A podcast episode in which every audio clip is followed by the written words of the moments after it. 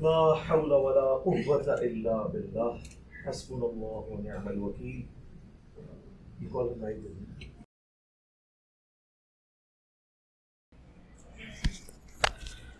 يا حي يا قيوم برحمتك استغيث ولا حول ولا قوة إلا بالله العلي العظيم. اللهم صل على محمد وعلى آل محمد. ولا حول ولا قوة إلا بالله العلي العظيم. يا حي يا قيوم برحمتك أستغيث. لا إله إلا أنت سبحانك إني كنت من الظالمين. ربنا آتنا من لدنك رحمة وهيئ لنا من أمرنا رشدا. اللہم صلی علی محمد وعلی آل محمد۔ آواز تھوڑی سی کم کر دیں اس کی۔ ایکو تو بالکل نہیں ہونی چاہیے، ایکو کم کر دیں۔ ہر بندے کی خواہش ہوتی ہے کہ وہ آ کے اپنی کوئی دردناک سٹوری سنائے۔ لیکن آپ دیکھ لیں اتنی زیادہ پبلک اگر ہر ایک اپنا ٹائم لگانا شروع کرے تو یہ تو ایک ہفتے سے زیادہ کا ٹائم ریکوائرڈ ہے۔ مقصد یہ ہے کہ یہاں پہ بیٹھیں، قرآن و سنت کی بات سنیں۔ اللہ اور اس کے محبوب صلی اللہ علیہ وآلہ وسلم کی گفتگو جہاں پہ ہوتی ہے، وہاں پہ اللہ تعالیٰ کی طرف سے رحمت کا نزول ہوتا ہے۔ صحیح مسلم میں حدیث ہے جہاں پہ لوگ قرآن کے لیے جمع ہوتے ہیں، اس کی تدریس کے لیے، درس و بیاں کے لیے۔ تو آسمان دنیا تک فرشتے جو ہیں وہ اس مجلس کو ڈھانپ لیتے ہیں۔ عموماً آپ یہ احادیث جو ہے وہ ذکر کی مجالس کے حوالے سے سنتے ہیں۔ حالانکہ یہ اسپیسیفکلی اس ذکر کے بارے میں جو افضل الذکر ہے صورت الحجر کی آیت نمبر نائن ہے۔ انا نحن نزلنا الذکر و انا لہو لحافظون۔ بے شک اس ذکر یعنی یاد دہانی کرنے والی چیز، اللہ کی یاد دلانے والی چیز، اس کو ہم نے نازل کیا اور ہم ہی اس کی حفاظت کرنے والے ہیں۔ آج کے سوالات کا سلسلہ شروع کرنے سے پہلے کچھ میں آپ کو یہ اکیڈمی کے حوالے سے بتا دوں۔ آپ کو پتہ ہے کہ یہ اکیڈمی ہماری شفٹ ہو گئی ہے۔ اس کے پیچھے مینلی صرف ایک ہی ریزن تھی اور وہ ریزن یہ تھی کہ جو جہاں پہ ہماری پہلی اکیڈمی تھی، وہ ہماری دعوت کے ساتھ جڑے ہوئے ہیں وہ بھائی، اللہ کے فضل سے۔ اور پچھلے آلموسٹ دس سالوں کے اندر انہوں نے نہ تو اس جگہ کا کوئی کرایہ ہم سے وصول کیا، نہ کبھی بجلی کا بل اور اسی طریقے سے یہ سلسلہ اللہ کے فضل سے چلتا رہا۔ اور پھر آلموسٹ آٹھ سے سال پہلے ان کا ارادہ بنا کہ میں اس جگہ کو بیچوں، چونکہ وہ اس کو کنٹینیو نہیں کرنا چاہ رہے تھے برف خانے کے پوائنٹ آف ویو سے۔ ان کے لیے ان کی اولاد بھی آگے اس میں کوئی انٹرسٹ نہیں لے رہی تھی۔ آپ کو پتہ ہے آج کل کے جو بچے پڑھ لکھ جائیں وہ پھر اس طرح کے کاموں کو اپنے لیے ایب ہی تصور کرتے ہیں۔ تو انہوں نے کہا کہ میرا یہ ارادہ بن رہا ہے تو آپ کوئی آلٹرنیٹیو جگہ دیکھ لیں۔ پھر ہم نے مختلف جگہ دیکھنی شروع کی، لیکن پھر کرتے کرتے پھر ایک سال گزر گیا۔ اب جا کے اللہ کا شکر ہے، یہ معاملات ان کے بھی فائنل ہوئے تو۔ اب ہمارے لیے وہاں سے نکلنا ایک آزمائش تھی۔ ظاہر ہے کہ ایک بندے کی جذباتی ایفیلیشن بھی ہو جاتی ہے کسی جگہ کے ساتھ۔ وہ بھی تھی۔ پلس پوری دنیا کو اس جگہ کا ایڈریس کا پتہ تھا۔ آپ کو پتہ ہے کہ صرف ایک یہ پلیٹ فارم ہے جہاں پہ ایک پبلک سپیکر پبلک کے ساتھ ون ٹو ون یا ایک بھرے مجمع میں مجلس کرتا ہے، گفتگو کرتا ہے، ان کے سوالات لیتا ہے۔ ورنہ تو آپ کسی بھی انٹرنیشنل اسپیکر کے ساتھ تو ہاتھ ملانا ہی بڑی بات ہوتی ہے۔ ان کے پاس بیٹھنا، ظاہر ہے سیکورٹی ایشوز ہوتے ہیں۔ اپنی ذاتی مجبوریاں ہوتی ہیں۔ بار اللہ کا شکر ہے کہ ہم نے پچھلے دس، گیارہ سالوں میں کوئی ناغہ نہیں کیا اللہ کے فضل سے۔ ایون جس دن مجھ پہ پہلی دفعہ مرڈر اٹیمپٹ ہوئی تھی، اٹھائیس اکتوبر دو ہزار سترہ کو، تو اس دن تو لوگ ایکسپیکٹ کر رہے تھے کہ آج نہیں آئے گا۔ تو میں اسی حالت میں آ کے درس بھی کیا تھا۔ ظاہر لوگ دور دراز سے آئے ہوتے ہیں۔ تو بڑی زیادتی والی بات ہے۔ اگر اللہ تعالیٰ نے انسان کو ہمت دی ہے کہ وہ چل پھر سکتا ہے، تو اللہ کے لیے کیوں نہ ایفرٹ پٹ کرے؟ ہم نے کون سی قادسیہ اور یرموک لڑنی ہے؟ وہ تو نصیب والوں کا حصہ تھا۔ تو ہم یہ تھوڑی بہت تو ایفرٹ پٹ کر سکتے ہیں۔ پیرل میں کافی ساتھیوں کی یہ خواہش تھی کہ جی اکیڈمی کسی ایسی جگہ پہ ہونی چاہیے جہاں پہ باہر سے آنے والے لوگ آسانی کے ساتھ پہنچ سکیں۔ کیونکہ ہمارے یہاں پر آلموسٹ ایٹی پرسینٹ لوگ جو ہیں وہ آؤٹ اسٹیشن ہوتے ہیں۔ آل اوور دا ورلڈ آتے ہیں لوگ۔ اور اکثر ان میں سے وہ ہیں کہ جو شاید زندگی میں ایک ہی دفعہ آتے ہیں، بعد میں ان کے لیے ٹائم مینیج کرنا مشکل ہو جاتا ہے۔ پھر میں نے بھائیوں سے مشورہ کیا تو حالانکہ میری رائے نہیں تھی اس جگہ کو بدلنے کی، ہم اس کے قریب ہی کوئی جگہ دیکھ رہے تھے تاکہ ہمارا اوور آل ایڈریس چینج نہ ہو۔ پھر بھائیوں نے کہا کہ جو بندہ کراچی سے چل پڑا ہے، پشاور سے چل پڑا ہے امریکہ اور یورپ سے چل پڑا ہے اور جیلم شہر پہنچ گیا تو اس کی بلاس ہے کہ جیلم کے کس کونے کے اندر اکیڈمی ہے۔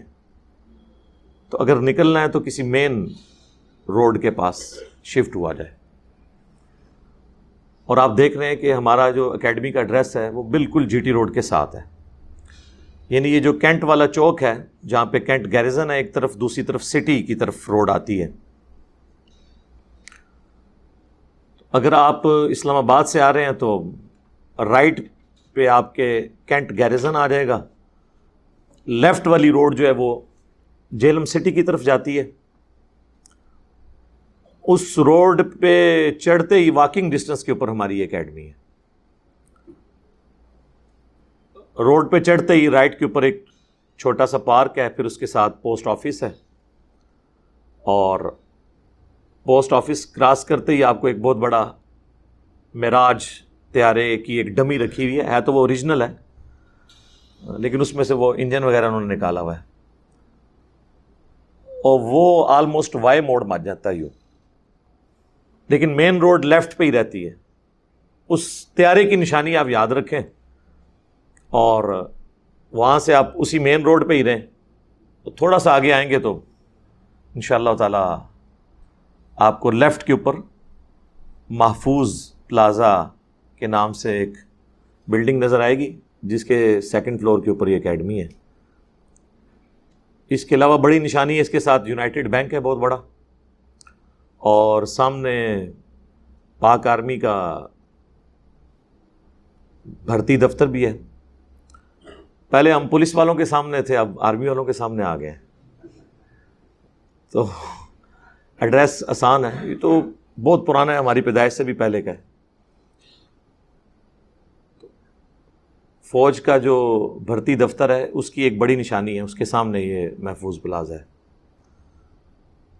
اور اگر آپ لاہور کی طرف سے آ رہے ہیں، پھر اسی چوک سے آپ نے رائٹ پہ مڑنا ہے، باقی وہی ایڈریس ہے۔ اگر آپ لوگوں نے ریلوے اسٹیشن کے تھرو آنا ہے، ریل گاڑی کے تھرو تب بھی یہ اکیڈمی، اس والی اکیڈمی سے زیادہ نزدیک ہے ریلوے اسٹیشن کے۔ ریلوے اسٹیشن سے اترتے ہی باہر مین روڈ پہ جب آپ نکلیں گے، اسٹیشن سے باہر۔ تو آپ نے لیفٹ میں مڑنا ہے اور لیفٹ پہ مڑتے ہی تھوڑا سا آگے جا کے ایک بہت بڑا چوک آئے گا، اس سے رائٹ پہ ہو جانا ہے۔ رائٹ پہ ہوں گے تو واکنگ ڈسٹینس کے اوپر وہی روڈ دوبارہ آ جائے گی، لیکن اب وہ محفوظ پلازا آپ کی رائٹ سائڈ پہ آئے گا۔ کیونکہ یہ جی ٹی روڈ والی جو روڈ ہے جی ٹی روڈ سے جو سٹی کی طرف جاتی ہے، وہ اسی ٹریک سے گزر کے جاتی ہے۔ اسٹیشن والی روڈ اور وہ دونوں روڈز آپس میں مل جاتی ہیں، اس کو جی ٹی ایس چوک کہتے ہیں۔ پہلے جی ٹی روڈ وہیں سے گزرتی تھی، اسی کے آگے جیلم کا پرانا پل بھی آتا ہے۔ یہ میں اس لیے بتا رہا ہوں تاکہ باقی لوگوں کے لیے ذرا آسانی ہو جائے پہنچنے کے لیے۔ باقی اکیڈمی کے حوالے سے جو ہماری ریکوائرمنٹس ہیں، وہ سب لوگوں کو پتہ ہے شناختی کارڈ اپنا لے کے آئیں۔ ماسک لے کے آئیں۔ اور آنے سے پہلے ایک دفعہ ہماری اکیڈمی میں فون کر لیں۔ بہتر ہے۔ ذرا راستہ سمجھنا آسان ہو جاتا ہے۔ Plus nine two three two one five nine double zero one six two. یہ ہماری اکیڈمی کا نمبر ہے۔ اور صبح نو سے لے کے شام پانچ بجے تک ہماری اکیڈمی کا یہ نمبر آن ہوتا ہے۔ آپ رابطہ کر سکتے ہیں۔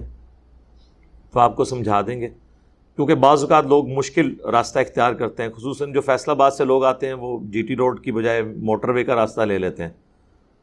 موٹر وے جیلم کو نہ راول پنڈی پشاور کی طرف سے آنے والے لوگوں کے لیے سوٹ کرتی ہے اور نہ ہی موٹر وے سوٹ کرتی ہے۔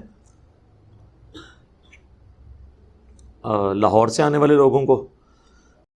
اتنا ضرور ہے کہ کالا شاہ کاکو تک آپ آ سکتے ہیں، اس کے بعد آپ کو جی ٹی روڈ پہ اترنا پڑے گا۔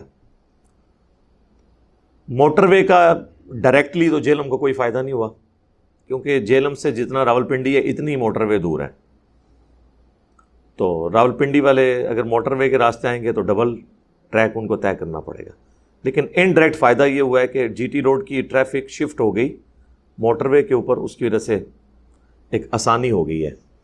اب لوڈ کم ہو گیا۔ ابھی بھی زیادہ لوڈ جو ہے وہ جی ٹی روڈ پہ ہی ہے کیونکہ جتنے ہمارے مین سٹیز ہیں، قصبے ہیں، وہ جی ٹی روڈ کے اوپر۔ گجرا والا والا تو موٹر وے کو یوز نہیں کر سکتا۔ گجرا والا سے موٹر وے تقریباً سو کلو میٹر ہے۔ تو جی ٹی روڈ کا راستہ اختیار کرتے ہیں۔ کھاریاں، گجرات، یہ سب کے سب لوگ جی ٹی روڈ کو یوز کرتے ہیں۔ فون کرنے کا یہ فائدہ ہوگا۔ ویسے تو گوگل میپ آپ کے پاس اویلیبل ہے۔ گوگل میپ کے اوپر ہماری اکیڈمی کا نئے والا ایڈریس ایڈ کر دیا ہے۔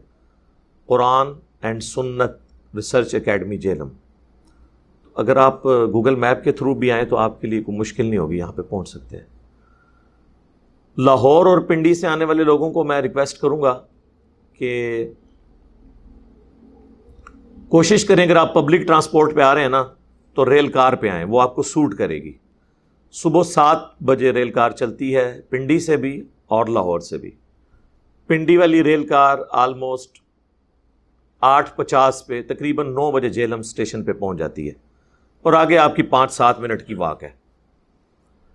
اور جو لاہور سے آتی ہے ریل کار وہ بھی سات بجے وہاں سے چلتی ہے، وہ آلموسٹ پونے دس بجے یہاں پہنچ جاتی ہے۔ پبلک ٹرانسپورٹ میں یہ ایک آرام دہ سفر ہے۔ ویسے تو جی ٹی روڈ پہ بھی آپ سفر کریں تو جی ٹی روڈ جتنا ریلوے اسٹیشن یہاں سے دور ہے، اس سے آدھے فاصلے پہ جی ٹی روڈ ہے۔ آپ مین اڈے کے اوپر اتریں تو آپ کو کوئی رکشا چنچی بھی لینے کی ضرورت نہیں ہے، آپ پیدل بھی آ سکتے ہیں۔ پانچ منٹ سے زیادہ کی واک نہیں ہے۔ اور اس کے لیے فٹ پاتھ بھی بنا ہوا ہے باقاعدہ، کیونکہ یہ کینٹ ایریے میں آتا ہے، اس لیے فٹ پاتھ بھی آپ کو نظر آئے گا یہاں پہ۔ لیکن یہ آلموسٹ اس طرح کا کینٹ گیرزن والا نہیں ہے، کینٹ، لیکن اوور آل یہ ایریا کنٹونمنٹ بورڈ کے انڈر آتا ہے۔ اس لیے ویل مینٹینڈ ہے۔ باقی کوشش کریں کہ آپ لوگ نو سے دس کے درمیان پہنچ جائیں۔ پہلے بلانے کا مقصد یہ ہے کہ آتے ہی کوئی اس طرح کا سیشن نہ شروع ہو جائے۔ آ کے سکون سے آپ ایئر کنڈیشن میں بیٹھیں ریلیکس کریں واش روم یوز کرنا ہے، وہ کریں۔ ناشتہ کرنا ہے، ناشتہ ہمارے پاس کریں۔ تاکہ آپ پونے گیارہ گیارہ بجے جو نشست شروع ہونی ہے، اس کے لیے آپ ویل پریپیئرڈ ہو جائیں۔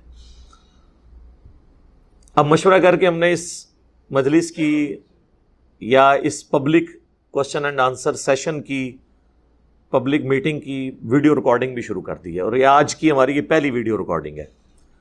الحمد للہ یہ آج بن رہی ہے پچیس جولائی دو ہزار اکیس ذوالحجہ چودہ سو بیالیس ہجری۔ آج پانچواں دن ہے۔ تو چودہ ذوالحجہ چودہ سو بیالیس۔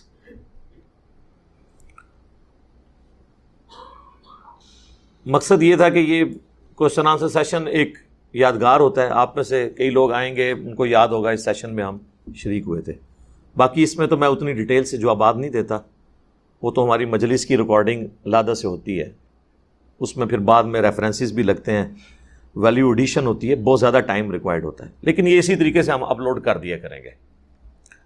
تاکہ کوئی یاد دہانی والی کوئی چیزیں اس میں بھی ڈسکس ہوئی ہیں تو وہ آپ کے پاس ایک ریکارڈ کے طور پہ رہیں انسان کے لیے ایک اچھی یادیں ہوتی ہیں۔ اس کا نام ہم public question and answer session رکھیں گے انشاءاللہ۔ آج اس کی وہ پہلی ریکارڈنگ انشاءاللہ ہوگی، انشاءاللہ تعالی۔ سوالات میں بڑا عرصہ ون ٹو ون بھی لیتا رہا ہوں لیکن اس کا نقصان یہ ہوتا تھا کہ پھر ایک ہی بندہ اس سوال کی بال کی کھال اتنی اتارتا ہے کہ باقی لوگوں کو موقع نہیں ملتا۔ بال کی کھال کے لیے میں نے ویڈیوز تین تین گھنٹے کی ریکارڈ کرائی ہیں۔ لوگ تو حدیث کرتاس پہ تین منٹ کی بات کرتے ہیں۔ ہم نے تین گھنٹے کی بات کی ہے۔ اس سے جڑی ہوئی تمام چیزیں ڈسکس کی ہیں۔ غدیر خم سے جڑی ہوئی ہر چیز ڈسکس کی ہے۔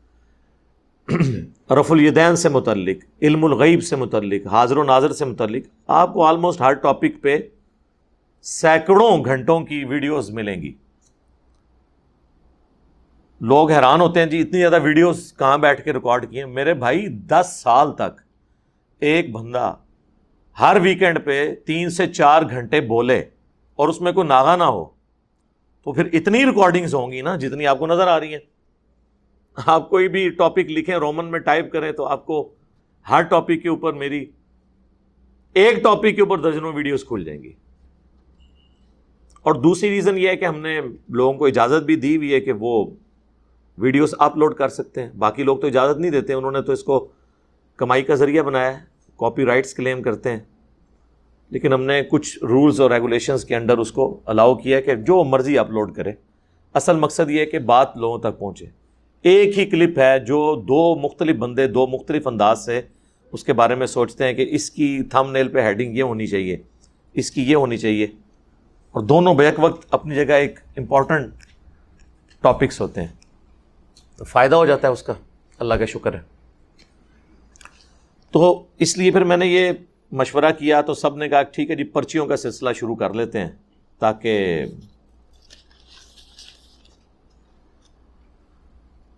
بعض لوگوں کو ہیزیٹیشن بھی ہوتی ہے لکھنے میں بھی۔ تو ان سے ہم نے ریکویسٹ کی کہ یار اگر آپ کو لکھنے میں مسئلہ ہے تو کسی بھائی سے لکھوا لیں بول کے۔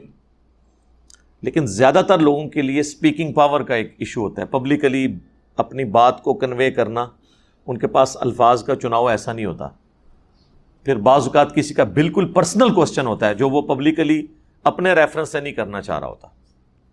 اس کا بھی حل ہے ویسے وہ۔ جنرلائز کر لے، لیکن پھر بھی یہ سب سے بہتر ہے کہ وہ پرچی لکھ دے۔ یہ آپ کی جو پرچیاں آ رہی ہیں نا اسی ترتیب میں پھر میں نیچے رکھتا جا رہا ہوں، جو پہلے والی ہیں میں نے اوپر رکھی ہیں۔ بسم اللہ۔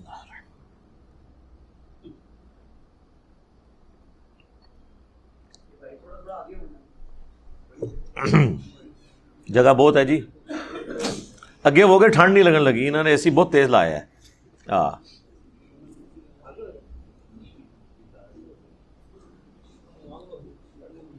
ہاں۔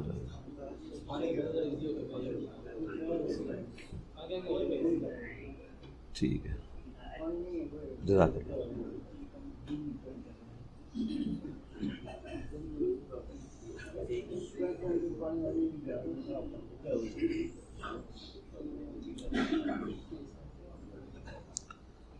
کوشش کریں کہ جو ادھیڑ عمر کے لوگ آ رہے ہیں نا، تو جوان بندے جو کرسیوں پہ بیٹھے ہوئے ہیں نا، تو کرسی ان کے لیے چھوڑ دیں، اگر ان کے لیے پاسبل ہے۔ ویسے تو بعض جوان لوگ بھی جو ہے نا، وہ بھی بوڑھوں سے گئے گزرے ہوتے ہیں۔ تو کم کم جوان دی موت۔ کہتے ہیں نا، کام کرنا جوان کی موت ہے۔ بوڑھے بندے تو اتنے ایکٹیو ہیں کہ آج کل سوشل میڈیا کی وجہ سے تھوڑی بہت کمزوری بھی تھی نا ان کی ینگ جنریشن کے ساتھ کمیونیکیشن کی یا باتوں کو سمجھنے کی، تو وہ بھی دور ہو چکی ہے اللہ کے فضل سے۔ اچھا یہ پرچیوں کا پھر سلسلے، اس میں ذرا نا آفیت والا معاملہ تھا۔ اس حوالے سے کہ جو کوئی ڈھکے چھپے الفاظ میں بھی بات کرنا چاہتا ہے۔ یہ میں آپ کو انشور کروں گا کہ میں کسی کی پرچی اسکپ نہیں کرتا۔ چاہے وہ میرے خلاف لکھی ہو، میرے حق میں ہو کوئی سخت بات لکھی ہو، مجھے اس سے کوئی پرواہ نہیں ہوتی ہے۔ کیونکہ کتنی کو سخت بات کرے گا، میرے سے زیادہ سخت باتیں تو کسی نے نہیں کی ہوئی ہیں۔ تو ہم تو ہر چیز کے لیے تیار ہیں، اللہ کے فضل سے۔ باقی تفصیلی جو آباد اس مجلس میں ظاہر ممکن نہیں ہوں گے، میں اصولی باتیں کر دوں گا، نٹ شیل کے اندر مقدمہ بیان کر دوں گا۔ آپ کو حوالہ دے دوں گا کہ فلاں کلپ دیکھ لیں۔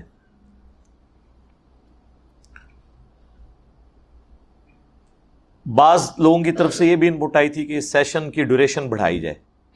ویسے تو عموماً یہ ڈیڑھ سے دو گھنٹے کا ہوتا ہے۔ لیکن ڈیڑھ دو گھنٹے کوشچن آنسر سیشن کے لیے تو ٹائم گزرنے کا پتہ بھی نہیں چلتا۔ ابھی آپ کوشچن آئیں گے نا تو آپ دیکھیں کتنا انٹرسٹ ہوتا ہے، ہر بندے کے سوچنے کا اپنا انداز ہے۔ لیکن میجورٹی وہ کوشچن ہوتے ہیں آلموسٹ کہ جو آلریڈی ریکارڈڈ ہوتے ہیں مینیجیبل فارم میں ریفرنسز کے ساتھ۔ پھر بھی چونکہ آپ لوگ آئے ہوتے ہیں آپ میں سے اکثر لوگ ایسے بھی ہوتے ہیں کہ جو کچھ عرصے سے ہی سن رہے ہوتے ہیں، ان کو نہیں پتا ہوتا کہ اس کے اوپر ریکارڈنگ ہوئی بھی ہے۔ تو میں اس کو ریفر کر دوں گا ٹو دی پوائنٹ جواب دے کے۔ اس لیے پھر یہ جب ہمارے کوشچن آنسر سیشنز ریکارڈ ہوں گے تو اس میں ریپیٹیشن بھی ہو رہی ہوگی سوالات کی۔ تو ظاہر ہے وہ اس لیے کہ وہ ہر دفعہ نیا آدمی سوال کرے گا آ کے تو پھر ظاہر ہے تھوڑا بہت تو جواب دینا پڑے گا نا۔ ورنہ تو زیادتی والی بات ہے۔ باقی جو فوٹو سیشن ہوتا ہے وہ اینڈ پہ ہوگا۔ تو ان سب کو موقع ملے گا۔ اور لنگر کا بھی انتظام کیا ہوتا ہے انہوں نے۔ لیکن یہ وہ لنگر ذرا ماڈرن لنگر ہوتا ہے۔ تو وہ ان شاء اللہ تعالیٰ آپ کو اینڈ پہ وہ بھی ہو جائے گا ان شاء اللہ جہاں تک نماز کا تعلق ہے تو اتنی زیادہ گیدرنگ کے ساتھ نماز والا سلسلہ تو یہاں پہ بڑا مشکل ہو گیا۔ یہاں پہ آلموسٹ تھری ہنڈریڈ کے قریب یا کلوز ہو کے بیٹھے تو چار سو تک کی گنجائش ہے۔ لیکن نماز تو ڈیڑھ سو سے زیادہ لوگ نہیں پڑھ سکتے۔ تو نماز کوشش کریں، آپ میں سے اکثر آؤٹ اسٹیشن ہے تو واپسی پہ نمازوں کو جمع کریں۔ راستے میں کسی پیٹرول پمپ پہ، کسی مسجد میں کھڑا کر کے پڑھ لیں۔ اگر یہاں پہ بھی کسی نے پڑھنی ہے نا تو اس اکیڈمی سے اترتے ہی نا لیفٹ سائڈ کے اوپر ان کی آئی ایس کو والوں کی، وابڈا والوں کی مسجد ہے، وہ اوپن ہے، بہت بڑی مسجد ہے، بڑا وضو خانہ ہے، ٹوائلٹس بھی ہیں، وہاں پہ بھی آپ نماز ادا کر سکتے ہیں۔ تو لہٰذا نماز کا بھی اتنا ایشو نہیں ہے، مسجد میں جا کے آپ نماز پڑھ سکتے ہیں۔ اچھا یہ جو آپ لوگوں کے پاس پرچیاں آ رہی ہیں نا، یہ یہ ساتھ ساتھ نہ دیں جناب، یہ کوئی نوالا نہیں جو میں نے منہ میں ڈالنا ہے، یہ اپنے پاس رکھیں۔ ہاں میں جب آپ سے یہ ختم ہوگی تو اور مانگ لوں گا۔ آپ کے پاس بھی جو پرچیاں آ رہی ہیں نا، اپنے پاس جمع کرتے جائیں۔ ٹھیک ہے۔ اور ایمی چسکے کے لیے سوال نہ لکھیں، تاکہ باقی لوگوں کی حق تلفی تو نہ کریں۔ جنہوں نے واقعی جنرلی کو پوچھنا انہیں کے کوشچنز آئیں باقی تو علم قیامت تک آپ دیکھ لیں، ہزاروں گھنٹوں کی میری ریکارڈنگز ہو چکی ہیں۔ ابھی بھی کئی ٹاپکس ہوتے ہیں جن کے اوپر ہماری گفتگو تفصیلی ریکوائرڈ ہوتی ہے۔ تو بجائے آپ ان چکروں میں پڑھنے کے نا، کوشش کریں کہ آپ جو کوشچن آنسر سیشن ہے نا، اس کی طرف متوجہ رہیں۔ ہاں کرسی پہ بٹھا دیں۔ ٹھیک ہے۔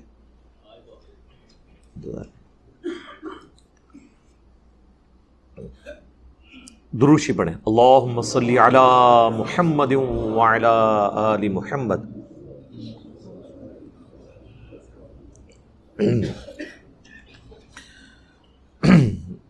شروع کرتے ہیں جی ہم کوشچنس کا سلسلہ۔ پہلا سوال آیا ہے کہ جی علی بھائی، آپ کا درد شروع ہونے سے پہلے تلاوت قرآن پاک ہونی چاہیے۔ تلاوت قرآن ہو جاتی ہے۔ جب میں آ کے قرآن کی آیات پڑھتا ہوں دروشی پڑھتا ہوں، تو وہ تلاوت ہو جاتی ہے۔ رہ گی وہ اسپیسیفکلی جس طرح ٹی وی پروگراموں میں ہوتی ہے، پھر تو اس کے بعد نعت بھی ہونی چاہیے۔ تو پھر ایک سلسلہ شروع ہو جاتا ہے۔ تو اللہ کا شکر ہے کہ ہماری اکیڈمی میں کبھی بھی تلاوت اور نعت کے بغیر آغاز نہیں ہوا۔ کیونکہ جب ہم آ کے یہاں پہ الحمد للہ رب العالمین وسلاۃ وسلام علیہ سید المرسلین، یا لا الہ الا انت سبحانک انی کنت من الظالمین، یا اللہ صلی علی محمد علی محمد، پڑھتے ہیں نا؟ تو اللہ کی حمد بھی اس میں آ جاتی ہے، تلاوت قرآن بھی آ جاتی ہے اور نعت بھی آ جاتی ہے۔ درو شریف سے بڑھ کے کون سی نعت ہو سکتی ہے؟ باقی رہ گیا وہ اسپیسیفکلی جو ہمارا ٹریڈیشنل ہے، وہ ہم بڑے پروگراموں میں کرتے رہے ہیں۔ بڑا عرصہ رہا ہے سلسلہ، آپ کو پتہ ہے۔ جب ربیع الاول کے پروگرام ہوتے ہیں یا محرم کے، اب تو پبلک گیدرنگ ہم سے سنبھال ہی نہیں جاتی، اس لیے وہ اسپیسیفک پروگرام بھی سارے اسٹوڈیو ریکارڈنگ کے اوپر چلے گئے۔ تو لہٰذا یہ تلاوت والا کوئی اتنا ایشو نہیں ہے، اس میں پریشان ہونے کی ضرورت نہیں ہے۔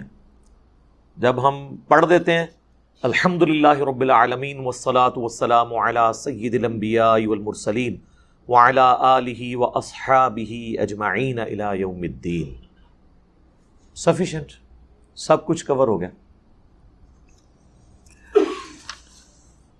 ارے بھائی، آپ کس مسلک کی مسجد میں نماز پڑھتے ہیں یا آپ کس کو ترجیح دیتے ہیں؟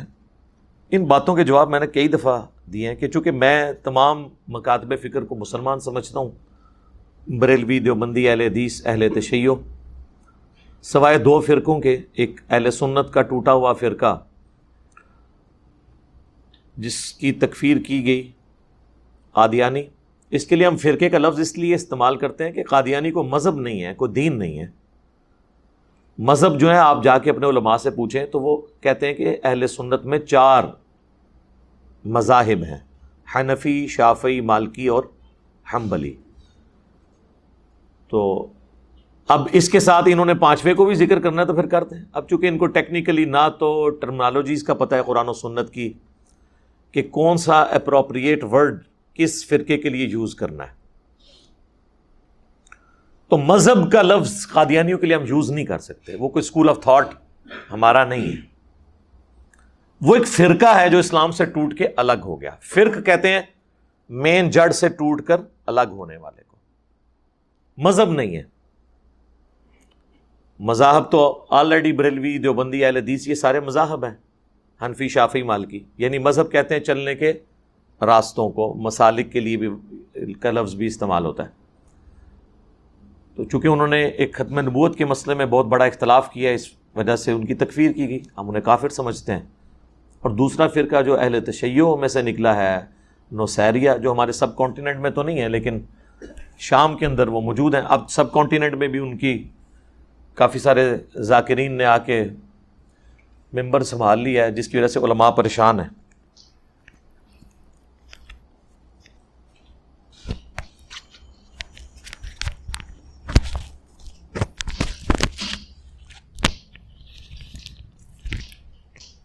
لیفٹ ہینڈ ڈرائیو وہ ایزی رائٹ ہینڈ ڈرائیو پیتی ہے۔ ہمیشہ میں نے نا کالر مائک اسی طرف سے لگایا۔ اس لیے نا مجھے تردد ہو رہا تھا اس کے۔ اس میں۔ دروشی پڑھیں۔ اللہ صلی علی محمد و علی محمد۔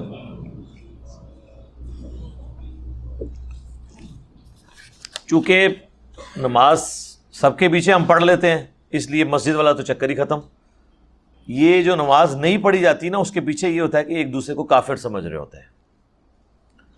مسلمان بالکل نہیں سمجھتے، ورنہ نماز پڑھ لیں۔ ہاں ظاہر ہے پبلکلی یہ تو نہیں بولیں گے کہ ہم کافر سمجھتے ہیں۔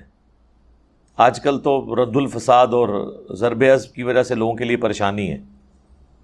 ورنہ تو پہلے آپ کو پتہ ہے کہ ہمارے ٹوائلٹس کے اندر چاکنگ ہوئی ہے، شیعہ کافر کے نام سے۔ کیا یہ نہیں ہوتا رہا؟ اور اس ویڈیو کی وساطت سے میں اپنے بھائیوں کو بھی ریکویسٹ کروں گا کہ اگر آپ کو کوئی کسی مسجد میں نماز پڑھنے سے یا رف الدین کے ساتھ سنت کے مطابق نماز پڑھنے سے روکتا ہے، تنگ کرتا ہے، کسی سے الجھنے کی ضرورت نہیں ہے۔ ایک سادہ کاغذ کے اوپر اپنی ہینڈ رائٹنگ کے ساتھ اپلیکیشن لکھ کے قریبی تھانے کو دیں۔ آپ دیکھیں وہ مولوی آپ کے قدموں میں گرے گا آ کے۔ جتنا بڑا مرضی وہ ڈان ہوا۔ اب ان کے لیے جائے پناہ نہیں پاکستان میں ان شاء اللہ تعالی۔ آپ نے ان ڈائریکٹ تو الجھنا ہی نہیں ہے یہ اکثر لوگ کہتے ہیں نا جی وہ مولوی صاحب تنگ کرتے ہیں، منع کرتے ہیں۔ ان کے باپ کی مسجدیں یا تو لکھ کے لگائیں یہ مسجد ہماری ذاتی جاگیر ہے، صرف ہمارے فرقے کا بندہ نماز پڑھے گا۔ یہ تو ضرور لکھا ہوتا ہے انہوں نے کہ یہاں پہ خطیب یا امام فلاں فرقے سے ہوگا۔ یہ کسی نے نہیں لکھا ہوتا کہ یہاں پہ نماز صرف فلاں فرقے کے لوگ پڑھیں گے۔ یہ کہیں آپ نے دیکھا ہے کسی مسجد میں لکھا ہوا؟ تو اس کا مطلب کیا ہے؟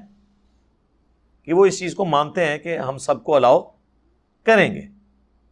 تو جب تنگ کرے آپ کو کوئی، سادہ اپلیکیشن لکھ کے نا تھانے میں دیں، نام لکھ دیں اور کہیں کہ جی یہ اس طریقے سے مجھے تو۔ اور ہم نے یہ پریکٹیکلی لوگوں سے کروایا۔ آج کل تو آپ کو پتا ہے، تمام مکاتب فکر کی جو وہ نان اسٹیٹ ایکٹر تنظیمیں بنی ہوئی تھیں نا، ساری کی ساری اس وقت جو ہے نا وہ لائن حاضر ہوئی ہوئی ہیں۔ ایک ایک کر کے سب قلعم ڈکلیئر ہو رہی ہیں۔ اپنی حرکتوں کی وجہ سے، میں تو اس حق میں نہیں کہ کسی تنظیم کو قلعم ڈکلیئر کیا جائے، لیکن ان کو بھی اپنی حرکتوں کے اوپر غور کرنا چاہیے۔ کیوں اپنی اس قسم کے پولیٹیکل ایکٹیویٹیز کے ساتھ پیرل میں اس قسم کے نان اسٹیٹ ایکٹر بھرتی کر کے تو وہ اس قسم کی ایکٹیویٹیز پرفارم کرتے ہیں؟ لہذا مساجد ساری اللہ کی ہیں۔ تو میں ہر جگہ نماز پڑھ لیتا ہوں۔ اس چیز کو نہیں دیکھتا کہ یہ بریلویو کی مسجد ہے، دیوبند کی، اہل حدیث کی، یا ایون شیعہ کی۔ حالانکہ اہل سنت، اہل تشیع والی تفریق ذرا بڑی ہے۔ فائدہ نہیں ہے نا اس تفریق میں اب پڑھنے کا۔ جب مسلمان سمجھ رہے ہیں تو پھر نماز ہو جائے گی۔ بیسیکلی یہ کفر اسلام کے فتوے اور کسی کے پیچھے نماز ہوتی ہے نہیں، ہوتی اس حوالے سے آپ کو قرآن و سنت میں کوئی بات نہیں ملے گی۔ یہ سارے علماء کے فتوے ہیں، چاہے پرانے علماء ہیں، چاہے جدید دور کے علماء ہیں۔ فتویٰ آتے ہی اس وقت ہے جب قرآن و سنت میں کوئی بات موجود نہ ہو۔ میرا ایک معصومانہ سوال ہے کہ یہ جو ایشو ہے کسی کے پیچھے نماز پڑھنے کا، کیا یہ کوئی فروئی مسئلہ تھا؟ یا یہ کوئی جدید دور سے تعلق رکھنے والا مسئلہ تھا کہ اس کے اوپر آج کے علماء کے فتووں کی ضرورت ہوتی؟ ریل گاڑی میں نماز، ہوائی جہاز میں نماز، یہ باتیں تو سمجھ آتی ہیں۔ بریلوی کے پیچھے نماز اور دیوبندی کے پیچھے نماز اور اہل حدیث کے پیچھے نماز، سنی کے پیچھے نماز، شیعہ کے پیچھے نماز، یہ تو پرانے مسئلے ہیں۔ فتوے آج کیوں آ رہے ہیں؟ حالانکہ اس سے زیادہ گمراہ کن فرقے؟ صحابہ کے دور میں موجود تھے۔ کوئی مجھے بتائیں کہ صحابہ کرام ایک دوسرے کے پیچھے نماز نہ پڑھتے ہوں؟ یا ان فرقوں کے پیچھے نماز نہ پڑھتے ہوں؟ سن قبرا البئی حکیم موجود ہے۔ عبداللہ بن عمر خوارج کو سلام بھی کرتے تھے، ان کے سلام کا جواب بھی دیتے تھے اور حیا الصلاح، حیا الفلاح پہ بھی جواب دیتے تھے یعنی نماز بھی پڑھتے تھے۔ جب لوگوں نے پوچھا، انہوں نے کہا، جب تک ان کی مساجد سے حیا الصلاح حیا الفلاح کی آوازیں آتی رہیں گی، ہم ان کے پیچھے نماز بھی پڑھیں گے، ہم ان کے سلام کا جواب بھی دیں گے، لیکن جب یہ ہمیں کہیں گے کہ ہم اپنے مسلمان بھائیوں کو قتل کریں، تو ہم ان کا ساتھ نہیں دیں گے۔ اور معذرت کے ساتھ ہماری عوام جو ہے وہ قتل کرنے میں ساتھ دیتی ہے، نماز ایک دوسرے کے پیچھے نہیں پڑتی۔ دیکھیں، الٹ چل رہا ہے کام۔ ہمیں ان لوگوں کے فتووں کی ضرورت ہے۔ سب سے زیادہ خوارج کی وجہ سے تکلیفیں اٹھانی پڑی مولا علی کو، رضی اللہ تعالیٰ عنہ علیہ السلام۔ مولا علی نے تو کبھی نہیں کہا ان کے پیچھے نماز نہیں ہوتی، یہ کافر ہے۔ المصنف ابن ابی شہبہ میں موجود ہے۔ جب حضرت علی سے پوچھا گیا خوارج کے بارے میں، تو انہوں نے فرمایا، پوچھا گیا، کیا یہ منافق ہے انہوں نے کہا، منافق تو نہیں ہے اگر منافق ہوتے تو اللہ کا ذکر بہت کم کرتے، جس طرح قرآن میں ہے۔ کہ منافق تو تھوڑا اللہ کا ذکر کرتے ہیں۔ یہ تو بڑی لمبی نمازیں پڑھتے ہیں۔ پوچھا گیا کافر ہیں، فرمایا کافر بھی نہیں ہے یہ کفر ہی سے تو بھاگے ہیں۔ انہوں نے یہ سمجھا کہ میں کافر ہو گیا ہوں، اس لیے مجھے چھوڑ گئے۔ تو کفر سے تو شدید نفرت کرتے ہیں۔ تو اب تین ہی کیٹاگریز ہو سکتی ہیں نا۔ یا کوئی منافق ہوگا یا کافر یا مسلمان۔ تو پوچھا گیا پھر یہ کیا ہے تو کہا گیا کہ یہ ایک گروہ ہے جس نے ہم سے بغاوت کی ہے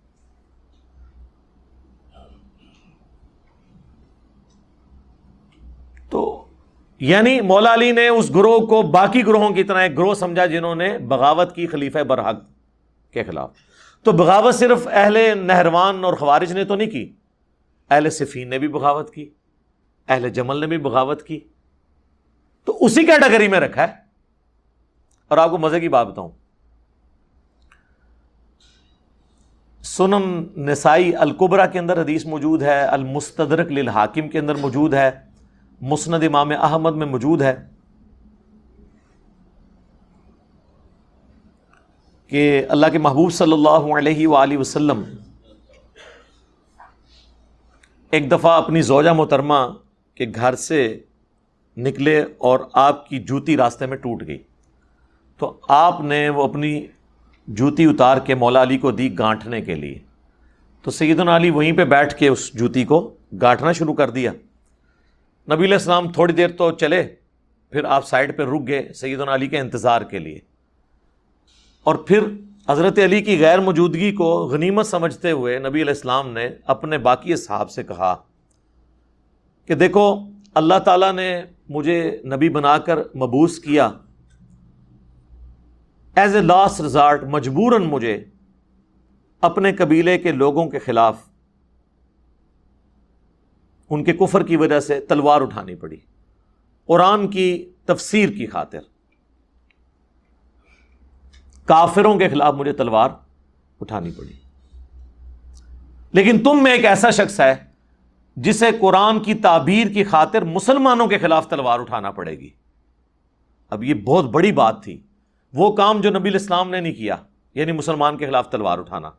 لیکن آن دا بہاف آف پروفٹ حضور کے بعد وہ کام کسی اور نے کرنا تھا۔ تو سید ابو بکر نے کہا، یا رسول اللہ، کیا وہ شخص میں ہوں گا؟ آپ نے فرمایا، لا. نبی الاسلام کی مبارک زندگی میں یہ لفظ زبان پہ آتا ہی نہیں تھا۔ لا، نہ آپ کی زبان پہ ہے ہی نہیں تھی۔ اس اعتبار سے کہ کوئی شخص آپ سے مانگے اور آپ اس کو انکار کر دیں۔ اس لیے اب لا کا لفظ استعمال ہی نہیں کرتے تھے۔ سیدنا عمر نے کہا، انا یا رسول اللہ، یا رسول اللہ، میں ہوں وہ شخص۔ جو مسلمانوں کے خلاف قتال کرے گا قرآن کو منوانے کے لیے۔ جس کا ذکر صورت الحجرات میں اگر مسلمانوں کا کوئی گروہ باغی ہو جائے تو اس سے قتال کرو، یہاں تک کہ وہ توبہ پہ آمادہ ہو۔ تو اس آیت کی پریکٹیکل تفسیر کیا میں نے ماننا ہے؟ تو سیدنا عمر کے سوال پہ نبی الاسلام نے فرمایا، لا، نہیں۔ بلکہ وہ شخص ہے جو میری جوتیاں گانٹ رہا ہے۔ تو صحابہ اکرام دوڑے مولا علی کی طرف۔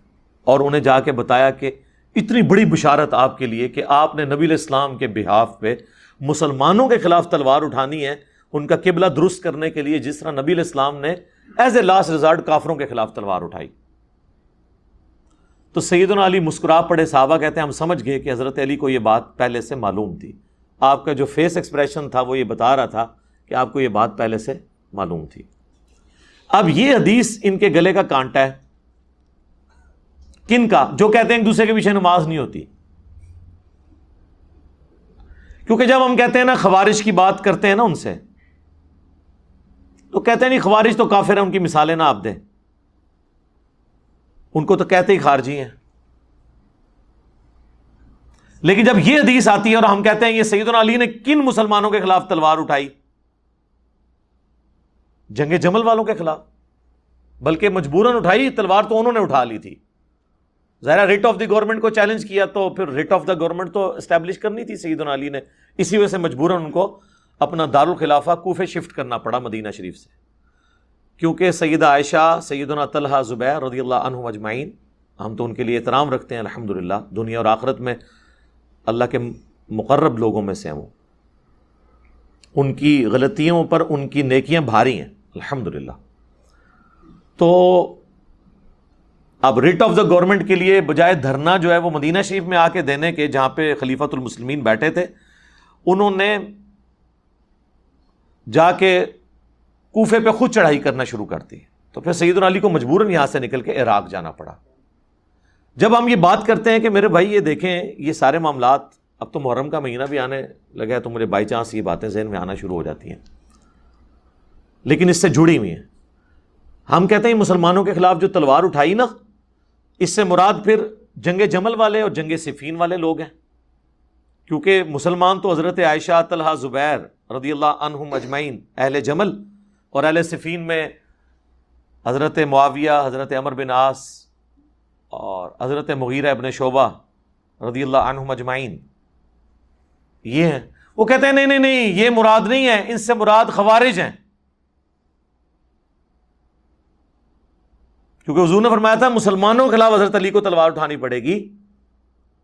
تو یہ جو آپس کی ان کی جنگیں نا، ان میں ہمیں خاموش رہنا چاہیے۔ یہ حضرت علی نے ان کے خلاف جو تلوار اٹھائی نا، اس مسئلے کو ڈسکس نہ کریں۔ یہ جو حضور نے کہا تھا نا کہ نبی الاسلام کی ڈیوٹی پوری کریں گے حضرت علی۔ اب یہاں ماننا پڑ جائے کہ حضرت علی نے جنگ صفین اور جمل رسول اللہ کی ڈیوٹی پوری کی ہے۔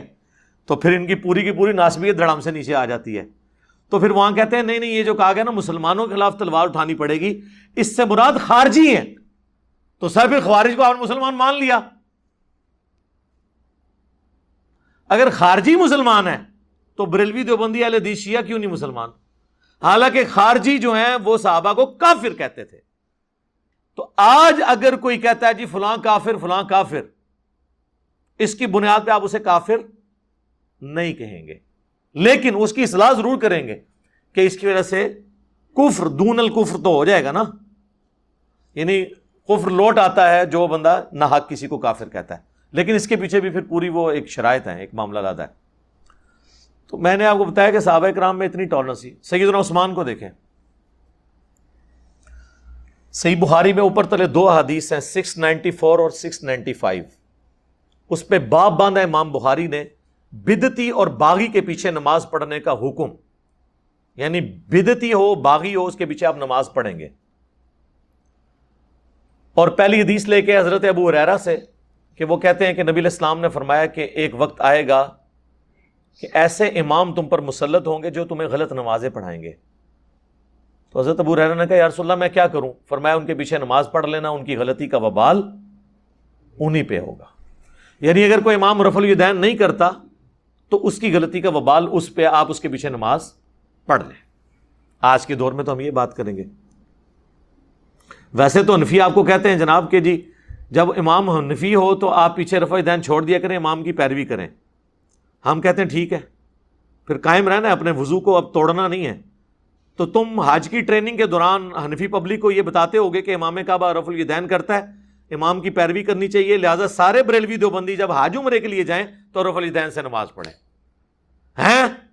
اگو پریشان ہو جاتے تھے انہوں نے سوچ ہی نہیں ہوتا کہ اتنا برا وقت آنا سی ساڈے تھے کہ ایسی شہ نہ تھے مسلط ہونی سی۔ جس نے ٹرنز دا ٹیبل اوور کرنا تھا، انہی کے اصول اور مبادی پہ ان سے سوال کرنا تھا۔ جی جب آپ ہمیں مشورہ دے رہے ہیں کہ ہم بغیر رف الدین کے آپ کے ماموں کے پیچھے نماز پڑھیں، تو آپ بھی اپنی حج ٹریننگ کی کتابوں میں ان سیشنز کے اندر لکھیں نا۔ کہ آپ نے امام کعبہ کے پیچھے رف الدین کے ساتھ جا کے نماز پڑھنی ہے، امام کی پیروی کرنی چاہیے۔ ادھر ان کے سارے اصول ٹوٹ جائیں گے۔ لہذا ان کی منافقت کھل جائے گی۔ میں نے ان کے جو میک اپ زیادہ چہرے تھے نا، ان سے صرف میک اپ نہیں، ان کی کھالیں بھی اتار دی ہیں۔ آپ کو پتہ نہیں تھا، انہوں نے ماسک چڑھائے ہوئے تھے۔ بعض نے داڑیاں رکھی ہوئی ہیں، بعض نے داڑیاں لٹکائی ہوئی ہیں۔ یہ مفتیوں کی ویڈیوز نہیں آ رہی ہیں آپ کے سامنے؟ ہاں؟ ستر ستر سال کے مفتی کس طرح کی ایکٹیویٹیز کے اندر انوالو ہیں؟ تو یہ بیسیکلی مسجد علادہ اسی لیے انہوں نے کی تاکہ ان کی آئیڈینٹی قائم رہے۔ اچھا امام بہاری اس کے نیچے سکس نائنٹی فائیو نمبر حدیث لے کے آئے۔ سیدنا عثمان جب محصور ہو گئے، بلوائیوں نے ان کے گھر کو گھیر لیا، مسجد نبی تک جانے پہ ان کے روک لگا دی۔ تو سیدنا عثمان کے پاس ایک صحابی حاضر ہوئے، انہوں نے کہا کہ ہمارے امام تو آپ ہیں، ظاہر ہے پولیٹیکل امام بھی اور مسجد کے امام بھی۔ اس وقت تو خلیفت المسلمین ہی نماز پڑھاتا تھا۔ اس وقت مسجد پہ باغیوں کا قبضہ ہے اور فتنوں کا امام ہمیں نماز پڑھا رہا ہے ہمیں خطرہ ہے، ہم گناہ میں مبتلا نہ ہو جائیں کہ ہم آپ کو چھوڑ کے اس کے پیچھے نماز پڑھیں۔ تو کیا آپ ہمیں اجازت دیتے ہیں اس بات کی؟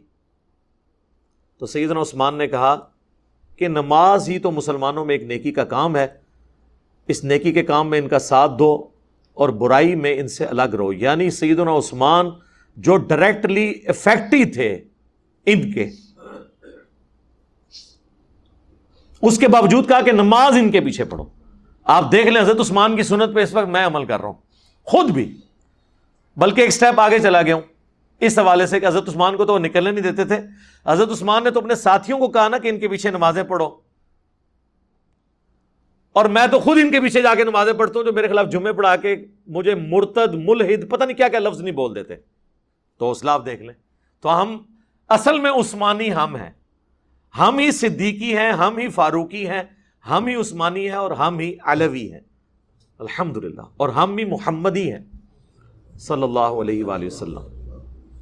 صلاد بر محمد والی محمد۔ اللہم صلی علی محمد وعلی آل محمد۔ تو اس پہ امام بخاری نے سکس نائنٹی فائیو نمبر حدیث اور سکس نائنٹی فور کے اوپر باب باندھا ہے کہ باغی اور بدتی کے پیچھے نماز پڑھنے کا حکم ہے۔ یعنی خلیفہ راشد نے ہمیں حکم دیا ہے کہ ہم باغی اور بدتی کے پیچھے نماز پڑھ لیں۔ اچھا حضرت امام بخاری نے تو اس سے یہ رزن نکالا۔ اب اس کے بعد آگے کوئی مولانا صاحب یہ فتوا دیتے ہیں کہ جی فلانے کے پیچھے نماز ہوتی ہے کہ نہیں؟ تو پہلے یہ طے کرو کہ کیا ان کا جرم حضرت عثمان غنی کو شہید کرنے سے بڑا ہے؟ ان کی گمراہی حضرت عثمان کے جو مخالفین نے جس لیول پہ حضرت عثمان کو ٹریٹ کیا، اس سے بڑھ کر ہے؟ کون یہ جرت کرے گا؟ تو مسئلہ بالکل کلیئر ہے۔ یہاں پہ آپ دیکھ لیں، کہتے ہیں امام کعبہ کے پیچھے نماز نہیں ہوتی۔ بریلوی یعنی ان کی ویڈیوز ریکارڈڈ ہے اہل حدیث کہتے ہیں بریلویوں کے پیچھے نماز نہیں ہوتی۔ اس طریقے سے ہر فرقہ دوسرے کے بارے میں یہ بات کر رہا ہوتا ہے۔ صرف شیعہ کے اندر میں نے ٹالرنس دیکھی ہے اور وہ بھی اس لیے کہ ان کی ایک سمجھ لیں، اپنی فکر کے اندر یہ چیز موجود ہے۔ اس کی وجہ سے وہ اس کو فالو کر رہے ہیں کہ وہ سب کے پیچھے نماز پڑھ لیتے ہیں۔ امام کعبہ کے پیچھے آپ کو بریلوی نماز پڑھتے ہوئے کم نظر آئیں گے۔ اہل تشیع سب کے سب امام کعبہ کے پیچھے نماز پڑھتے ہیں۔ وہ کہتے ہیں ہو جاتی ہے نماز۔ نمازیں الگ نہیں کرنی۔ نمازیں اس لیے الگ کی گئیں کہ اس کے پیچھے مینٹلٹی سمجھیں۔ یہ ایک دوسرے کو کافر کیوں کہا گیا؟ تاکہ ہمارا بندہ دوسرے کی مسجد میں نہ جائے، تاکہ ہمارا چندہ دوسرے مسجد میں نہ جائے۔ ہاں پیچھے ریزن ہی یہی ہے۔ واللہ یہی ریزن ہے، ایک ہی ریزن ہے۔ جب تک آپ ایک دوسرے کو کافر نہیں کہیں گے تو پبلک تو مکس ہوگی، وہ کبھی قربانی کے جانور میں وہاں جا کے حصہ ڈال لے گی، کھال کسی اور کو دے دے گی۔ جب آپ کہیں گے یہ ہے ہی کافر ہے، ان کے پیچھے نماز نہیں ہوتی ہے، تو آپ نے جا کے وہاں پہ جب گھسنا ہی نہیں تو چندہ ان کو کہاں سے جا کے دینا ہے؟ ایون کہیں مجبوراً گھس بھی گئے، تو چندہ دیے بغیر آپ واپس آ جائیں گے۔ تو بیسیکلی یہ ریزن تھی جس کی وجہ سے انہوں نے کہا ایک دوسرے کے پیچھے نماز نہیں ہوتی۔ صحابہ کرام میں یہ لالچیں موجود نہیں تھیں کہ وہ اس طرح کے کام کرتے، اس لیے انہوں نے کبھی یہ فتوا نہیں دیا۔ کہ فلاں کے پیچھے نماز ہوتی ہے، فلاں کے پیچھے نماز نہیں ہوتی، وہ ہمیشہ ایک دوسرے کے پیچھے ایون گمراہوں کے پیچھے نمازیں وہ پڑھتے رہے ہیں۔ وہ گمراہ بھی جن کے بارے میں آج لوگ کہتے ہیں جی وہ کافر تھے۔ یعنی مختار سقفی کے جو ماننے والے لوگ تھے، ان کے پیچھے عبداللہ بن عمر سول قبر البئی حکیم میں آتا ہے کہ خوارج کے پیچھے بھی نماز پڑھتے تھے اور ان کے پیچھے بھی نماز پڑھتے تھے۔ ایون وہ حکمران جنہوں نے مال غنیمت میں خورد برد کیا، ان کے پاس زکاتیں بھی اپنی جمع کرواتے تھے۔ بھئی ہم تو بری ذمہ ہو گئے ہیں۔ اب جو غلطی ہے، وہ ان کا وبال انہی پہ ہوگا۔ یہاں پہ ایک دوسرے کے پیچھے نماز پڑھنے کا کوئی تصور نہیں، پیچھے چندہ بک ہے۔ اسی کانٹیکس میں تو میں نے آپ کو فتوا بتایا تھا نا اعلی حضرت کا۔ آحکام میں شریعت کے اندر اور ملفوظات اعلی حضرت ملفوظات اعلی حضرت کی پہلی جلد تو خود اعلی حضرت نے پڑھی ہوئی ہے، لہٰذا کوئی یہ کہہ نہیں سکتا کہ ان کے بیٹے نے اپنی طرف سے گپے ان کی طرف منسوخ کر دی ہیں۔ ملفوظات اعلی حضرت کے اندر۔ ان سے تین سوال ہوئے ہیں۔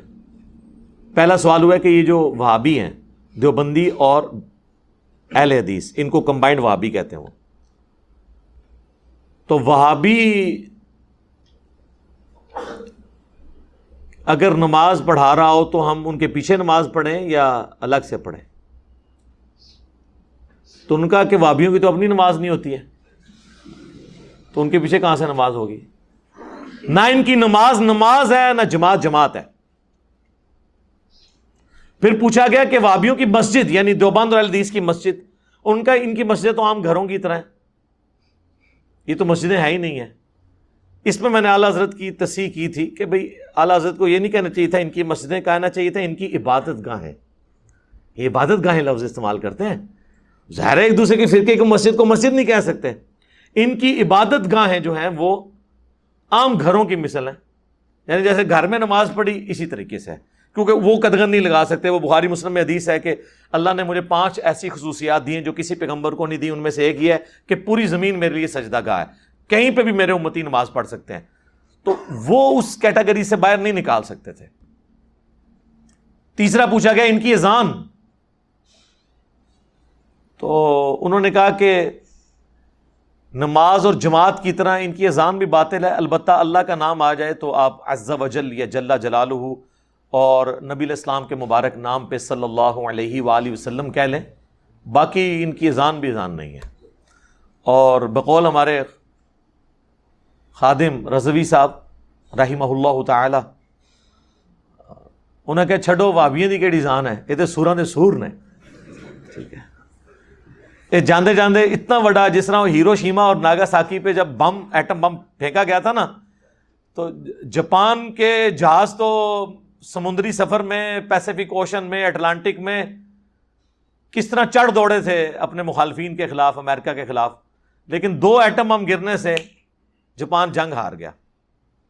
یہ ایک ایٹم بم جو گرایا ہے نا خاصم رضوی صاحب نے۔ چھٹ دو بابیاں دی کہڑی گل ہے۔ انہوں دی اذان دا کی احترام؟ یہ تو سوراں دے سور۔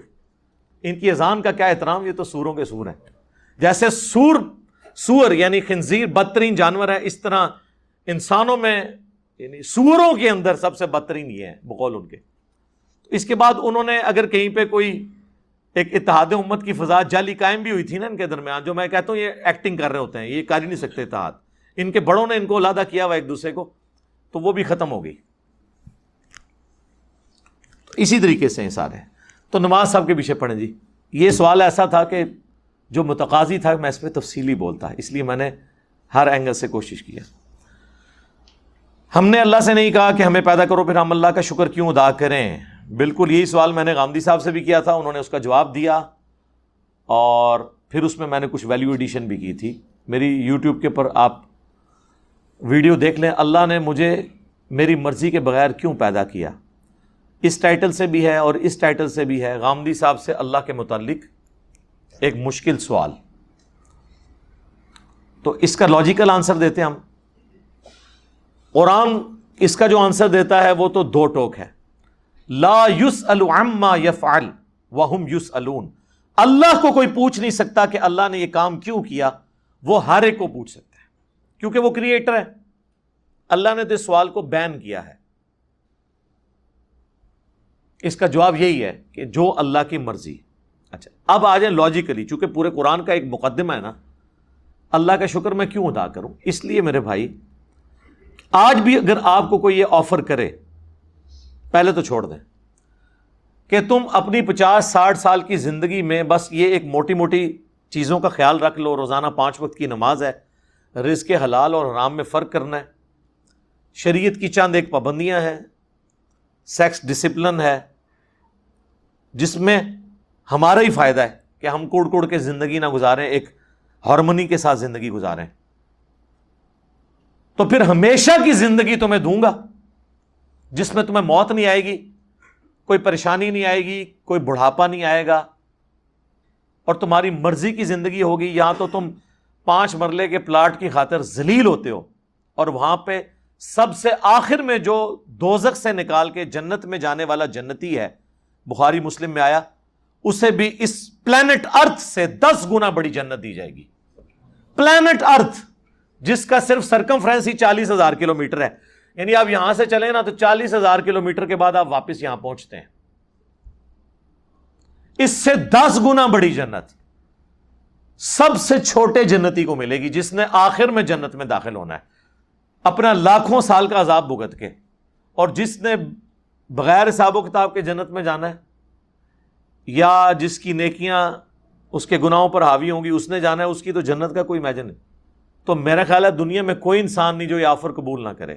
کیونکہ انسان کی دل میں جو اللہ نے شہوات کی اٹریکشن اور محبت رکھ دی ہے، وہ اس کی متقاضی ہے کہ وہ اپنی اس ٹیسٹ کو ختم نہیں کرنا چاہتا۔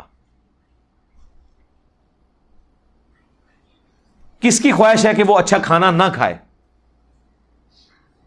اور ہمیشہ کھاتا رہے، مرتے دم تک۔ دنیا میں تو پاسبل نہیں ہے۔ کھانا پینا چھوٹ جاتا ہے۔ بیماریاں ہو جائیں تو خریدنے کی قوت کے باوجود آپ کھا پی نہیں سکتے۔ دنیا میں ارب پتی لوگ ہیں جو نمک مرچ والا کھانا بھی نہیں کھا سکتے۔ میدے اجازت نہیں دیتا۔ اللہ نے سب کو بیلنس رکھا ہوا ہے۔ کسی کو ایک معاملے میں اوپر کیا تو دوسری طرح سے اس کی آواز نکال دی ہے۔ آپ کو میں پاکستان میں اس وقت امیر ترین لوگ کئی ایسے بتا سکتا ہوں جو پیمپر باندھتے ہیں۔ اور ان کی لوگ گاڑیوں کے اوپر، ان کے جہازوں کے اوپر، ان کی دولتوں پہ، ان کے پلاٹس پہ رش کر رہے ہوتے ہیں۔ لیکن وہ اپنا پیشاب نہیں روک سکتے۔ تو انسان کی کیا اوقات ہے؟ لیکن آخرت میں کچھ نہیں ہے۔ آخرت میں پیشاب ہے ہی نہیں۔ صحیح مسلم کا آپ جنت والا چیپٹر پڑھ لیں اور مشکات شریف میں آپ کو تیسری جلد میں جنت سے متعلق ساری احادیث، بخاری، مسلم اداؤ ترمزی نصائب نے ماجا باقی کتابوں سے ملیں گی۔ کہ جنت میں خوشبودار ڈکار آئے گی اور کھانا ہضم پیشاب کرنے کی جو تکلیف ہے نا، یہ بھی نہیں انسان کو اٹھانی پڑے گی کیونکہ جنت میں تکلیفیں آئی نہیں ہیں۔ اور جنت میں آپ کا پیٹ کا بھرنا نہ بھرنا یہ آپ کی مرضی سے ہے۔ آپ لذت کے لیے کھائیں گے۔ دنیا میں تو آپ لذت والی چیز تھوڑی دیر کھائیں تو پھر پیٹ جواب دے جاتا ہے۔ نہیں۔ جنت کی کسی نعمت کو فنا نہیں ہے۔ آم توڑ کے کھائیں گے، پھر آم دوبارہ اگ جائے گا۔ اسی وقت ہی کسی چیز نے ختم نہیں ہونا۔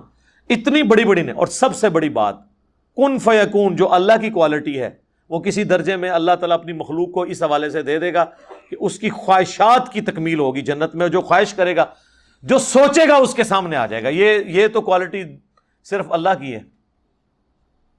لیکن انسان کو اللہ تعالیٰ یہ کوالٹی وہاں پہ دے دے گا۔ تو یہ کتنا سستا سودا ہے۔ چند سالوں کی زندگی دے کے ہمیشہ کی زندگی حاصل کر لینا۔ نہ ختم ہونے والی۔ تو اب مجھے بتائیں، اس اللہ کا شکر ادا کرنے کا دل نہیں کرتا کہ جو اکیلا تھا، کسی کو نہ بھی پیدا کرتا، اسے کو پوچھ نہیں سکتا تھا۔ اس کا پہلا احسان کہ اس نے پیدا کیا، اس کے بعد ایک آفر رکھی۔ اتنی زبردست قسم کی آفر۔ ہونا تو چاہیے تھا ایک ارب سال کی زندگی کے لیے ایک کروڑ سال تو یہاں مشقت کروائی جاتی دنیا میں۔ لیکن اس نے چند سال کی مشقت مانگی اور وہ بھی مشقت نہیں ہے نارمل لائف ہے۔ بس صرف لائف کا ڈسپلن ہے اور ہمیشہ کی زندگی دے دی۔ تو جو اللہ اکیلا ہونے کے باوجود اپنے ساتھ اتنے لوگوں کو آفر دے کہ آؤ میں تمہیں وہ کوالٹیز دوں گا، جو میری کوالٹیز ہیں۔ موت کسے نہیں آتی اللہ کو۔ انسان کو بھی موت نہیں آئے گی۔ دیکھیں نا، یہ تھوڑی بات ہے۔ دنیا میں موت آنی ہے نا، جنت میں موت نہیں ہے۔ صحیح بخاری میں حدیث ہے کہ موت کو مینڈے کی شکل میں لا کے جہنم اور جنت کے درمیان ذبح کر دیا جائے گا۔ اور ندا کی جائے گی، جنتیوں مبارک ہو، آج کے بعد تمہیں کبھی موت نہیں آئے گی۔ بے فکر ہو کے زندگی گزارو۔ اور جہنمیوں کی حسرت میں اضافہ ہوگا کہ تمہیں بھی موت نہیں آئے گی۔ تم بھی اس تکلیف میں زندگی گزارو۔ اللہ لا تجعلنا منہم۔ اللہم اجرنا من النار۔ ربنا صرف عنا عذاب جہنم۔ ان عذابها کان غراما۔ آمین۔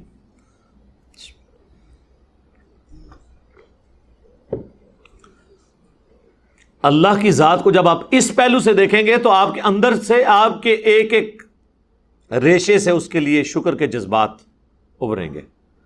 ہم تو اپنے ساتھ اپنی اس دولت میں جو اللہ نے ہمیں دیا ہے، کسی کو شریک کرنے کے لیے تیار نہیں ہے۔ اور اللہ تعالی اپنی خدائی صفات کے اندر آپ کو آپشن دے رہا ہے کہ آپ کو بھی موت نہیں آئے گی۔ آپ کو بھی ہر وہ چیز ملے گی جس کی آپ خواہش کریں گے۔ جو آپ خواہش کریں گے وہ آپ کو ملے گا۔ اور اللہ تعالیٰ کسی نعمت سے لطف اندوز خود کوئی نہیں ہو رہا۔ اللہ کھاتا ہے کیا؟ اللہ کی کوئی بیوی ہے؟ اللہ کے کوئی بچے ہیں؟ یہ وہ ساری چیزیں جو ہمارے لیے اٹریکشن کا باعث ہے اللہ کے لیے ان میں سے کوئی بھی چیز اٹریکشن کا باعث نہیں ہے۔ سوائے ایک چیز کے۔ اور وہ چیز یہ ہے، حالانکہ اس معاملے میں بھی وہ غنی ہے، لیکن یہ اس کی خواہش ہے کہ بندے انسان مخلوقات، جن، فرشتے اس کا شکر کرے اس کی عبادت کرے ٹوٹل اوبیڈینس کرے وما خلقت الجن والانس الا ليعبدون۔ ہم نے جن اور انسانوں کو فقط اس لیے پیدا کیا کہ وہ ہماری عبادت کریں۔ ہمیں مانے نہیں صرف عبادت کریں، اور عبادت کہتے ہیں ٹوٹل اوبیڈینس کو۔ تو اس لیے شکر ادا کریں جی۔ جب ہمارا مان ہے کہ سب حضرت آدم کی اولاد ہیں تو یہ ذات کہاں سے نکلی؟ اس میں سید زادے کہتے ہیں کہ ہماری یار سید زادوں کے ایسے لوگ بہت پریشان ہیں۔ دیکھیں، یقیناً ذات پات کی بنیاد کے اوپر تمیز نہیں کرنی چاہیے، سوائے ایک چھوٹا سا اس کا پورشن ہے کہ اللہ جسے چن لے۔ اب ذات پات کو تو چھوڑ دیں۔ ذات پات کی تو تفریح کوئی کہہ سکتا ہے کہ انسانوں کی بنائی ہوئی ہے۔ مرد و عورت کی تفریح کیا انسانوں نے بنائی ہے؟ یہ تو اللہ نے بنایا نا۔ مرد کو کئی کوالٹیز ایسی دی ہیں جو عورتوں کو نہیں دی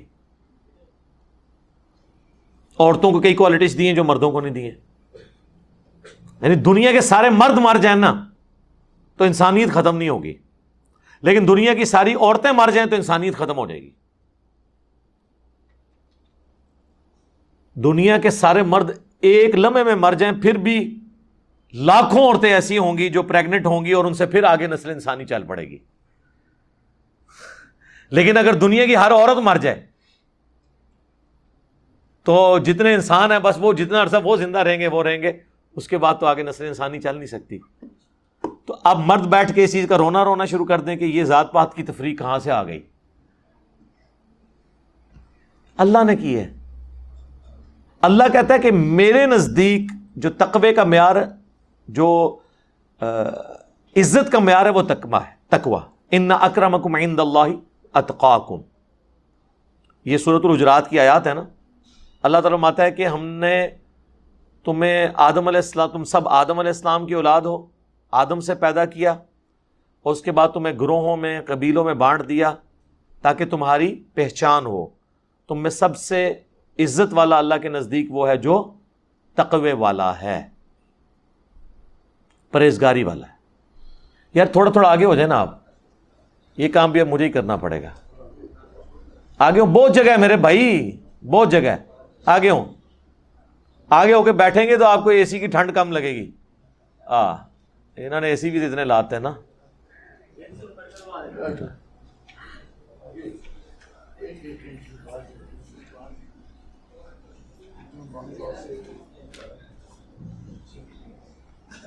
اچھا۔ تو یہ جو ذات پات کی اس حوالے سے تو تفریق اللہ نے کی ہے کہ تمہیں قبیلوں میں بانٹا ہے کہ اللہ نہیں بانٹا ہے؟ بل اس کی بنیاد کے اوپر ایک دوسرے کو ذلیل کرنا وہ غلط ہے۔ بنی اسرائیل کو قرآن میں دو دفعہ آیا، انی فضل تو العالمین اے اولاد یعقوب، ہم نے تمہیں سارے جہان والوں پر فضیلت دی تھی۔ تو اگر حضرت ابراہیم کے ایک بیٹے کی اولاد، حضرت اسحاق، جن کا لقب اسرائیل بھی تھا ان کے جو بیٹا تھا، یعقوب، حضرت یوسف کے والد، ان کا لقب اسرائیل بھی تھا، اسی سے بنی اسرائیل بنے۔ اگر بنو اسرائیل کو جہان والوں پہ فضیلت ہے، تو بنو اسماعیل کو بھی جہان والوں پہ۔ فضیلت اگر اللہ نے دی ہے قریش کو یا سید کو، تو اس میں کوئی پریشانی والی بات نہیں، لیکن یہ نہیں ہے کہ وہ اب ان کو نمازیں معاف ہیں یا وہ برے کام کریں گے تو ان کی پکڑ نہیں ہے، نہیں۔ پھر ان کو یہ بھی بتانا چاہیے، یہ قرآن میں سورہ الحضاب میں آئے کہ نبی کی بیویوں تم عام عورتوں کی طرح نہیں ہو، اگر تم نے بے حیائی کی تو تمہیں بھی دگنا عذاب دیا جائے گا تمہیں عام عورتوں سے۔ کیونکہ تمہارا مرتبہ زیادہ ہے نا۔ تو سیدوں کو بتا دیں کہ تسی اگر پٹھے کام کیتے تو انہوں ڈبل عذاب ہونا ہے۔ ٹھیک ہے، فضیلت ہم مانتے ہیں زیادہ ہوگی، لیکن عذاب بھی ڈبل ہوگا۔ ہاں فضیلت ویل کرو پھر۔ تو اس میں دونوں ایکسٹریم ہیں ہم نسبت کو بھی مانتے ہیں، لیکن اصل چیز یہ ہے تکوا پرہیزگاری۔ صحیح مسلم میں حدیث ہے، جسے جس کے امال نے پیچھے چھوڑ دیا، اس کا نصب اور اس کا خاندان اسے آگے نہیں لے کے جا سکتا۔ پہلی چیز وہ ہے۔ اور اس کو سپورٹیو حدیث ہے، بخاری مسلم کیا ہے میری بیٹی فاطمہ، میرے مال سے جو لینا ہے لے لے، اگر اللہ کے حضور پکڑی گئی تو میں چھڑا نہیں سکوں گا۔ اے نبی کی پھوپھی صفیہ، میرے مال سے جو لینا ہے لے لے، اگر اللہ نے تجھے پکڑ لیا تو میں چھڑا نہیں سکوں گا۔ اے نبی کے چچا عباس بن عبد المطلب ایک ایک رشتہ دار کو حضور نے پکار کے کہا کہ اللہ نے جو مجھے مال دیا اس میں سے تو میں تمہاری ہیلپ کر سکتا ہوں، لیکن اگر اللہ کی نافرمانی کی تو میں تمہیں نہیں چھڑا سکتا۔ تو نبی الاسلام اور اس سے زیادہ کیا سمجھاتے ہیں؟ نماز جمع کرنے میں فرائض کے ساتھ سنت موقع بھی پڑھ سکتے ہیں، پڑھ سکتے ہیں جی پڑھ سکتے ہیں، لیکن دو فرضوں کو کنزیکٹو جوڑتے وقت سینٹر میں سنتیں نہیں پڑھیں گے۔ سنتیں الگ سے پڑھیں گے۔ یعنی اگر آپ نے زہر کی چار سنتیں پڑھی، اس کے بعد زور کے دو فرض پڑے یا چار فرض۔ مسافر ہیں تو دو پڑھیں گے، مقیم ہے تو چار۔ پھر ساتھ ہی اثر کے چار فرض پڑے جائیں گے، ایک اذان اور دو اقامتوں کے ساتھ۔ جو زور کے بعد والی دو سنتیں ہیں، وہ اثر اور زور کے فرضوں کے درمیان نہیں پڑیں گے آپ۔ کیونکہ سنت یہ ہے کہ جب نمازیں جمع ہوں، تو ان فرائض کے درمیان آپ کچھ نہیں پڑھیں گے۔ البتہ اگر آپ سنتیں پڑھنا چاہتے ہیں تو وہ آپ بعد میں پڑھ لیں۔ اس میں کوئی حرج نہیں ہے۔ لیکن نمازیں جب جمع کی جاتی ہیں تو سنت یہی ہے کہ نبی الاسلام ساتھ نفلی عبادت سنت موقع وغیرہ نہیں پڑھتے تھے۔ اگر داڑھی آنا شروع ہو جائے لیکن صحیح طرح نہ آئے مطلب یہ کہ سائڈ پر ہو، سائڈ پہ نہ ہو، تو کیا ہم دوبارہ مشین کروا سکتے ہیں؟ مشین کروانے سے کوئی نہیں فرق پڑنا۔ بال تو جس طرح نکلنے ہیں وہ گاندھی صاحب کے آپ دیکھ لیں، چند بال ادھر ہیں، تھوڑے سے ادھر ہیں ادھر ہیں۔ ہاں تو وہ تو نہیں اگتے ہیں۔ چائنیز جتنے ان کی داڑیاں آپ دیکھ رہے ہیں، صرف اتنے حصے پہ اگتی ہیں۔ تو یہ اسٹیٹ آف مائنڈ ہوتا ہے، بال جو ہے نا، آ ہی جاتے ہیں، تھوڑی دیر بعد آتے ہیں۔ یہ دنیا کی کوئی مشین اور اس اس طرح اس طرح کا ایجاد نہیں ہوا کہ جہاں پہ بال نکلنے ہی نہیں، وہ آپ پھیرتے رہے تو یہ کسی سائنٹسٹ سے ہی آپ پوچھ لیں اسکن اسپیشلسٹ سے، کہ کیا اس طرح پھیرنے سے بال نکل سکتے ہیں؟ جب زمین ہی بنجر ہے کسی حصے پہ، وہاں سے بال نہیں نکل سکتے۔ ہاں جلدی یا لیٹ والا معاملہ ہو سکتا ہے، وہ بھی انیس بیس کے فرق کے ساتھ۔ ادر وائز ایسا نہیں ہوتا۔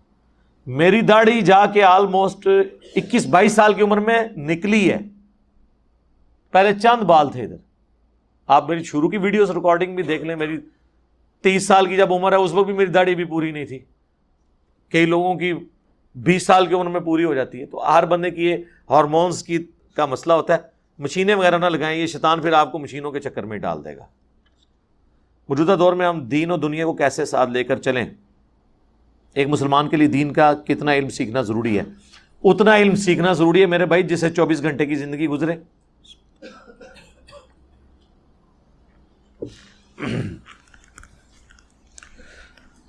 چوبیس گھنٹے میں سب سے امپورٹنٹ چیز تو نماز ہے نا۔ تو نماز کے ساتھ پھر تہارت کے مسائل، وضو، غسل، استنجا، کپڑوں کی پاکی، ناپاکی، یہ سب کچھ جڑا ہوا ہے نا۔ نماز کی ٹائمنگس کا پتہ ہونا، نماز کا طریقہ پتہ ہونا۔ چوبیس گھنٹے کے لیے اتنا علم حاصل کرنا ضروری ہے، جس سے آپ اپنی زندگی گزار سکیں۔ تو وہ انسان وقت کے ساتھ ساتھ چیزیں ظاہر ہے، سیکھنا شروع کر دیتا ہے۔ قرآن ترجمے سے پڑھیں، مشکات المصابی آپ ضرور ڈاؤن لوڈ کر کے احادیث پڑھنا شروع کریں تو آپ کو بیسک نالج آ جائے گا۔ باقی ہماری ویڈیوز میں ہر چیز ریکارڈیڈ ہے۔ باقی رہ گیا دین اور دنیا ساتھ۔ اسلام ہی وہ واحد دین ہے جس میں دین اور دنیا ساتھ ہے۔ باقی دنیا میں جتنے مذاہب ہیں نا، یا ادیان کہہ لیں، ان میں ایکسٹریم رویے ہیں۔ کرسچنس میں بھی آپ دیکھیں جو راہب بنے، وہ بالکل ایون شادیاں بھی نہیں پھر کرتے۔ سب کچھ چھوڑ چھاڑ کے بیٹھ جاتے ہیں۔ ہندوؤں میں بھی آپ دیکھ لیں، پہاڑوں میں جا کے بیٹھ گئے ہوئے مسلمان ایک ڈائنامک لائف گزارتا ہے۔ نبی الاسلام کبھی بھی جا کے پہاڑوں میں آپ نے وقت نہیں گزارا، وہ غار عراق کا ایک واقعہ ہے۔ نہ اس سے پہلے کوئی واقعہ ہوا، نہ اس کے بعد، وہ اللہ نے اس جگہ کو چنا۔ بس۔ ورنہ تو آپ کی ڈائنامک لائف ہے۔ حضرت بکر صدیق کی کوئی چلا گاہ نہیں تھی۔ حضرت عمر کی کوئی چلا گاہ نہیں تھی۔ یہ کہتے ہیں فلاں بزرگ نے آنے سال تھے چلا کٹیا۔ بھائی مسلمانوں کی چلا گاہ جو ہے نا، وہ مسجد ہے۔ بخاری مسلم دونوں میں سات لوگوں کو اللہ کے عرش کا سایہ ملے گا، ان میں سے ایک وہ شخص ہے جس کا دل مسجد میں اٹکا رہے ہر وقت۔ تو مسلمانوں کی چلا گاہ مسجد ہے۔ مسلمانوں کی راہبانیت مسجد میں بیٹھنا ہے۔ یا اس کے بعد کوئی چیز ہے تو اللہ کی راہ میں قتال کرنا ہے، جہاد کرنا۔ جنگلوں میں جا کے بیٹھ کے وہاں پہ ڈیرے لگا لینا اور وہاں پہ جناب جا کے وہ سینریاں دیکھنا خوبصورت اور چندے سارے وہاں پہ ہی آ جائیں اپنے پاس۔ تو سر یہ تو زندگی ہر کوئی بندہ گزارنے کی کوشش کرے گا، یہ اسلام کو مطلوب زندگی نہیں ہے۔ اسلام کی مطلوب زندگی یہ ہے کہ آپ نے اسی دنیا میں وقت گزارنا ہے اور یہی آپ کی امتحان گاہ ہے۔ امتحان گاہ سے اس پیپر دینے والے سینٹر سے اٹھ کے آپ بھاگ نہیں سکتے۔ آپ کو پرچہ بھی خالی دینے کی اجازت نہیں ہے، ورنہ تب بھی فیل ہو جائیں گے۔ اٹھ کے بھاگ جائیں گے، تب بھی فیل ہو جائیں گے۔ یہی ہماری امتحان گاہ ہے۔ بیوی، اولاد، ماں باپ رشتہ دار، معاشرہ، اسی میں رہ کے ہم نے وقت گزارنا ہے اور لیکن اس میں ہر لمحے ہم نے یہ ڈسائڈ کرنا ہے کہ کون سی چیز قرآن و سنت کے مطابق ہے، ہم اس کو اڈاپٹ کریں، جو خلاف ہے وہ چھوڑ دیں۔ اس چیز کا آپ نے خیال رکھنا ہے۔ تو نارمل زندگی گزارے میری بھی آپ کے سامنے نارمل زندگی ہے۔ دین اور دنیا کو الگ کرنے کی ضرورت نہیں ہے۔ دنیا بھی کبھی دین بن جاتا ہے اور دین بھی دنیا بن جاتی ہے۔ صرف ایک چھوٹی سی نیت کے فرق سے ایٹیچیوڈ کے فرق سے۔ جو لوگ مال کمانے کے لیے دین کا کام کر رہے ہیں، کام تو دین کا کر رہے ہیں، لیکن اللہ کے نزدیک وہ دنیا داری ہے۔ اور جو بندے اپنی دنیاوی ایجوکیشن کو، دنیاوی تعلیم کو، دنیاوی اسٹیٹس کو اللہ کے لیے لگا کے خود بھی دین پہ چل رہے ہیں اور لوگوں کو بھی بلا رہے ہیں، اللہ کے نزدیک وہ دین دار ہے۔ تو دین اور دنیا کو الگ چیز نہیں ہے، ایک ہی چیز ہے۔ دنیا یہ پلیٹ فارم ہے جہاں پہ آپ نے دین کے مطابق زندگی گزارنی ہے۔ یہ اسی طریقے سے ہے کہ جی ہم کشتی کو اور پانی کو کیسے ساتھ ساتھ لے کے چل سکتے ہیں۔ تو یہ تو ہو نہیں سکتا کہ آپ جا کے چھلانگ مار دیں پانی میں، کتنی دیر تیراکی کریں گے، ڈوب جائیں گے۔ اور یہ بھی نہیں ہو سکتا کہ آپ کشتی کو نکال لیں اور کسی جزیرے پہ لگا دیں تو آپ اپنی منزل تک بھی نہیں پہنچ سکتے۔ تو یہ پانی یہ دنیا ہے، وہ کشتی، وہ دین کی کشتی ہے جو اس پانی کے اوپر ہی چلے گی۔ لیکن اس پانی کو کشتی کے اندر نہیں داخل ہونے دینا، ورنہ کشتی ڈوب جائے گی۔ پانی کو آپ غائب نہیں کر سکتے، ورنہ کسی جزیرے پہ جا کے بیٹھ جائیں گے، منزل تک پہنچ نہیں سکتے۔ تو دنیا میں ہی رہ کے اپنے معاملات کو لے کے چلنا ہے۔ کیا مسلمان کے لیے واجب ہے کہ وہ ختم نبوت کی ہڑتالوں میں شامل ہو؟ ختم نبوت کی ہڑتالیں میرے بھائی کہاں ہو رہی ہیں؟ یہ سب کی سب جو جتنی بھی تحریکیں ہیں، یہ اینٹی قادیانی تحریکیں ہیں۔ ختم نبوت تحریکیں نہیں ہیں، یہ ذہن میں رکھیے گا۔ ختم نبوت تحریک ہوتی نا میرے بھائی، تو پھر انصاف کا تقاضا یہ تھا کہ چشتی رسول اللہ اور اشرف علی تھانوی رسول اللہ کے خلاف بھی آج تک وہ آپ نے ہڑتال دیکھی ہے۔ اگر کی کسی نے تو میں ہی کروں گا۔ لیکن میں تو اس چیز میں بلیو نہیں کرتا۔ ہمیں ہڑتال کرنے کی ضرورت نہیں ہے۔ ہم نے اپنا پروٹیسٹ ریکارڈ کروا دیا ہے۔ خود بخود لوگ اس پورے کے پورے سسٹم سے متنفر ہو کے کتاب و سنت کا منج اختیار کر رہے ہیں۔ ہمیں تو کوئی فرق نہیں پڑتا۔ ٹھیک ہے۔ یہ پردہ آگے کر دیں تاکہ کولنگ نہ ضائع ہو۔ ہاں جی۔ تو ختم نبوت کی تحریکیں نہیں ہیں، یہ ایک فرقے کے خلاف تحریکیں۔ آپ ختم نبوت کی تحریک کہیں پہ آئی تو مجھے بتائیے گا، میں بھی اس میں شامل ہوں گا۔ جس میں غلامت قادیانی دجال کے خلاف بھی پوسٹر ہو اور چشتی رسول اللہ اور اشرف تھانوی رسول اللہ والے پوسٹر بھی لگے ہوں۔ سب سے پہلے میں اس تحریک میں شامل ہوں گا۔ اور ٹائم قیامت تک کے لیے۔ ٹائم قیامت تک کے لیے۔ اگر کسی صحابی کے کال اور فیل میں تضاد پایا جائے تو ان کا کال لیا جائے گا یا فیل یہ اصول ہے جی ہمیشہ کہ آپ نے وہ چیز لینی ہے جو کال سے ریلیٹڈ ہے۔ کیونکہ فیل کسی کا ذاتی بھی ہو سکتا ہے۔ کال اگر کوئی بیان کرتا ہے صحابی، نبی اسلام کے ریفرنس سے، تو آپ اس کو پرائرٹی کے اوپر لیں گے۔ فیل کسی شخص کا اپنا ذاتی بھی ہو سکتا ہے۔ خلاف سنت بھی ہو سکتا ہے، مجبوری کی وجہ سے بھی ہو سکتا ہے، اور عین ممکن ہے وہ سنت کے مطابق ہو، آپ کو نہ پتا ہو۔ نبی اسلام کے کیس میں بھی اگر کال اور فیل میں الگ الگ کوئی چیز آ رہی ہو، تو کال کو لیا جاتا ہے۔ لیکن جہاں مسئلہ آ جاتا ہے نا، حلال و حرام کا جائز ناجائز کا۔ پھر ہمیں دقت نظر سے دیکھنا پڑتا ہے کہ اس وقت یہ کال کس موقع پر ہے۔ بعض اوقات وہ فیل جو ہوا ہوتا ہے، وہ اس کے بعد ہوا ہوتا ہے، وہ فیل اس کال کو منسوخ کر دیتا ہے۔ تو یہ ناسک و منسوخ کا معاملہ ہے، لیکن اس کو کوئی بہت بڑی مصیبت نہیں بنانا چاہیے۔ آلریڈی یہ چیپٹر کلوز ہے فکی معاملات کے اندر۔ یہ اس طرح کے کلوز نہیں جو ہمارے مفتی صاحب کہتے ہیں، کراچی والے، کہ جی کلوز ہے ہر چیز۔ نہیں۔ کلوز ہوئی ہے تو کچھ فیصلہ کر کے کلوز ہوئی ہے نا؟ یہ تو نہیں کلوز ہوئی ہے کہ بھائی یہ بھی ٹھیک اور یہ بھی ٹھیک۔ ہم کہتے ہیں کلوز ہے، لیکن کلوز ہے دلائل کی بنیاد کے اوپر۔ تو یہ دیکھنا ہے کہ کس نے وہ جو کاپی پوری ہوم ورک کرنے کے بعد وہ کاپی بند کی ہے کس نے جو ہے وہ اپنی طرف سے فتوے لکھ کے کاپی بند کی ہے۔ تو فتوا تو اس کا مانا جائے گا، قرآن و سنت کے مطابق ہے۔ اس پہ میری یوٹیوب کے اوپر ایک ویڈیو ہے، تقلید کے نام پہ ڈرامہ بازی۔ وہ آپ دیکھیں میں نے اس میں کئی ایک مثالیں دی ہیں۔ اچھا اب اس سوال کے انہوں نے لکھا ہے، جیسا کہ عبداللہ بن عمر کے رفع دین کے متعلق کچھ کتابوں میں تضاد پایا جاتا ہے۔ کوئی تضاد نہیں پایا جاتا۔ میرے بھائی، جب بخاری مسلم موجود ہے تو دور کی کتابوں میں کیوں جاتے ہیں؟ چوبیس کیرٹ سونا کو چھوڑ کے۔ آپ ان کتابوں کے پیچھے پڑھ رہے ہیں کہ جن کتابوں کے اندر چیزیں مکس بھی ہوئی ہوئی ہیں، راویوں کو عوام لگے ہوئے ہیں۔ اگر ان کتابوں کی اوقات ہوتی تو آج یہاں ٹیبل پہ پڑی ہوئی ہوتی ان کے مقابلے پہ۔ ایک چیز قرآن میں لکھی ہوئی ہے اور تفسیر عثمانی میں سورہ لقمان کی تفسیر ہے نا کہ جو دودھ چھڑانے کی عمر ہے وہ دو سال قرآن میں آیا۔ تو اس کی تفسیر میں لکھتے ہیں کہ قرآن میں تو آیا دو سال ہے سورت البقرہ میں، سورہ لقمان میں۔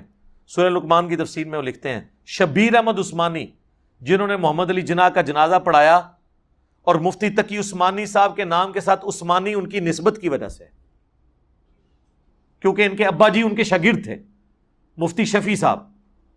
وہ شبیر احمد عثمانی کے شاگرد ہیں۔ تو آپ انداز لگائیں کتنا بڑا دیوبندی عالم ہوگا وہ۔ کہ تقی عثمانی صاحب کے ابا جی جو تقی عثمانی صاحب کے استاد بھی ہیں، ان کا آگے سے وہ استاد ہے اور انہوں نے اپنے استاد کی نسبت کی ان کے ساتھ عثمانی لگایا۔ شبیر احمد عثمانی، انہوں نے محمود الحسن دیوبندی صاحب کا قرآن کا ترجمہ تھا، اس کے اوپر ہاشیہ لگایا۔ تفسیر کے طور پہ۔ اس حاشیے میں انہوں نے لکھا، سورہ لکمان کی تفسیر میں کہ قرآن میں تو آیا کہ دودھ چھڑانے کی عمر دو سال ہے، لیکن قرآن میں یہ ہے، جبکہ ماں عنیفا کہتے ہیں کہ ڈھائی سال ہے، ہو سکتا ہے ان کے پاس بھی کوئی دلیل ہو۔ اس کا مطلب یہ ہے کہ شبیر عثمانی کے زمانے تک دلیل ابھی تک نہیں ملی تھی ان کو۔ تو چھڑ دو، مان لو غلط لے کے گئے نے۔ چودہ سو سال ہی جیڑی آیت نہیں تو ملی جیڑی دیس نہیں ملی انہوں نے لب کے کیا کرنا ہے فضول قسم کی بحث ہے فضول قسم کی حرکتیں تو بندے کو خود حیا کرنی چاہیے کہ وہ کیا کرنے جا رہا ہے کیا ایٹیچیوڈ ہے تو یہ لوگ قرآن و سنت کی تعلیمات کا واضح مذاق اڑاتے ہیں اس حوالے سے اور پھر جب ہم ان کی غلطیاں ہائی لائٹ کرتے ہیں تو ان کو یہ لگتا ہے کہ یار یہ ہمارا مذاق اڑا رہا ہے ہمارے بزرگوں کا مذاق اڑا رہا ہے میں اکثر کہتا ہوں کہ ویسے تو اولاد کی برے کرتوتوں کی وجہ سے ماں باپ منہ چھپاتے پھرتے ہیں نا۔ یہ ہمارے فرقوں کے علماء وہ اولادیں ہیں کہ جن کے ماں باپ، جن کے بزرگوں کے کرتوتوں کی وجہ سے یہ منہ چھپاتے پھر رہے ہیں۔ تو قصور تو ان کا ہے تو دور کی کتابوں کو چھوڑیں، جو لکھا ہوا ہے قرآن و سنت میں، اس کو آپ فالو کریں۔ ٹھیک ہے۔ باقی اس میں کئی تفصیل طرف چیزیں ہیں جو یعنی کال اور فیل کے تضاد کے حوالے سے جو بظاہر کچھ چیزیں نظر آتی ہیں۔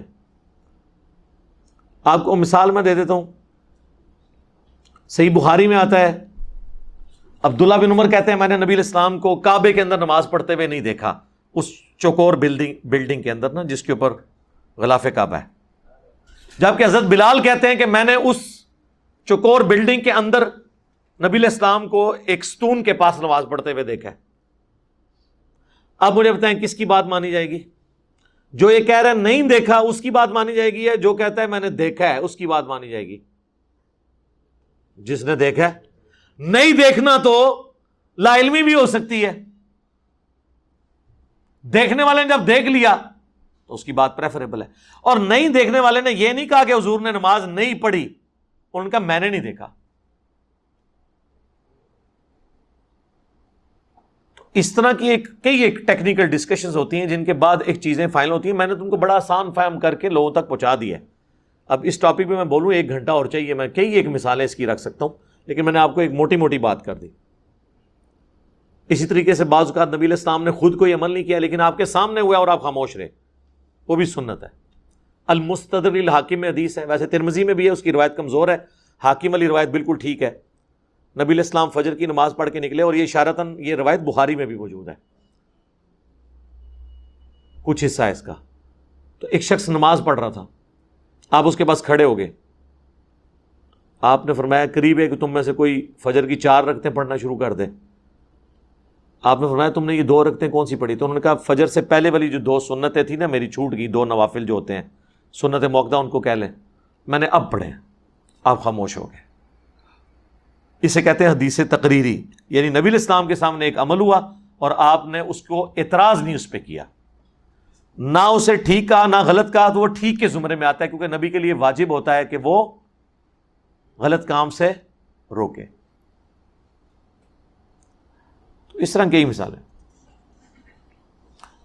حضرت معاویہ رضی اللہ تعالیٰ عنہ اگر بخاری کی حدیث کے مطابق جنتی لشکر میں شامل تھے تو ان کو عمار بن یاسر کی حدیث کے مطابق جہنمی کس طرح کہہ سکتے ہیں؟ کس نے کہا جی ان کو جہنمی آپ کے دل میں اگر وہ حدیث کھٹکتی ہے اور آپ خود اس سے جہنمی کا رزلٹ نکالتے ہیں تو یہ آپ کا وبال ہے۔ ہم نے تو جب بھی بیان کیا تو اس کو ایکسپلین کیا کہ صحیح بخاری میں حدیث ہے two eight one two Ammar کو ایک باغی جماعت قتل کرے گی۔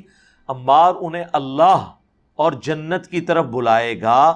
وہ جماعت اسے دوزخ کی طرف، آگ کی طرف بلائے گی۔ یہ نہیں ہے کہ وہ جماعت جہنم میں ہے، یہ تو الفاظ ہی نہیں ہے۔ وہ تو دنیا میں کئی امال ہیں جو جہنم میں لے جانے والے ہیں۔ اگر کوئی شخص جھوٹ بولتا ہے تو میں اسے کہوں گا یہ جہنمی ہے۔ میں یہ کہوں گا کہ یہ جہنم کی طرف بلانے والا کام کر رہا ہے۔ این ممکن ہے اسے توبہ نصیب ہو جائے۔ این ممکن ہے اس کی نیکیاں اس کے گناہوں پر بھاری ہوں۔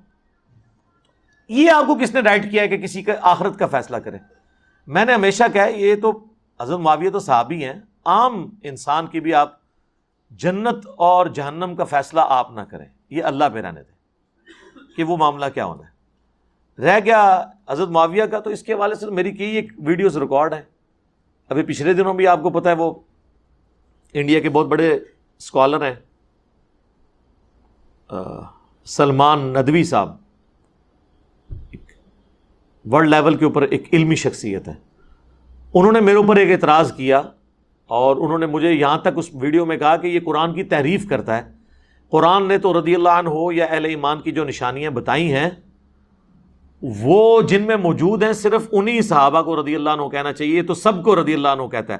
اور ان کا اشارہ امیر شام کی طرف ہی تھا، چونکہ اس معاملے میں وہ بڑے ایک سخت سٹانس رکھتے ہیں خلافت و ملوکیت کے حوالے سے۔ تو اس میں بھی ہم نے، میری آلریڈی اس کے اوپر ویڈیوز ریکارڈ تھی ہم نے اس کے ساتھ جوڑ دی کہ میرے بھائی آپ سمجھیں۔ کہ ہم نے ہر اس شخص کو رسپیکٹ دینی ہے جس نے حضور علیہ السلام پر ایمان لایا اور اس نے کلمہ پڑھا۔ باقی اس کے جو امال ہیں، ان کا معاملہ اللہ کے سپورٹ لیکن اس بنیاد پہ یہ بھی نہیں ہو سکتا کہ انہوں نے اگر کوئی غلط عمل کیا تو ہم اسے ہائی لائٹ نہیں کریں گے۔ اس لیے کہ وہ تو ہماری حدیث کی کتابوں میں ہائی لائٹ ہوئے ہیں، کئی تو قرآن میں ہائی لائٹ ہوئے ہیں۔ اب جب قرآن میں یا حدیث میں کوئی چیز ہائی لائٹ ہوئی ہے، اس کا بیان کرنا توہین نہیں ہوتا۔ توہین ہوتا ہے کہ اس کے بعد پھر ان پہ گالی گلوچ کیا جائے۔ تو ہم اس کے حق میں نہیں رہ گیا آخرت کا معاملہ۔ یہ دنیا میں کوئی فیصلہ نہیں کر سکتا۔ ایمان ابو طالب پہ شیعہ سنی کا موقف کیا ہے؟ اہل سنت کا تو اتفاق ہے جی کہ ابو طالب کے حوالے سے خاموشی اختیار کریں۔ اور بخاری مسلم میں حدیث ہے کہ نبی الاسلام نے ان پہ کلمہ پیش کیا لیکن انہوں نے آخری وقت میں کلمہ نہیں پڑھا۔ اہل سنت میں کچھ لوگ اس حدیث کی تعویل بھی کرتے ہیں۔ وہ کہتے ہیں کہ اوور آل ان کا کریکٹر ایسا نہیں تھا کہ جس میں کہیں کفر ان سے ثابت ہو، حضور کے پشت پناہ تھے، حضور کے دشمنوں کے گیسٹ انہوں نے حضور کو پناہ دی۔ تو جب تک وہ ذہنی ہم آنگی نہ ہو، کس طریقے سے کوئی شخص اس طرح کسی کو سپورٹ کر سکتا ہے؟ میرا موقف اس میں یہ ہے کہ جس شخصیت کا ہمارے نبی پہ احسان ہے، اس کا پوری امت پہ احسان ہے۔ اس کے حوالے سے اگر آپ کوئی اچھے الفاظ نہیں نکال سکتے، برے الفاظ تو بالکل نہ نکالیں۔ قیامت سے قبل جنگوں کے بارے میں بتائیے گا۔ جی آپ مشکا شریف کی تیسری جلد پڑھ لیں اور اس میں آپ کو ملیں گی۔ باقی یہ زیادہ تر تو ایک علمی شاوتی ہے جو اس طرح کی گفتگو لوگ بار بار وہی والی کرتے رہتے ہیں۔ آپ پریکٹیکل جو کرنا نا، دین کے لیے وہ کریں۔ بجائے ان کاموں میں لوگوں کو ڈالیں محمد شیخ کس طرح گمراہ ہے محمد شیخ صاحب کے تو عقیدے کفری ہیں۔ گمراہ نہیں ہے گمراہ کہنا تو لفظ گمراہ کی توہین ہے۔ انہوں نے قرآن کی تحریف کی ہے۔ قرآن پاک میں جو چیزیں اس طرح بیان نہیں ہوئی تھیں انہوں نے بالکل اس کو غلط طریقے سے بیان کی ہے۔ تو لہٰذا یعنی پاکستان میں اگر کسی طبقے یا گروہ کی تکفیر ہو سکتی ہے نا، تو ان لوگوں کے بعض نظریات کی تکفیر ہو سکتی ہے۔ جس طریقے سے وہ بیان کریں البتہ، باتیں وہ کئی ٹھیک بھی کرتے۔ ہمارا تو اصول یہ ہے کہ جو صحیح بات کرے وہ لے لو، غلط بات کرے تو چھوڑ دو۔ صحیح بات تو شیطان کرے۔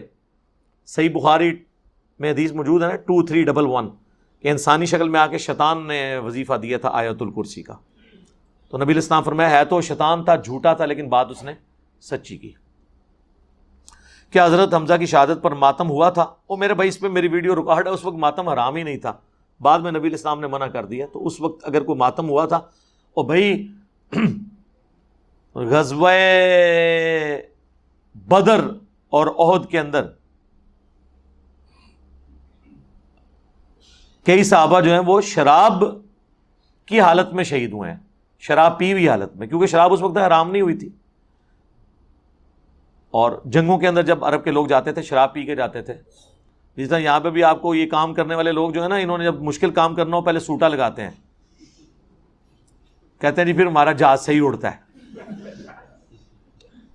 لیکن سلام ہے ان لوگوں کو، جب شراب حرام ہوئی ہے تو پھر جو گھر میں بھی شراب تھی نا، وہ مٹکے بھی انہوں نے توڑ دیے، صحیح بخاری میں آتا ہے۔ یہ بھی نہیں کہا کہ چلو یہ پڑھیے، یہ پی لیں یا اس کو بیچ ہی دیں جیسے ہمارے کے پی میں بعض لوگ کہتے ہیں جی ہیروئن پینا حرام ہے، لیکن اس کی اسمگلنگ جو ہے وہ جائز ہے۔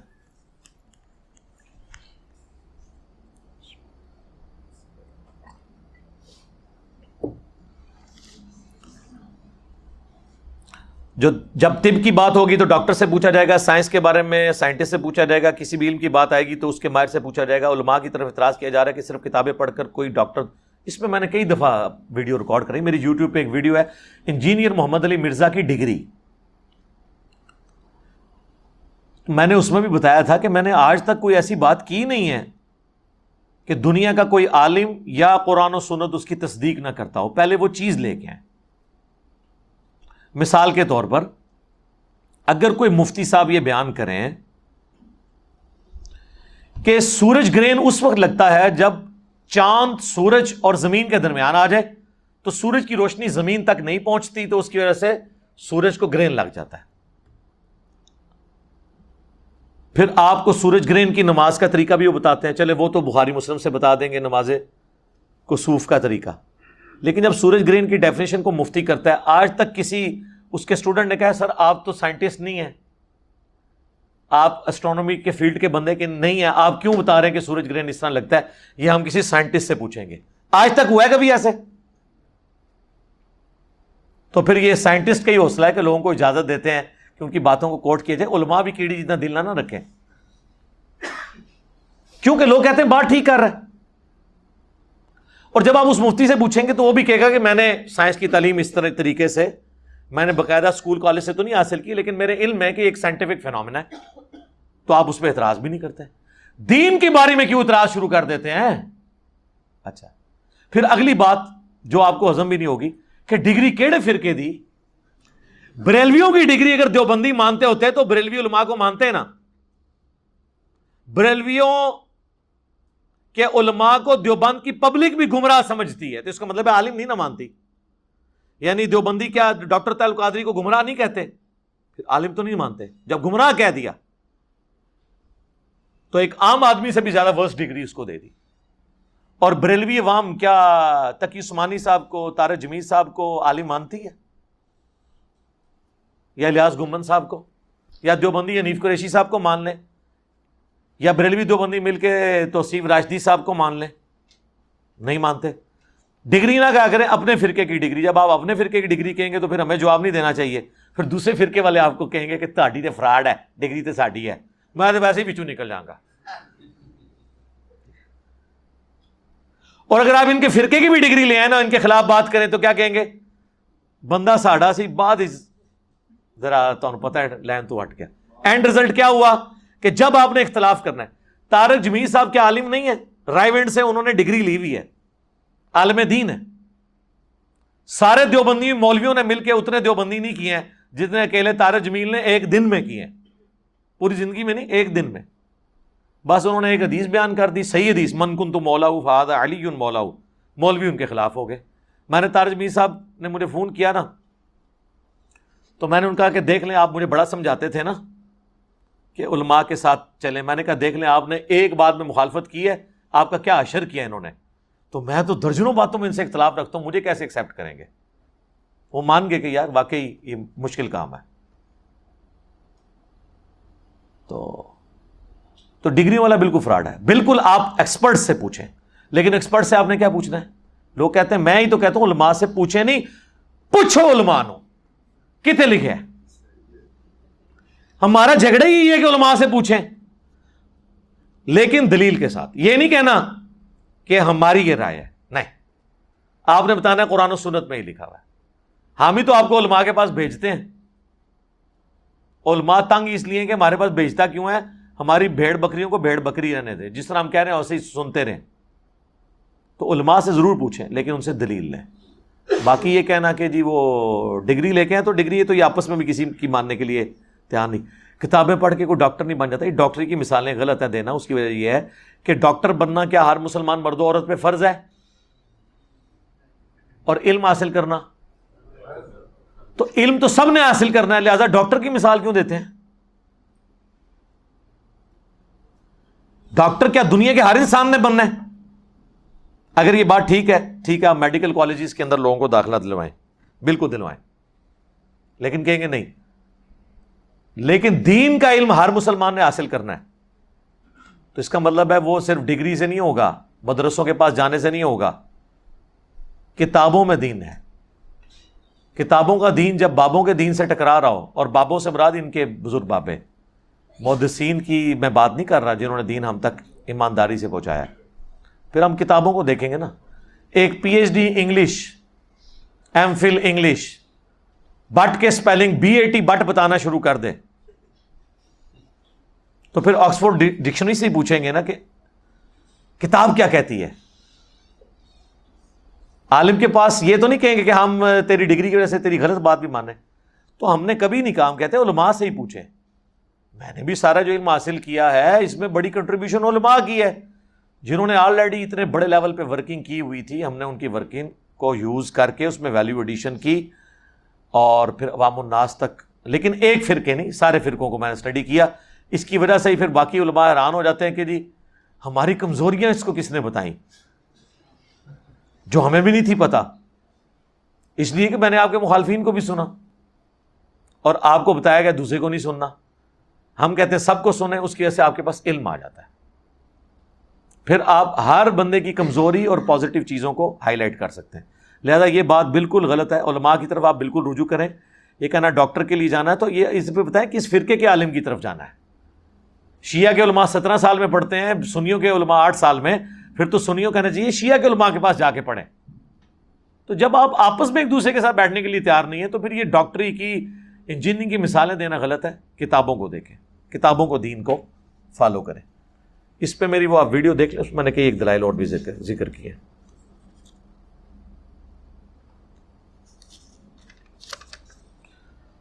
ہم اتنے سچے اور حقیقت کے لیکچر سن کے بعد بھی عمل کرنے میں نااہل کیوں ہیں؟ مسلمان ہونے کی حیثیت سے۔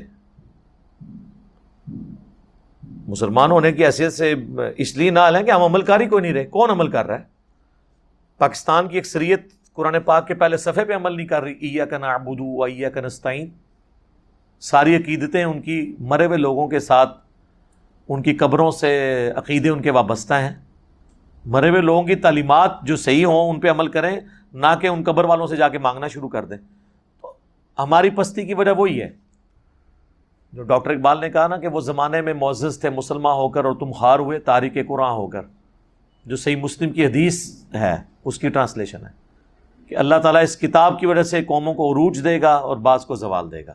عمل کر نہیں رہے، سر، عمل کریں، اس کے بعد انشاءاللہ ناکامی ہے تو پھر مجھے بتائیے گا۔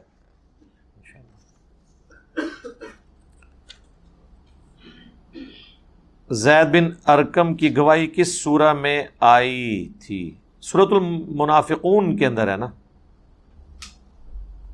وہ صحیح بخاری میں بھی آتا ہے، اس کی تفصیل۔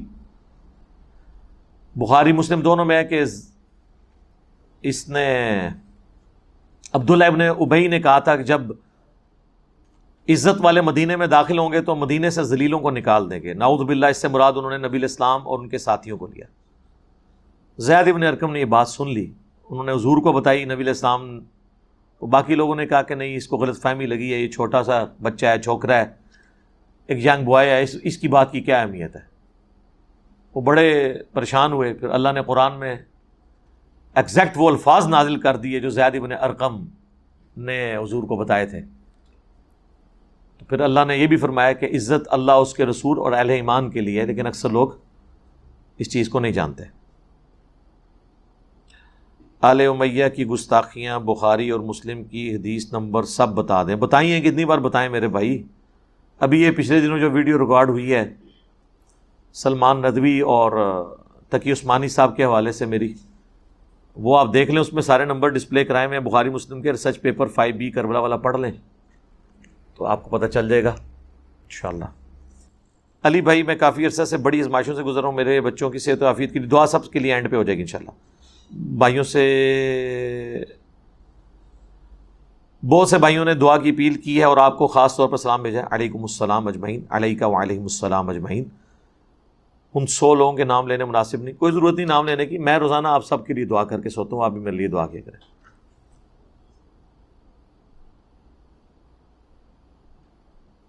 اللہ، کیا وظائف کرنا صحیح ہے؟ اللہ کے کلام سے مسائل کا حل اور شفا ملتی ہے۔ وظائف وہی کریں جو کتاب و سنت میں لکھے ہوئے ہیں۔ یہ صبح شام کے اذکار ہیں، فرض نماز کے بعد اذکار، باقی اذکار۔ اینڈ پہ آپ کو یہ سارے اذکار کارڈ انشاءاللہ فری مل جائیں گے۔ ہم نے تو باقاعدہ اذکار کارڈ کے اوپر یہ دیکھیں نا، پورے پورے کارڈز بنا دیے ہیں۔ آپ کو سچ پیپرز بھی فری مل جائیں گے یہ۔ جادو ٹونا وبائی امراض سے بچنے کے، فرض نماز کے بعد کے گرین کارڈ، بلو کارڈ، آخرت کے۔ علی بھائی، میں خصوصی طور پر سوال پوچھنے کے لیے سیال کوٹ سے آیا ہوں۔ ویلکم جی۔ ڈراپ شپنگ ڈراپ شپنگ آپ اگر یوٹیوب پہ لکھ لیتے تو آپ کو کرایہ خرچ کے یہاں نہ آنا پڑتا۔ ایگزیکٹ ابھی لکھیں، جو بھی بیٹھا ہوا ہے۔ ڈراپ شپنگ اور انجینئر محمد علی مرزا لکھیں، اس میں میرا کلپ ریکارڈ ہے۔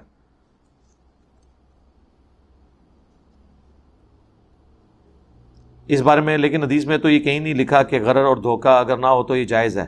جی لکھا ہوا ہے۔ یہ بھی میں نے حدیثیں بخاری مسلم سے بیان کی ہیں۔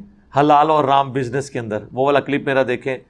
فارکس ٹریڈنگ والا کلپ دیکھیں۔ یہ میں نے حدیثیں بیان کی ہیں کہ غرر کو اوائڈ کرنے کے لیے کیا گیا تھا۔ ابن عباس کا کول ساتھ موجود ہے۔ اس لیے کہ دھوکہ نہ ہو، اس لیے حضور علیہ السلام یہ کرتے تھے۔ ٹھیک ہے؟ اور اس میں صحیح مسلم کی میں نے حدیث بیان کی تھی کہ ایک صحابی نے سونے کا ہار خریدا۔ جب اس کو تولا تو اس کے اندر اس سے زیادہ سونا لگا ہوا تھا جتنے کا وہ ہار تھا۔ تو پھر نبی الاسلام نے فرمایا کہ جب تک تم سونے کی تجارت اس وقت تک نہ کرو جب تک دس بدس نہ ہو یعنی پتہ نہ چل جائے گی برابر ہے ادروائز وہ سود ہو جائے گی۔ تو یہ اس کے اندر موجود ہیں الفاظ ابن باس کے بھی۔ کیونکہ ثابت تو نہ دھوکہ، نے تو دھوکہ نہیں دینا تھا، ایک اور حدیث میں مدینے کے لوگ ایڈوانس کو جورے لے لیتے تھے۔ ہاں جی۔ وہ میں نے ساری باتیں اس میں میرے بھائی بتائی ہیں، آپ ویڈیو ذرا غور سے دیکھیں۔ کیا جنت میں ماں باپ ملیں گے یا ان کے ساتھ کا ہوگا؟ جی ماں باپ جنت میں پہنچ گئے تو مل جائیں گے۔ باقی قرآن پاک میں درجنوں جگہ ہے کہ اگر کسی کا جو وہ ماں باپ نچلے درجے میں ہیں یا اولاد نچلے درجے میں ہیں، ماں باپ اوپر ہیں، تو اللہ تعالیٰ ان کو ساتھ کر دے گا۔ یہی ملیں گے جی۔ باقی جنت میں جائیں گے تو پتہ چلے گا۔ میں کشمیری سنی مسلمان ہوں اور ہم اپنی ہم جماعت جس کا تعلق شیعہ امامی اسماعیلی سے ہے، میں اس سے عقد نکاح کرنا چاہتا ہوں۔ سارے مسلمان فرقوں کا آپس میں نکاح ہو سکتا ہے۔ کر لیں جی کسی نے منع نہیں کیا۔ اپنے کف میں شادی کرو سن باجا میں حدیث ہے، ہم پلہ لوگوں میں، تاکہ ذہن بھی ملتے ہو نا۔ بعد میں لڑائی جھگڑا ہونا ہے تو اس سے بچ جائیں۔ صرف سوچ کا فرق نہیں، بلکہ اسٹیٹس کا فرق بھی بعض کا لڑائی جھگڑا ڈال دیتا ہے۔ ہر چیز کو دیکھنا ضروری ہے۔ باقی اگر آپ لوگ انڈرسٹینڈنگ کے ساتھ رہ سکتے ہیں اکٹھے، تو کیا اسماعیلی غیر مسلم ہے یا مسلمان ہے مسلمان ہی ہے ہر مسلمان مسلمان ہی ہے، جب تک کوئی کفر نہ کرے۔ اگر یہ نکاح جائز ہے تو کیا لڑکی والوں کا اسماعیلی قاری سے وہ نکاح جس سے مرضی پڑھوائیں، کوئی فرق نہیں پڑتا۔ جس سے مرضی نکاح پڑھوائیں۔ نکاح ایجاب و قبول اور حق مہر کا نام ہے۔ چاہے سنی نکاح پڑھا رہا ہے، چاہے شیعہ پڑھا رہا ہے۔ گواہوں کی موجودگی میں ایجاب و قبول یعنی قبول کرنا ایک دوسرے کو، اور حق مہر کے بس یہ نکاح ہے۔ آج کل سارے اہل حدیث علی اور معاویہ دونوں کو ٹھیک کہتے ہیں۔ نہیں نہیں، بالکل غلط کہہ رہے ہیں۔ دونوں کو کوئی نہیں ٹھیک تھا، کسی کی ضرورت ہی نہیں ہوئی۔ میرے خلاف بھی جو ویڈیو چڑھا رہے ہیں، ان میں سے بھی کبھی کسی نے نہیں کہا دونوں ٹھیک ہیں۔ سب کہتے ہیں حضرت علی حق میں ہیں۔ وہ کہتے ہیں دوسروں کی غلطی کو آپ ہائی لائٹ نہ کریں۔ یہ نہیں وہ کہتے کہ دونوں حق میں ہیں۔ آپ کو بندہ لے کے ہیں جو کہ دونوں حق پہ ہیں۔ یہ وہ کہہ نہیں سکتے، وہ پورا مقدمہ ان کا دھڑام سے گر پڑے گا۔ باقی وہ جو ایک حدیث لے کے آتے ہیں نا مسلم شریف کی کہ میری امت میں جب اختلاف ہوگا تو اس میں سے گروہ نکلے گا خوارج کا اور حق سے زیادہ قریب وہ گروہ ہوگا جو خوارج سے قتال کرے گا، اس کی وجہ سے وہ کہتے ہیں کہ حضرت علی حق کے زیادہ قریب تھے اور حضرت معاویہ اور ان کے ساتھی حق سے تھوڑے قریب تھے۔ تو اس کا مطلب ہے دونوں ہی پھر حق کے قریب نہ نہ ہوئے۔ حق پہ تو کوئی بھی نہ ہوا۔ دونوں قریب قریب ہی ہوئے نا۔ تو ایسا ہو سکتا ہے کہ حضور اپنے ساتھی چھوڑ کے جائیں اور بےچارے قریب قریب ہی کو پھٹک رہا کوئی ایک میٹر ہو، کوئی دو میٹر کے فاصلے پہ، حق تک کوئی نہ پہنچے۔ ایک حدیث کو لے کے تو فیصلہ نہیں کرنا۔ جب بخاری میں آ گیا، مار تجھے باغی جماعت قتل کرے گی، تو اللہ اور جنت کی طرف بلائے گا۔ تو جو اللہ اور جنت کی طرف بلا رہا ہو، وہ ایگزیکٹ حق پہ ہوتا ہے۔ اور جو دوزک کی طرف بلا رہا ہو، وہ حق سے تھوڑا سا دور ہوتا ہے۔ چلیں، یہ کہہ لیں۔ صحیح بخاری ٹو ایٹ ون ٹو اس حدیث کی روشنی میں اسے سمجھے نا، مقدمہ سمجھے۔ تو اس کی تعویل میں نے کی تھی سورہ آل عمران سے کہ منافقین کے بارے میں قرآن میں آیا کہ وہ غزب عہد کے دن ایمان سے زیادہ کفر کے نزدیک تھے۔ حالانکہ منافق تو ہوتے ہی کافر ہے پھر اللہ نے کیوں کہا کہ ایمان سے زیادہ کفر کے نزدیک تھے؟ یعنی کفر والے ہی تھے وہ۔ یہاں پہ بھی جو ہے وہ کہا گیا نا کہ حق کے حق زیادہ قریب وہ ہوگا، وہ حق والا ہی ہے، کیونکہ باقی حدیث اس کو سپورٹ کریں گے۔ تو یہ آج تک کسی کی ضرورت نہیں ہوئی کہ وہ یہ کام کر ان لوگوں کو آپ کیا ناسبی بولیں گے؟ جو ناس جو کہہ رہے ہیں نا کہ دونوں حق پہ وہ تو ناسبی ہیں۔ بالکل ناسبی ہیں۔ لیکن کوئی ہے نہیں اس طرح کا۔ اوور آل مکتب فکر میں انڈیویجل لیول پہ کوئی بکواس کرے اولا بات ہے مجھے کمر کی ایک لا علاج بیماری ہے، جس کی وجہ سے گھر میں نماز پڑھتا ہوں۔ ٹھیک ہے، اگر آپ مسجد تک چل کے نہیں جا سکتے تو کوئی حرج نہیں ہے۔ اس کے بارے میں میری کئی ایک ویڈیوز ریکارڈ ہیں۔ اللہ تعالیٰ نے آپ کو ثانی دی ہے۔ I have a son from a previous marriage I divorced his mother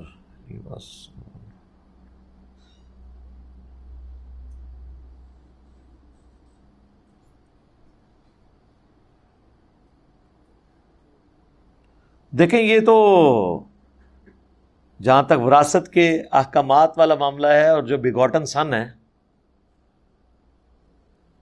اور اس کی تو وہ وراثت والے معاملات تو اسی طریقے سے چلیں گے۔ باقی جب وہ جوان ہو گیا، آپ نے لکھا اٹھتیس سال اس کی عمر ہے تو وہ زیادہ ہے اپنے معاملات کے اندر، لیکن آپ کے مرنے کے بعد آپ کی وراثت میں اس کا حصہ ہوگا۔ ابھی آپ نے نہیں دیکھنا کہ آپ کے کیا حقوق ہیں اس کے اوپر۔ اس وقت تو یعنی اس کا کام ہے کہ وہ حق پورے کرے۔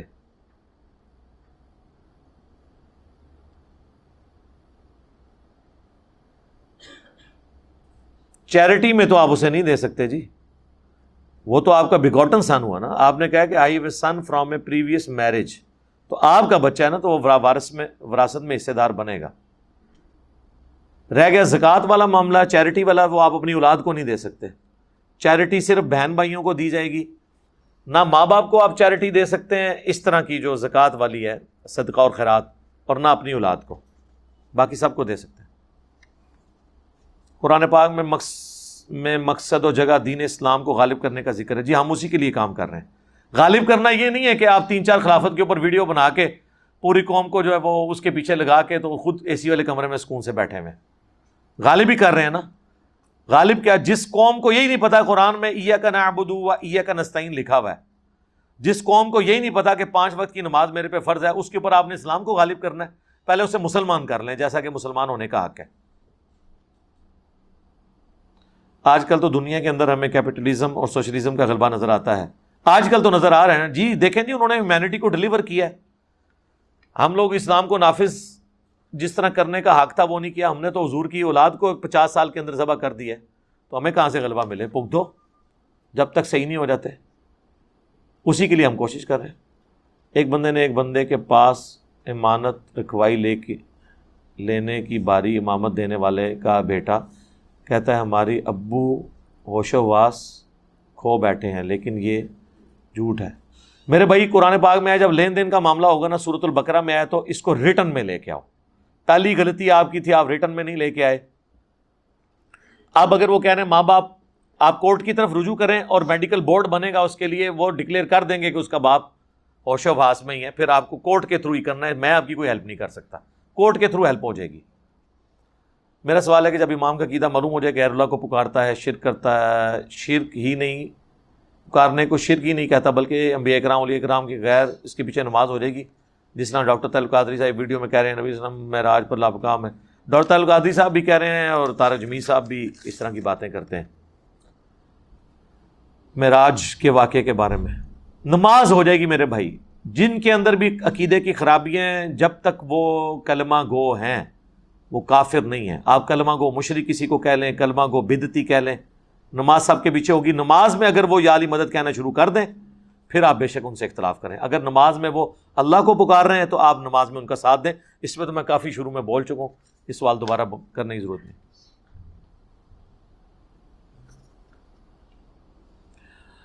نبی کی وراثت نہیں ہوتی، حضرت فاطمہ نے کیوں حضرت ابو بکر سے باغ فدق کا سوال کیا تھا؟ اس پہ میری ویڈیو دیکھ لیں جی۔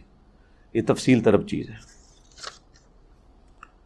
علی بھائی، آپ سے درخواست ہے کہ آپ مجلس نبی پاک صلی اللہ علیہ وآلہ وسلم کے گھرانے کے افراد کے اوپر ریکارڈ کروائیں۔ جیسا کہ پھوپا خالہ، ماموں، چچا۔ دیکھیں نہیں دینوں نے حضور کے گھر والوں میں سے دین کو کنٹریبیوٹ کیا ہے نا؟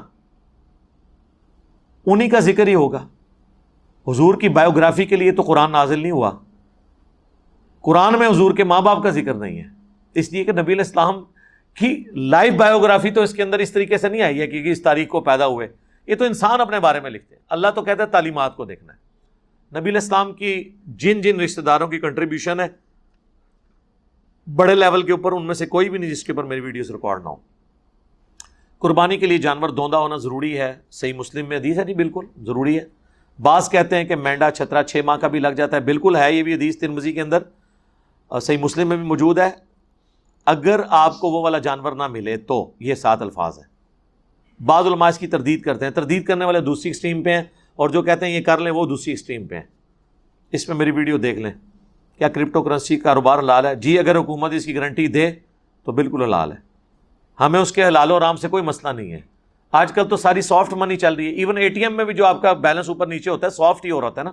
آپ کو وہ پیسے جب ٹرانسفر کرتے ہیں تو فزیکلی تو پیسہ نکال کے نہیں، دوسری طرف جا رہا ہوتا۔ تو یہ موڈ چینج ہو چکے ہیں۔ کرپٹو کرنسی سے ہمارا اختلاف یہ ہے کہ جب تک حکومت وقت اس کی پشت پنائی پہ نہیں کھڑی ہوتی، وہ ہماری رجسٹرڈ کمپنیوں میں نہیں آتا اسٹاک ایکسچینج کے اندر۔ کل کو کوئی ان کے ساتھ مسئلہ بن جائے یا آپ کے ساتھ مسئلہ بن جائے، اس لیے کہا جاتا ہے۔ اگر یہ حکومت نے اجازت دے دی ہے تو ہمیں کوئی عرض نہیں ہوگی۔ میں نے اپنی مسجد کے امام کو نماز کا سچ پیپر دیا تھا، وہ کہتے ہیں حدیث ضرور موجود ہیں لیکن منسوخ ہو گئی ہیں۔ ان کو بتائیں کہ جی ابھی تک سعودیہ والوں کو تو نہیں پتہ چلا منسوخ ہوئی ہیں۔ آپ لوگوں کو اتنی دور پتہ چل گیا تو بتائیں کہاں منسوخ ہوئی ہیں۔ رف الدین کی حدیثیں جو صحابہ روایت کر رہے ہیں نا بہاری مسلم میں،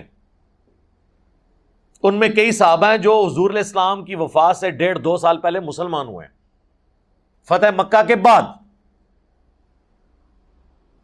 وائل بن حجر مالک بن حویرس، یہ جو بخاری کی حدیث ہے نماز اس طرح پڑھو جس طرح مجھے نماز پڑھتے ہوئے دیکھتے ہو۔ اس حدیث کے راوی ہیں مالک بن حویرس۔ اور یہ غزوہ تبوک کے موقع پہ مسلمان ہوئے ہیں۔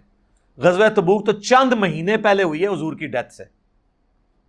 اور بخاری مسلم میں مالک بن حویرس کی حدیثیں ہیں کہ وہ تابعین کو جب ملنے آتے تھے تو نماز کا طریقہ رف الدین کے ساتھ سکھاتے تھے۔ تو حضور علیہ السلام پوری زندگی رف الدین سے نماز پڑھتے رہے۔ آخری ایک گھنٹے میں چھوڑ دیا۔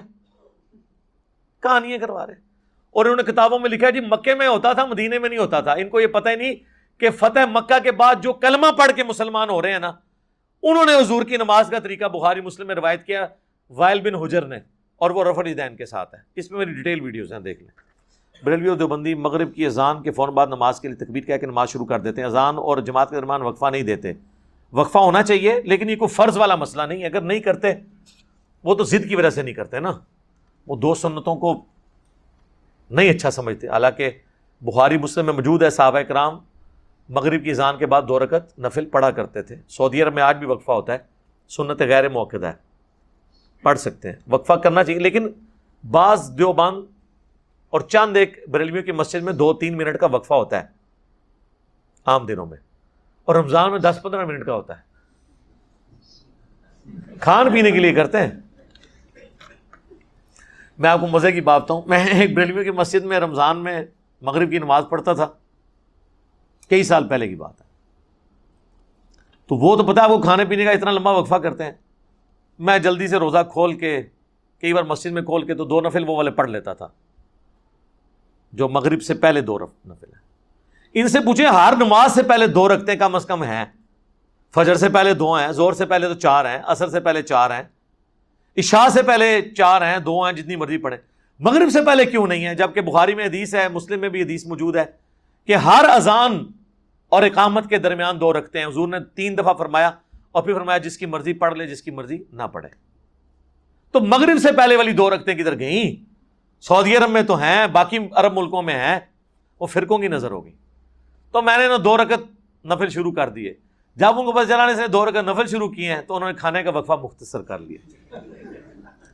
السلام علیکم، علی بھائی، آپ نے ایک حدیث بیان کی تھی جب عورت سے زنا ہو تو رسول نے دو، اسے دو سال تک لانے کا حکم دیا، پھر سنسار فرمایا۔ جی بخاری، مسلم میں یہ حدیث ہے۔ اور حضور نے فرمایا تھا کہ اگر اس کی توبہ پوری امت پہ تقسیم کی جائے، کفایت کر جائے۔ بالکل ٹھیک ہے۔ کیا یہ بات، اس بات کی دلیل نہیں کہ گستاخ رسول کی توبہ آخرت میں ہوگی، مگر پبلک میں اسے قتل کیا جائے گا؟ اس سے یہ والا مسئلہ کہاں سے ہو گیا؟ اس سے آپ کو یہ تو زنا کی سزا سے آپ گستاخ رسول کی سزا کو ایگزیکیوٹ کروا رہے ہیں۔ اس طرح نہ کریں، گستاخ رسول کے بارے میں اور کتنی حدیثیں موجود ہیں، ان کے بارے میں آپ دیکھیں، اس میں میری ویڈیو ریکارڈ ہے۔ گستاخ رسول جو آدھی ہے وہ قتل کیا جائے گا۔ عام گستاخ رسول تو پھر تو ساری واجب القتل ہیں۔ بریلویوں کے نزدیک سارے اہل حدیث گستاخ رسول ہیں۔ کیونکہ وہ کہتے ہیں کہ جو اہل حدیث حضور کا علم غیب نہ مانے، اس طرح جس طرح وہ مانتے ہیں۔ تو کیا ہے؟ تو سر بریلویوں کے کریں بسم اللہ پھر۔ ایک کہانی ہے ساری۔ کہ ایسی کوئی حدیث ہے کہ علماء کرام کی زیارت کرنا بنی اسرائیل کے پیغمبروں کی زیارت کے برابر ہے؟ نہیں، ایسی کوئی حدیث میرے علم میں تو نہیں ہے۔ ویسے یہ لوگ ہمارے عموماً بیان کر دیتے ہیں نا کہ اس امت کے جو علماء بنی اسرائیل کے پیغمبروں کی طرح ہیں۔ یہ ایک ایک قول زری کے طور پہ تو ٹھیک ہے۔ علماء جو ہیں وہ انبیاء کے وارث ہیں، یہ بھی بات بالکل ٹھیک ہے۔ ظاہر ہے انبیاء کا تو کی وراثت تو علم دین ہے نا۔ علماء اس کو لے کے چلیں گے۔ اب آپ نے پوچھنا کس فرقے کے علماء؟ علماء حق یعنی امام بخاری، امام مسلم۔ ہم تو جن کے نام پتہ ہیں انہیں کے لے سکتے ہیں نا۔ تو انبیاء کی طرح سے مراد یہ نہیں ان کا مرتبہ انبیاء کی طرح ہے، نہیں۔ انبیاء کی طرح سے مراد ہے ان کا منصب انبیاء کی طرح ہے۔ منصب انبیاء کا کیا تھا؟ اللہ کی دعوت۔ تو پوری امت کو کہا گیا کن تم خیرہ امت ان اخرجت للناس تأمرون بالمعروف و تنہون عن المنکر۔ لہٰذا یہ کہ یہ علماء والا کام چھوڑیں، یہ پوری امت بنی اسرائیل کے پیغمبروں کی طرح ہے۔ لو جی نوی گل ہے۔ علماء نہیں سر، پوری امت بنی اسرائیل کے پیغمبروں کی طرح ہے۔ کیونکہ ان زمانوں میں پیغمبر آگے دعوت کا کام کرتے تھے اور ختم نبوت کی وجہ سے اللہ تعالیٰ نے وہ پیغمبروں والا کام اس امت کو ٹرانسفر کر دیا۔ اب پیغمبر تو کوئی نہیں آنا۔ لہذا پوری امت، قرآن میں لکھا ہے پوری امت پیغمبروں والے اس کام کو لے کے چل رہی ہے۔ کی طرح سے مراد یہ ہے، مرتبے کی بات نہیں ہو رہی۔ ہاں بالکل، مرتبہ کون کسی کا ڈیفائن کر سکتا ہے؟ باقی زیارتیں کرنے سے کچھ نہیں ہوتا۔ زیارت کرنے سے اگر کچھ ہوتا ہوتا نا میرے بھائی، تو سب سے بڑی زیارت تو اللہ کے نبی کی زیارت ہے۔ اللہ کے نبی کی زیارت کرنے والے کتنے لوگ ہیں جو حضور کی زندگی میں کافر ہو کے مرے آپ کی وفات کے بعد کافر ہو کے مرے یہ جو ام حبیبہ ہیں، حضرت معاویہ رضی اللہ تعالیٰ کی بہن اور ہماری ماں، ام المومنین، ام حبیبہ، سلام اللہ علیہ ان کا خامن جو ہے وہ ہجرت حبشہ میں شامل تھا۔ یعنی سابقون الاولون میں۔ جو ہجرت کر گئے تھے نجاشی کے پاس۔ وہاں جا کے عیسائی ہو گیا اور عیسائی مرا، عبید اللہ۔ تو وہ تو عیسائی ہو کے مرا ہے۔ صحابی تھا، حضور کی زندگی میں کافر ہو کے مرا ہے۔ دیکھنے سے نہیں ہوگا، کام کرنے سے فرق پڑتا ہے۔ مسلمہ کذاب کے ساتھ جو لوگ ملے، منکرین زکات ہوئے، یہ کون لوگ تھے جو حضور کی زندگی کے اندر مسلمان تھے؟ بخاری مسلم میں موجود ہے کہ عرب کے قبائل مرتد ہو گئے حضور کی وفات کے بعد، یہ الفاظ سے وہ دی سٹارٹ ہوتی ہے۔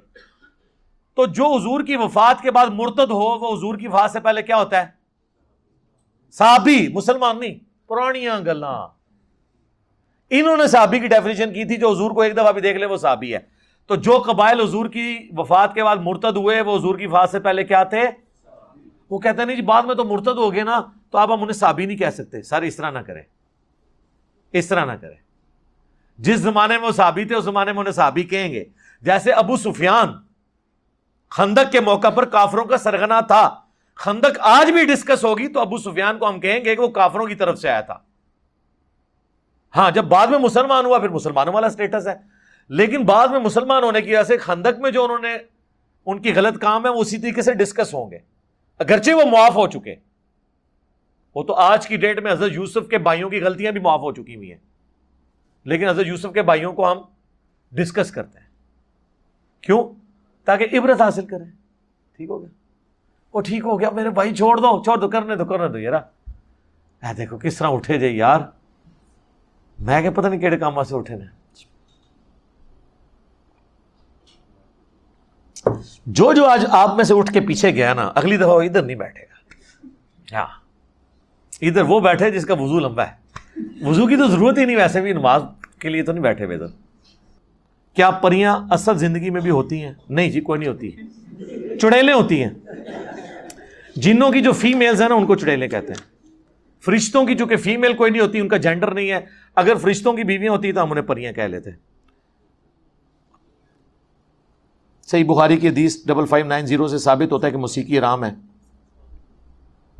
تو ٹھیک ہے، موسیقی رام ہے تو آپ بالکل نہ سنا کریں، آپ کو کس نے کہا اس میں آپ کا کیا موقع ہے میرا ویڈیو میں ریکارڈیڈ ہے، بس جتنا ہے اس سے زیادہ میں نہیں بولتا، جتنا بول دیے بول دیے۔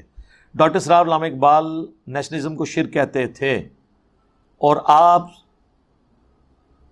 اور سمجھتے تھے، تو آپ ان کے بارے میں کیا رکھیں گے؟ کیا رکھیں گے؟ یعنی ڈاکٹر اقبال اور ڈاکٹر سرار کے بارے میں؟ انہوں نے نیشنلزم کو وہ والا شرک نہیں کہا جو وہ قرآن میں ان اللہ اللہ یا یوشرا کا بھی وہ تو ڈاکٹر سرار صاحب نے خود کلیریفائی کیا تھا کہ دنیا میں ہر گناہ شرک کی کوئی نہ کوئی فارم ہے۔ تو قومی ترانے کے لیے کھڑے ہونے کو بھی شرک کہتے تھے۔ یہ شرک وہ والا شرک نہیں جو معاف نہیں ہوگا۔ شرک سے مراد وہ ایک چھوٹے لیول کا گنا یہ وہ والا شرک نہیں، شرک اصغر۔ وہ تو ریاکاری بھی ہے، شرک ہے۔ وہ بیٹھ جاؤ ادھر ہی بھائی، بیٹھ جا۔ کچھ نہیں ہوتا، بیٹھ جائے ادھر ہی۔ ٹھیک۔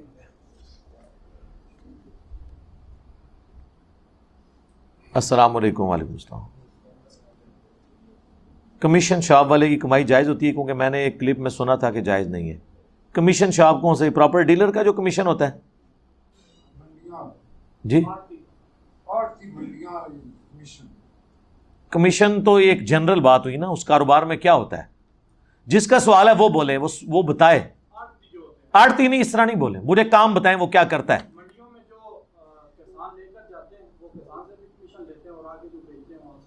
کسان سے کیا لیتے ہیں؟ یہ نہیں۔ باقیوں نے نہیں بولنا سر۔ نہیں نہیں۔ باقیوں نے اس لیے نہیں بولنا کہ سوال جس کا ہے نا اس کی تشریح رہ جائے گی۔ ہاں جی۔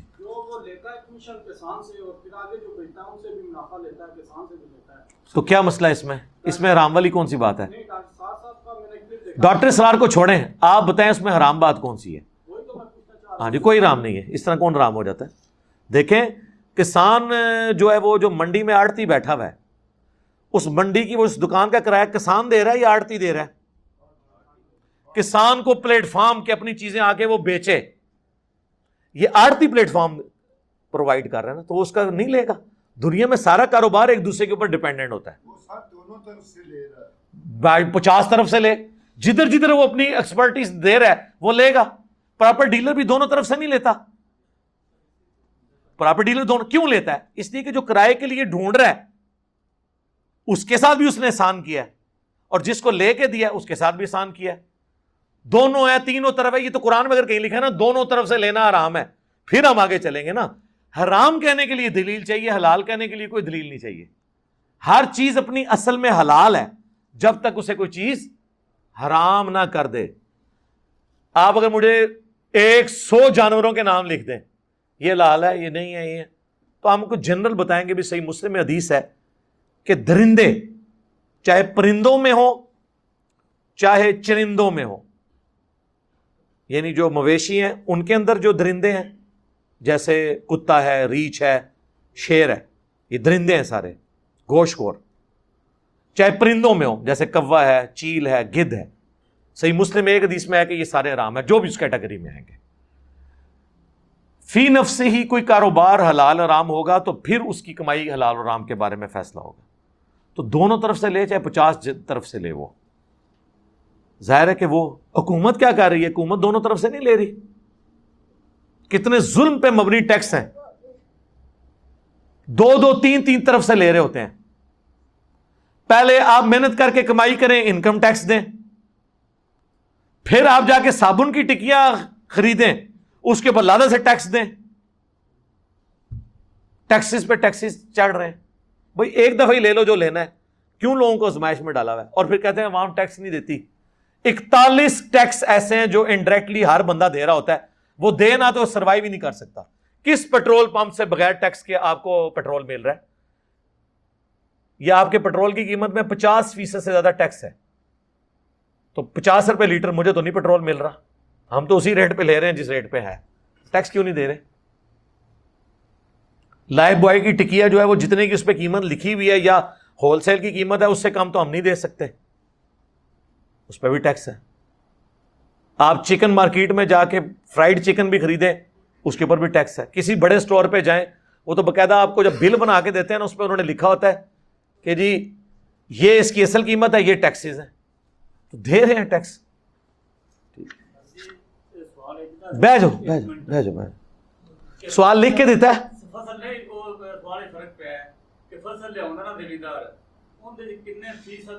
فیصد شیصد کوئی نہیں جتنا مرضی لے۔ کوئی فیصد نہیں شریعت میں کوئی فیصد نہیں۔ کوئی فیصد جتنا مرضی لے۔ ہاں جی۔ فیصد کیسے شریعت مقرر کر سکتی ہے؟ دیکھیں میں نے پہلے بھی بتایا منافع کی شرح ہو نہیں سکتی مقرر۔ اس کی وجہ یہ ہے۔ ایک بندہ منڈی سے آلو لے کے بیس کلو میٹر دور جا کے بیچتا ہے کسی بڑی مارکیٹ میں۔ کیا اس کا ریٹ اور جو منڈی سے لے کے منڈی کے ساتھ ہی ایک چھوٹی سی دکان پہ بیچتا ہے، اس کا ریٹ برابر ہو سکتا ہے کبھی؟ کیوں؟ کہ جو بڑی جگہ جا کے بیچ رہا ہے، اس نے دکان کا کرایہ بھی تو دینا ہے نا۔ تو منافع کی شرح ہو ہی نہیں سکتی۔ منافع کی شرح کو ایک چیز کنٹرول کرتی ہے کہ آپ نے ذخیرہ دوزی نہیں کرنی۔ مارکیٹ سے پورا آلو نہیں اٹھا لینا۔ آلو آپ بے شک ایک لاکھ روپے کلو بیچے کوئی ممانعت نہیں۔ کوئی خریدے گا ہی نہیں۔ ہاں جی۔ لوگ کہتے ہیں نہیں، منافع کی شرح نہیں رکھیں گے تو ظلم ہو جائے گا۔ اور رکھ لو نا منافع، کون لے گا تھوڑے کو میں اگر لائف بوائے کی ٹکیا رکھ کے بیٹھ جاؤں کہ جی یہ ایک ہزار روپے کی لائف بوائے ہے۔ بیٹھا رہوں قیامت تک، کس نے خریدنا ہے؟ لیکن اگر میں دنیا سے سارا صابن اٹھا کے اور میں کہوں آج سے میں ہزار روپے کی ٹکیا بیچ رہا ہوں، اب لوگوں کو ہاتھ پاؤں پڑ جائیں گے۔ یہ ہے ذخیرہ اندوزی۔ آلو آپ پچاس روپے کلو لے کے بے شک سو روپے کلو بیچیں، بے شک ہزار روپے کلو۔ کوئی عرض نہیں، آپ سے کوئی خریدے گا ہی نہیں۔ آپ مارکیٹ میں سروائیو کر ہی نہیں سکتے۔ لہذا منافع کی شرح نہیں ہو سکتی۔ ایف الیون میں دکان کا کرایہ پچاس ہزار روپے ہے آئی ٹین میں اسی دکان کا کرایہ بیس ہزار روپے ہے۔ اب یہ کتنا بڑا ظلم ہے کہ آئی ٹین میں بندہ جو ہے وہ منڈی سے اٹھا کے، جو بیس روپے کلو والا اگر تیس کا بیچ رہا ہے تو آپ ایف الیون والے کو بھی کہیں وہ تیس روپے بھیجے۔ کیوں؟ اس کو تو جانے کا کرایہ بھی زیادہ پڑ رہا ہے، اس کی تو دکان کا بھی کرایہ زیادہ ہے۔ منافع کی شرح اسلام نے رکھی نہیں ہے۔ تو کنے کہانیاں کرائیے کہ منافع کی شرح اسلام رکھے؟ اس واسطے تو ایک ایک کروڑ جلدان کی کتاب چاہیے ہے۔ ایک ایک چیز دے ریٹ لکھنے واسطے اسلام نے جنرل کیا ہے، بلیک مارکیٹنگ نہ ہو، جتنے مرضی کا بیچو۔ ایک بندہ کہتا ہے، دودھ میں نے تین سو روپے کلو بیچنا ہے۔ ٹھیک ہے، بیچ لے پھر۔ کون خریدے گا؟ نہیں خریدے گا۔ منافع کی شرح ہو ہی نہیں سکتی۔ ایک بندہ خالص دودھ بیچ رہا ہے، ایک سپریٹا بیچ رہا ہے یعنی ملائی نکلی ہوئی، دونوں کے ریٹ میں فرق ہے۔ اب آپ دونوں کو برابر ریٹ پہ تو نہیں لا سکتے، ہو ہی نہیں سکتا۔ اب آپ کے ایف سی کو کہیں گے وہ عام چکن کی طرح ریٹ لگائے۔ بھائی، وہ کینڈنس والوں سے اٹھا رہے ہیں چکن۔ آپ چکن لے رہے ہیں، تین سو روپے کلو، ان کو پڑ رہا ہے ہزار روپے کلو یا پانچ سو روپے کلو۔ تو وہ کس طرح آپ کو اس ریٹ پہ دے دیں؟ کہتے ہیں جی وہ جی ہماری ریڈی پہ تو پچاس روپے کے اتنے چپس ملتے ہیں اور کے ایف سی والے سو روپے کے اتنے سے دیتے ہیں۔ سر کے ایف سی نے جڑا آلو لیا وہ ہزار روپے کلو ہے۔ تو تس جڑے آلو دے چپس کھا رہے ہو، وہ پنجا روپے کلو ہے۔ تو اپنی عقل بھی سوچے نا۔ تو چپسوں کے کوئی ریٹ کا منافع طے نہیں ہو سکتا۔ منافع کسی چیز کا طے نہیں ہوگا۔ ذخیرہ اندوزی بلیک مارکیٹنگ نہیں ہوگی۔ اس کے بعد جتنے مرضی کا بیچیں۔ کوئی مسئلہ اور یہ تو بھی ہے۔ اگر کوئی بندہ کسی عذر کے باعث مسجد میں نہ پہنچ سکے، گھر میں نماز پڑھ لے۔ جی عذر ہو تو ضرور پڑھے، عادت نہ بنائے۔ اگر نمازی کے آگے سے کوئی گزر جائے، تو بخاری مسلم حدیث ہے۔ اسے روکنے کی کوشش کرو۔ اگر نہ رکے اسے جھگڑا کرو، وہ شیطان ہے۔ سترے والی میری حدیث دیکھ لیں۔ بہتر یہ کہ آپ ایسی جگہ پہ نماز ہی نہ پڑھیں کہ راستہ ہے۔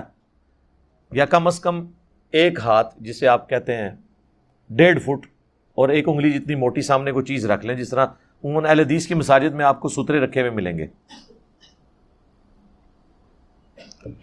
اگر مسجد میں لیٹ پہنچا جماعت ہوگی، اب میں اپنی جماعت پڑھنے کے لیے پہلے اقامت کہوں گا۔ ہاں کہہ سکتے ہیں، کوئی مسئلہ نہیں۔ اقامت کہیں، اکیلے جماعت شروع کر دیں، آپ کے ساتھ کوئی آئے گا تو مل جائے گا۔ یا بہتر ہے آپ کسی کا انتظار کریں اور وہ آپ کے ساتھ آ کے شامل ہو۔ سنن نسائی میں حدیث ہے، تیرے رب کو اس گڈریے پہ بڑا پیار آتا ہے جو اکیلا اذان اور اقامت کہہ کے کسی پہاڑ کی چوٹی پہ نماز پڑھتا ہے۔ تو اکیلے بھی جماعت ہو جاتی ہے۔ اس طرح کے حالات میں۔ کیا حضرت خضر زندہ ہے نہیں جی فوت ہو گئے ہیں۔ ورنہ کو واٹس ایپ نمبر ہوتا ہے ان کا آپ رابطہ کر سکتے ہیں۔ اس کے اوپر ویڈیو ریکارڈڈ میری موجود ہے، حضرت خضر کے نام پہ جو انہوں نے دھوکہ دیا ہے، وہ شیطان ہے جو ان کو آ کے ملتا ہے۔ کیا زکوٰۃ کے علاوہ بھی جیب ڈیلی کرنے کا حکم ہے؟ کوئی حکم نہیں جیب ڈیلی کرنے کا، لیکن ٹیکسز تو ہمیں بہرحال دینے پڑیں گے کیونکہ ہم اس کے بینیفیشری ہیں، سڑکیں یوز کر رہے ہیں فیسلٹیز لے رہے ہیں۔ اب یہ بجلی کا آپ کو جو یونٹ پندرہ سے بیس روپے کا پڑتا ہے گورنمنٹ کو تو یہ پینتیس روپے کا پڑ رہا ہے۔ سبسڈی دے رہی ہے نا آپ کو۔ تو اس کے اگینسٹ اگر وہ ٹیکسز لیتے ہیں تو ان کو دینے پڑیں گے۔ ٹیکس کے اوپر میری ویڈیو ریکارڈ ہے۔ متشابہات آیات کو سمجھنے کا طریقہ کیا ہے؟ اس کو سمجھنے کا طریقہ یہ کہ اللہ نے کہا اس کو سمجھنے کی کوشش نہ کرو۔ ہاں جی۔ اور متشابہ آیات کون سی ہیں؟ کوئی راکٹ سائنس نہیں۔ متشابہ عربی میں کہتے ہیں ملتی جلتی چیزیں۔ قرآن میں آیا کہ اصل جو قرآن کی سورہ عال عمران آیت نمبر سیون ہے کہ قرآن کی جو اصل ہیں وہ ہیں محکمات۔ عال عمران سیون نمبر آیت میں آیا اور کچھ متشابہات بھی ہیں جن کے دل میں ٹیڑھ پن ہے، وہ ان کے پیچھے پڑتے ہیں۔ اور اصل جو ہیں وہ قرآن کا وہ محکمات ہیں۔ محکمات جن میں اللہ نے حکم دیا ہے، نماز پڑھو، زکوٰۃ دو، ماں باپ کی اطاعت کرو، چوری سے بچو، قتل سے بچو، یہ سارے اللہ کے حکم ہیں، یہ اصل دین ہے۔ متشابہات مجبوری ہے کہ دنیا میں آپ کو جنت کا نقشہ نہیں بتایا جا سکتا، کیونکہ وہ نعمتیں تو کسی آنکھ نے دیکھی نہیں۔ تو اللہ نے اس کی مثالیں بیان کی ہیں۔ جیسے سورہ بکرا میں آتا ہے نا کہ جب جنتیوں کو فروٹ دیا جائے گا تو وہ کہیں گے یہ تو اسی کے متشابہ ہے جس طرح دنیا میں ہمیں دیا گیا تھا۔ لیکن وہ ویسا ہوگا نہیں۔ یہ جنت کا آم دیکھنے میں دنیا کے آم کی طرح ہے۔ لیکن اس کا ٹیسٹ، خوشبو، وہ دنیا کو فروٹس کا مقابلہ نہیں کر سکتا۔ تو اب جنت کی نعمتوں کی مثالیں دنیا میں اللہ نے رکھ دی ہیں۔ اگر آپ کو دنیا میں دودھ، شہد ان چیزوں کا نہ پتا ہوتا تو ان کی نہروں کا آپ کو کیسے سمجھ آتی؟ تو یہ ایگزامپل دی جاتی ہے۔ تاکہ آخرت کی زندگی کا دھندلا تصور آئے۔ یہ آگ کا بھی جو قرآن میں ہے نا، یہ آگ بھی یہ والی آگ نہیں ہے۔ دنیا کی آگ میں روشنی ہے، آخرت کی آگ اندھیرے والی ہے۔ اور بخاری مسلم حدیث ہے، ستر گنا زیادہ تیز ہے دنیا سے۔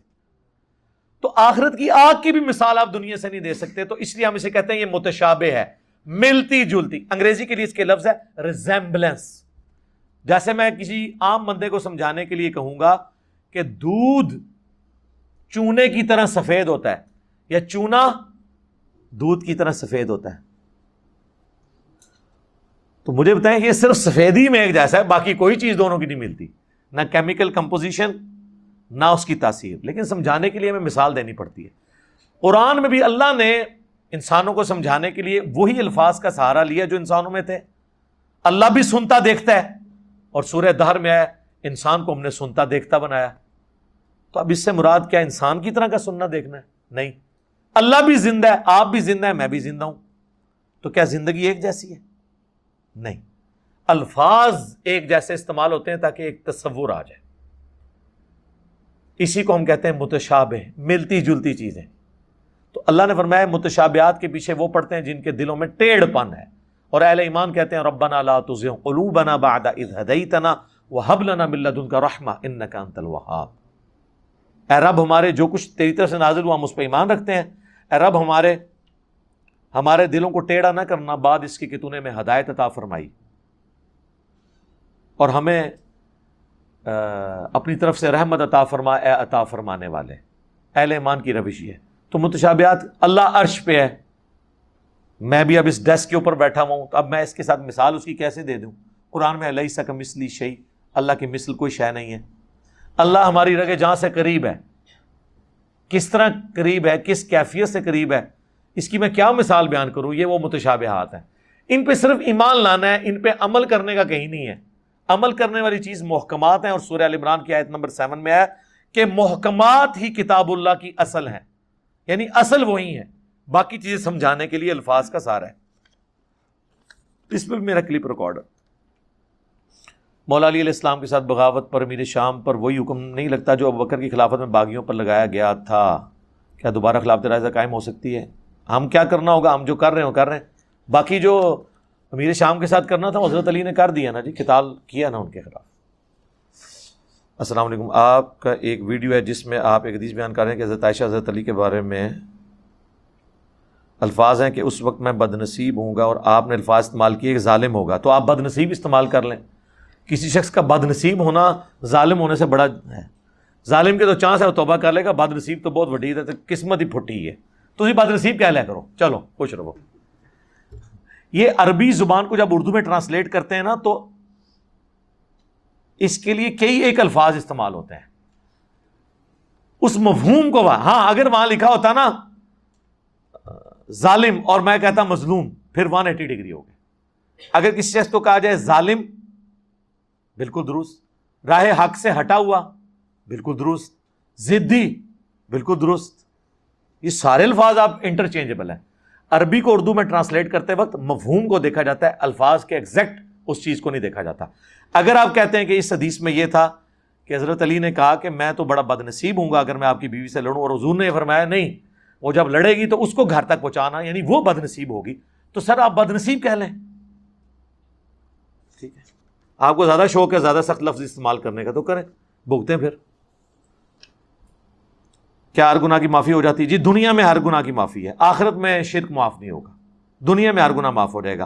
اور دنیا میں اگر کوئی شرک کرتا ہوا بھی توبہ کر کے مرا تو ہم اس کے گناہوں کو بھی نیکیوں سے بدل دیں گے۔ سورہ فرقان کی آیت نمبر سیونٹی ہے۔ کیا شیطان دل میں وسوسے ڈالتا ہے تو اتنا گناہ گار ہے؟ دل کے وسوسوں کا گناہ یا دل بھی گناہ کرتا ہے، اس طرح کی کئی ایک ویڈیوز میری دیکھ لیں۔ وسوسے ڈالنے پہ جب تک عمل نہ نہ کریں تو گناہ نہیں ہوتا، البتہ جان بوجھ کے برائی کا خیال دل میں لانا وہ گناہ ہے۔ علی بھائی، آپ نے ایک ویڈیو میں کہا تھا کہ حضرت صدیق کا صحابی ہونا قرآن سے ثابت ہے۔ جی ہمارے نزدیک ثابت ہے جو بندہ ابو بکر صدیق کو صحابی نہ مانے، وہ کیا وہ کافر ہے؟ یہ میرے بھائی اتنے آسان سوال نہیں، کفر اسلام کا فیصلہ۔ میں اس کے اوپر ایک ہی ورڈک بولتا ہوں کہ اسلام میں داخل کرنے کے لیے جو الفاظ بولے جاتے، یہ تو آپ اگر کفر اسلام کریں گے تو اہل حدیث سے اگر آپ پوچھیں تو وہ آپ کو کہیں گے کہ قرآن میں تو لکھا ہے، اللہ کی عبادت کرنی، اسی سے مدد مانگنی ہے، لہٰذا جتنے یا علی مدد یا شیخ عبد القادر جلانی والے ہیں، یہ سارے کافر ہیں۔ لو ہاں۔ دس بارہ کروڑ بندہ کافر ہو گیا۔ ایک منٹ ہاں؟ تو اتنا آسان نہیں ہوتا کسی کو کافر کہنا۔ آپ صرف یہ کہا کریں کہ یہ عقیدے میں کفر ہے۔ بندہ پورا کافر اس وقت ہوگا جب اللہ رسول آخرت کا ختم نبوت کا انکار کر دے۔ ٹھیک ہے؟ یہ اتنا آسان نہیں ہوتا۔ یہ بہت مشکل کام ہے۔ ایک ویڈیو میں آپ نے کہا تھا کہ اگر کوئی آدمی بکسدی کو سابی نہ مانے سے آدمی کافر نہیں ہوتا۔ تو میں نے یہ بتایا تھا میرے بھائی، پھر یہ کفر کہاں تک جائے گا؟ علی بھائی، جز رف الدین مستند کتاب ہے۔ جی ابھی تک تو مسند ہے، یہ انکار کرتے ہیں بعض حنفی۔ تو ان کو کہ جز رف الدین جنہوں نے بخاری مسلم کو نہیں مانا، جز رف الدین تو پھر بھی جز ہے۔ جو کفارہ ہے رمضان میں، ہم بستری کا، اس میں کفارہ عیدی سینٹر میں دے سکتے ہیں۔ بالکل دیں جی۔ لیکن ان کو بتا دیں کہ یہ غریبوں، مسکینوں پہ لگائیں۔ مسلمان کب تک اب، یہ نہ ہو کہ جا کے وہ اسپیشل جہاز کرا کے فیصل عیدی عمران خان کو ایک کروڑ کا چیک دینے گیا۔ عیدی صاحب زندہ ہوتے ہیں نا تو اس کو چھتر مارتے آج کے دور میں چارٹرڈ تیارہ لے کے صرف چیک دینے کے لیے ایک بندہ کراچی سے اڑا اور یار آن لائن ٹرانسفر کر دے۔ نمائشی۔ اور نمائشی بھی اپنی جیب سے نہیں، لوگوں کے چندے کٹھے کر کے پرائم منسٹر کو دے رہے۔ تو یہ کام تو نہیں ہونا چاہیے نا کہ آپ الال کے کاموں میں کاموں کو لگائیں نا، حرام کاموں میں تو نہ لگائیں۔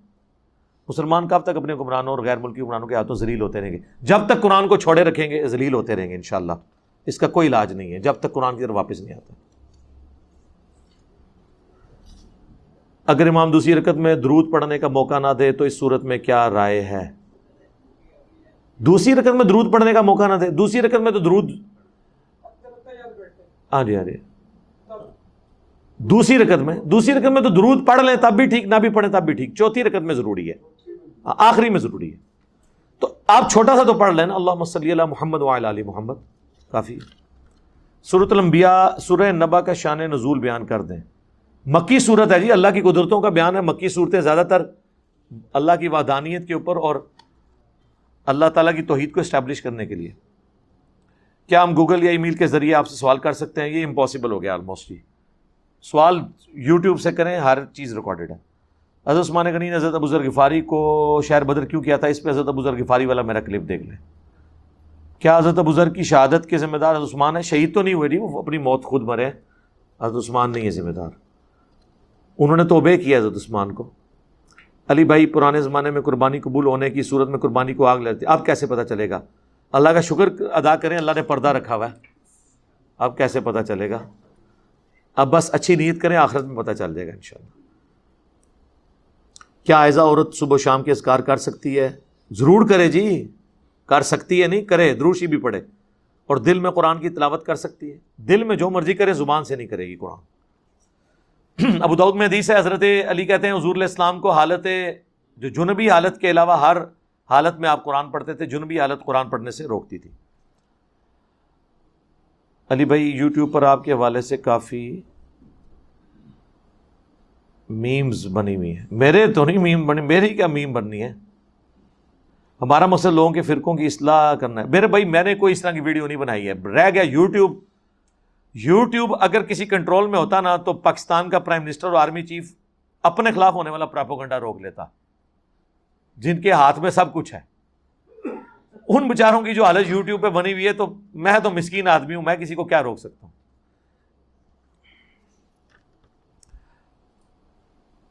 اللہ کا شکر ہے اللہ کے نبی حضرت محمد صلی اللہ علیہ وسلم پر السلام ہو۔ آپ شکر یا ادا کرتے ہیں، ہم آپ کو اچھا آگے قرآن پر چلنے کی تاکید کی۔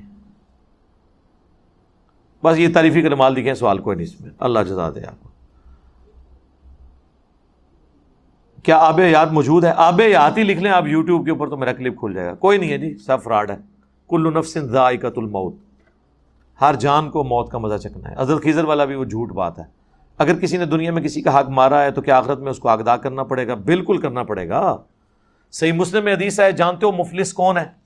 صحابہ نے کہا، ہم تو مفلس اسی کو سمجھتے ہیں جو دنیا کا مال و متا نہ رکھتا۔ ہو آپ نے فرمایا، میری امت کا مفلس وہ ہے جو ڈھیروں ڈھیر نماز، زکوٰۃ، صدقات، حج اور عمرے بڑی نیکیاں لے کے آیا۔ لیکن اس حال میں کہ کسی کو تھپڑ مارا، تو کسی کا خون بہایا، کسی کو ناجائز ڈانٹا۔ کسی پہ غصے ہوا، کسی کو ذہنی ٹینشن دی، کافی ترتیب سے وہ چیزیں۔ تو وہ لوگ قیامت والے دن آ کے حق مانگیں گے اپنا۔ تو اللہ تعالیٰ کہے گا، اس کے پاس تو آج دینے کو کچھ نہیں ہے، تم اس کی نیکیوں میں سے لے جاؤ، کیونکہ آخرت کی کرنسی نیکی ہے۔ نیکیاں ساری ختم ہو جائیں گی، ابھی بھی کچھ لوگ ہوں گے، جس کا اس نے کچھ دینا ہوگا۔ تو اللہ تعالیٰ مائے گا، نیکیاں تو ختم، اب تمہارے گناہ اس کے کھاتے میں ڈال کے نا اس کو پھر دوزک میں بھیج دیا جائے گا۔ اور کئی لوگ اس مظلومیت کی وجہ سے خود تو وہ بچ جائیں گے، لیکن یہ مارا جائے گا۔ اور یہ نیک بندے کا ذکر ہوا ہے۔ اور میں نے دیکھا ہے، نیک لوگوں میں اکثر لوگ جو ہے نا تکبر میں آ جاتے ہیں۔ حقوق العباد کے معاملے میں بڑے ڈھیلے ہوتے ہیں۔ داڑھی ہوگی، حاج عمرے ہوں گے، لیکن یتیم بھانجوں کا، بھانجیوں کا، بھتیجے اور بھتیجیوں کا انہوں نے مال غصب کیا ہوگا۔ انشاءاللہ دوزخ میں جائیں گے۔ قرآن میں آئے کہ جو یتیموں کا مال ناک ہڑپ کر رہے ہیں، اپنے پیٹ میں دوزخ کی آگ بھار رہے ہیں۔ تعمیر شدہ مکانات کے دروازے قبرستان کی جگہ میں کھلتے ہوں۔ بہت اچھی بات ہے جی۔ روزانہ آپ کو قبروں کی زیارت کا موقع ملے۔ صحیح مسلم حدیث ہے، قبروں کو دیکھو تاکہ آخرت کی یاد آئے۔ تو بہت اچھی بات ہے کہ اگر آپ قبرستان میں آپ کا کھلتا ہے۔ متبادل راستہ نہ ہو۔ قبرستان کی جگہ کو بطور وقف کیا جا سکتا ہے۔ بطور یا پتہ نہیں کیا لکھا ہے۔ بطور کل یا پتہ نہیں کیا لکھا ہوا ہے۔ وقف۔ قبرستان کی جگہ کو راستے کے لیے نہیں آپ بنا سکتے کہ اس قبریں یعنی اس کو آپ ختم کر کے تو آپ راستہ بنا دیں ادھر۔ نہیں۔ راستہ ہٹ کے ہی ہونا چاہیے۔ صحیح بخاری میں، صحیح مسلم میں حدیث ہے کہ کوئی شخص کسی مسلمان کی قبر پہ بیٹھے، اس سے بہتر ہے کہ وہ انگاروں پہ بیٹھے اور انگارے اس کے کپڑے اور پیٹھ کی کھال بھی جلا دینا۔ یہ کم عذاب ہے ایک مسلمان کی قبر پہ بیٹھنے کا۔ زیادہ عذاب ہے۔ یہ صحیح مسلم کی حدیث ہے۔ کل ہی ہماری ویڈیو بھی اپلوڈ ہوئی ہے۔ قبر پہ پھول ڈالنا، چادر، قبر پہ بیٹھنا، عہد نامہ، پانی چھڑکنا، کفنی لکھنا تو یہ ساری چیزیں اس پہ اس پہ میں نے یہ باتیں بتائیں۔ السلام علیکم، وعلیکم السلام۔ علی بھائی، کچھ علامہ کہتے ہیں کہ جب بندہ اکیلا نماز پڑھتا ہے تو اس پر لازم ہے کہ اذان اور اقامت کہیں۔ نہیں، اکیلے نماز والے کے لیے اذان اقامت نہیں ہے، جماعت والے کے لیے۔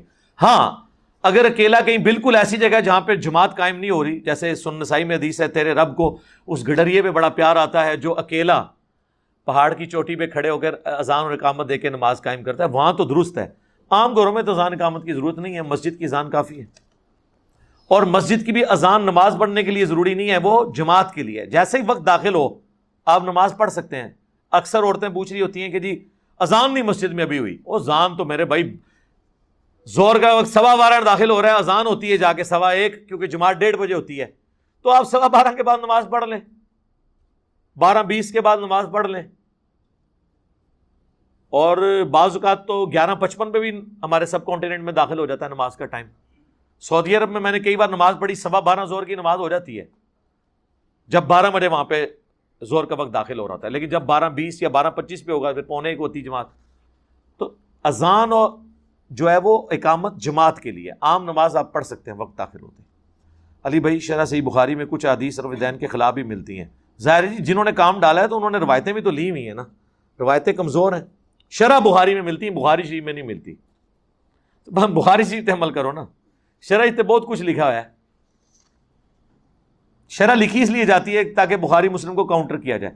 یہ اسی طریقے سے میں کہتا ہوں، قرآن قرآن کی شرح میں کئی ایک ایسی باتیں ملتی ہیں کہ بابوں کو پکارا جائے۔ تو اس سے قرآن کی تعلیمات پہ تو کوئی فرق نہیں پڑے گا، وہ اپنی جگہ موجود ہے۔ علی بھائی، اللہ تعالیٰ نے قرآن میں فرمایا کہ محمد صلی اللہ علیہ وآلہ وسلم تم میں سے کسی کے باپ نہیں۔ آپ نے حضرت محمد کو مارا روحانی باپ کا۔ وہ ساتھ آیا ہے۔ ماکان محمد ابا احدم رجالکم ولا کے رسول اللہ و خاتم النبیین لوگ حضرت زید ابن عرصہ کو حضور کا بیٹا کہتے تھے۔ منہ بولا بیٹا تھا تو حقیقی بیٹا کہتے تھے۔ تو اللہ نے کہا، یہ بگوٹن سن نہیں ہے۔ یہ منہ بولا ہے۔ اور اس کو اس کے باپ کے نام کے ساتھ پکارا جائے، زید بن حارثہ کہا جائے، زید بن محمد نہ کہا جائے۔ کیونکہ نبی الاسلام کا کوئی بیٹا جوانی کی عمر تک نہیں پہنچے گا۔ وہ صحیح بخاری میں عبداللہ ابن ابی اوفا کا کال ہے نا کہ میں نے حضور کے بیٹے ابراہیم کو دیکھا ہے، اگر وہ جوان ہوتے تو پیغمبر بنائے جاتے، لیکن چونکہ حضور خاتم النبیین ہے، لہٰذا آپ کا کوئی بیٹا جوان نہیں ہوا۔ یہ ختم نبوت کی وجہ سے آپ کے بیٹا جوان نہیں ہوا۔ ورنہ تو اگر حضرت ابراہیم کا جوان بیٹا پیغمبر تھا تو محمد رسول اللہ کا بیٹا بھی پیغمبر ہی بنتا۔ یہ اللہ کی غیرت کو گوارا نہیں تھا کہ نبی الاسلام کا بیٹا جوان بھی اور وہ پیغمبر نہ ہو۔ لیکن چونکہ حضور خاتم النبیین تھے، اس لیے بچے آپ کے بچپن میں ہی فوت ہو گئے۔ پیغمبر عورت تو پیغمبر بن نہیں سکتی تھی، اس لیے عورتیں جوان ہوئی، چار بیٹیاں آپ کی۔ تو میں نے جو کہا نا، وہ اس لیے کہا کہ قرآن میں ہے کہ حضور کی بیویاں امت کی مائیں ہیں۔ نبی اولا بالمؤمنین من انفسہم و ازواج امہات نبی مومنین کی جانوں پہ بڑھ کے حق رکھتے ہیں اور نبی کی بیویاں امت کی مائیں تو امت کی مائیں جو ہیں وہ کیا بگوٹن مائیں ہیں؟ نہیں۔ آنرری مائیں ہیں۔ اس سینس میں آنری طور پہ امت کا باپ نبی الاسلام ہے، روحانی طور پہ۔ اس سے مراد وہ والا باپ نہیں ہے جس کی قرآن نفی کر رہا ہے۔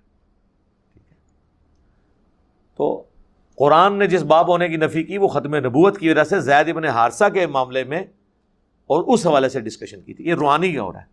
اب استاد کو آیا تھا روحانی باپ۔ تو اس کی یہ نہیں کہ اس کو باپ مان لیا آپ نے۔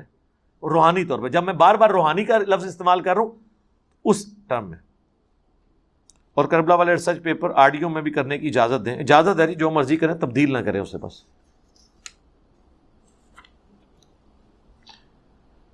ہم اکثر آپ کو مرشد کہتے ہیں۔ نہیں یہ مجھے نہ کہا کریں وہ مفتی صاحب کو ہی کہا کریں جن کی میمز بنتی ہیں۔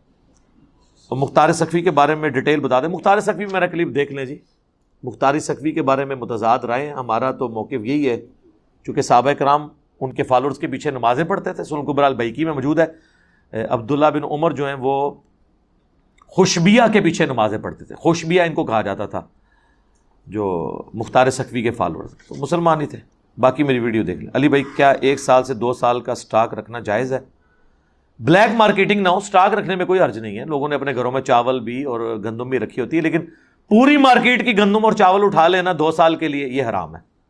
اپنے سٹاک کے لیے جو رکھنا ہے، وہ رکھ لیں۔ ایون اگر آپ نے دکان پہ بیچنے کے لیے بھی کوئی چیز اسٹور کی ہے، تو آپ کر لیں۔ لیکن ایسی اسٹور نہ کرے کہ مارکیٹ میں اس کی قلت پیدا ہو جائے۔ یہ آپ نے خود فیصلہ کرنا ہے علی بھائی، ہمارے گاؤں میں درس پتہ نہیں کیا لکھا ہے۔ اور سات اور درس والے نے آپ کی مخالفت کی ہے۔ درس والے فرما رہے تھے کہ انجینئر علی بھائی کہتے ہیں کہ بابے کچھ بھی نہیں، حالانکہ تمام تو علی بھائی سے بھی پوچھ رہے ہیں نا، علی بھائی بابے کس کو کہہ رہے ہیں؟ ٹھیک ہے۔ ہم کن بابوں کی بات کر رہے ہیں جو کتابوں کے خلاف ہے؟ اس کے لیے میرا یوٹیوب پہ کلپ دیکھ لیں۔ وہ سٹارٹ میں میں نے جملہ بول دیا یوٹیوب پہ میرا کلپ ہے، کتابوں کا خدا اور بابوں کا خدا۔ اس کے میں نے سٹارٹ میں بتایا کہ ہم ان بابوں کو مانتے ہیں جو کتابوں کو مانیں۔ اگر ایک بابا کتابوں کے خلاف ہو جائے، اگر کسی ملک کا پرائم منسٹر یا آرمی چیف یا کوئی عہدے دار ملک کے خلاف ہو جائے، تو پھر اس پرائم منسٹر کی یا اس آرمی چیف کی عزت کی جائے گی کیا؟ تو جب ہم کہہ رہے ہوتے ہیں کسی کو یہ فلاں اس وجہ سے ہم اس کے ساتھ اختلاف کر رہے ہیں، تو اس کی ایکٹیویٹی کی وجہ سے کر رہے ہوتے ہیں۔ تو جو بابے قرآن و سنت کے خلاف ہیں۔ تو وہ بابے رہے ہی نہیں نا۔ وہ بابے کہاں سے ہو گئے؟ وہ بابے کا ٹائٹل ان سے چلا گیا۔ ہم جن بابوں کی بات کر رہے ہیں نا، جن کے خلاف ہیں، وہ وہ والے بابے ہیں۔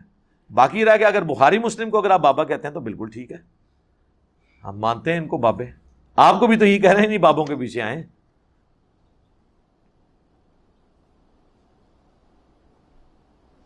علی بھائی، آپ کی ایک ایک بندے کا نام لکھا ہے، اس نے ایک آڈیو لکھی ہے جس میں آپ کہتے ہیں کہ میں نے مذاق کیا ہے پلیز پورا جملہ بتائیں کیا مذاق کیا ہے، کس بات میں ہے، کون سی بات ہے؟ جس نے سوال لکھا ہے، وہ بتائے کیا، کس جملے پہ میں نے بات کی ہے مذاق؟ کسی کانٹیکسٹ میں بات ہو رہی ہوگی، یا تو کوئی جملہ ہونا، میرے پاس ٹائم نہیں کسی کی، میں آڈیو یا ویڈیو سنتا رہوں۔ کوئی سوال لکھ کے کریں کہ جی یہ فلاں بات ہوئی تھی، اس پہ آپ نے کہا تو پھر میں اس پہ بتا دوں گا وہ کیا بات ہوئی ہوگی، اگر مجھے وہ یاد ہوگی، کوئی پرانی بات۔ جس کا سوال ہے تو وہ کر لیں، ورنہ تو یہ سوال نہ مکمل ہے۔ السلام علیکم۔ علی بھائی، میرے والدین بریلوی مکتب فکر سے تعلق رکھتے ہیں، ان کی طرف سے مجھے آپ کے بنا سننے کی سختی سے منع کیا۔ تو نہ سنیں نا آپ ڈائریکٹ قرآن حدیث پڑھیں۔ السلام السلام علیکم۔ ارس اللہ، اذان سے پہلے پڑھنے کا سلسلہ کب شروع ہوا؟ یہ تو پانچ چھ سو سال پہلے شروع ہوا، پہلے نہیں تھا۔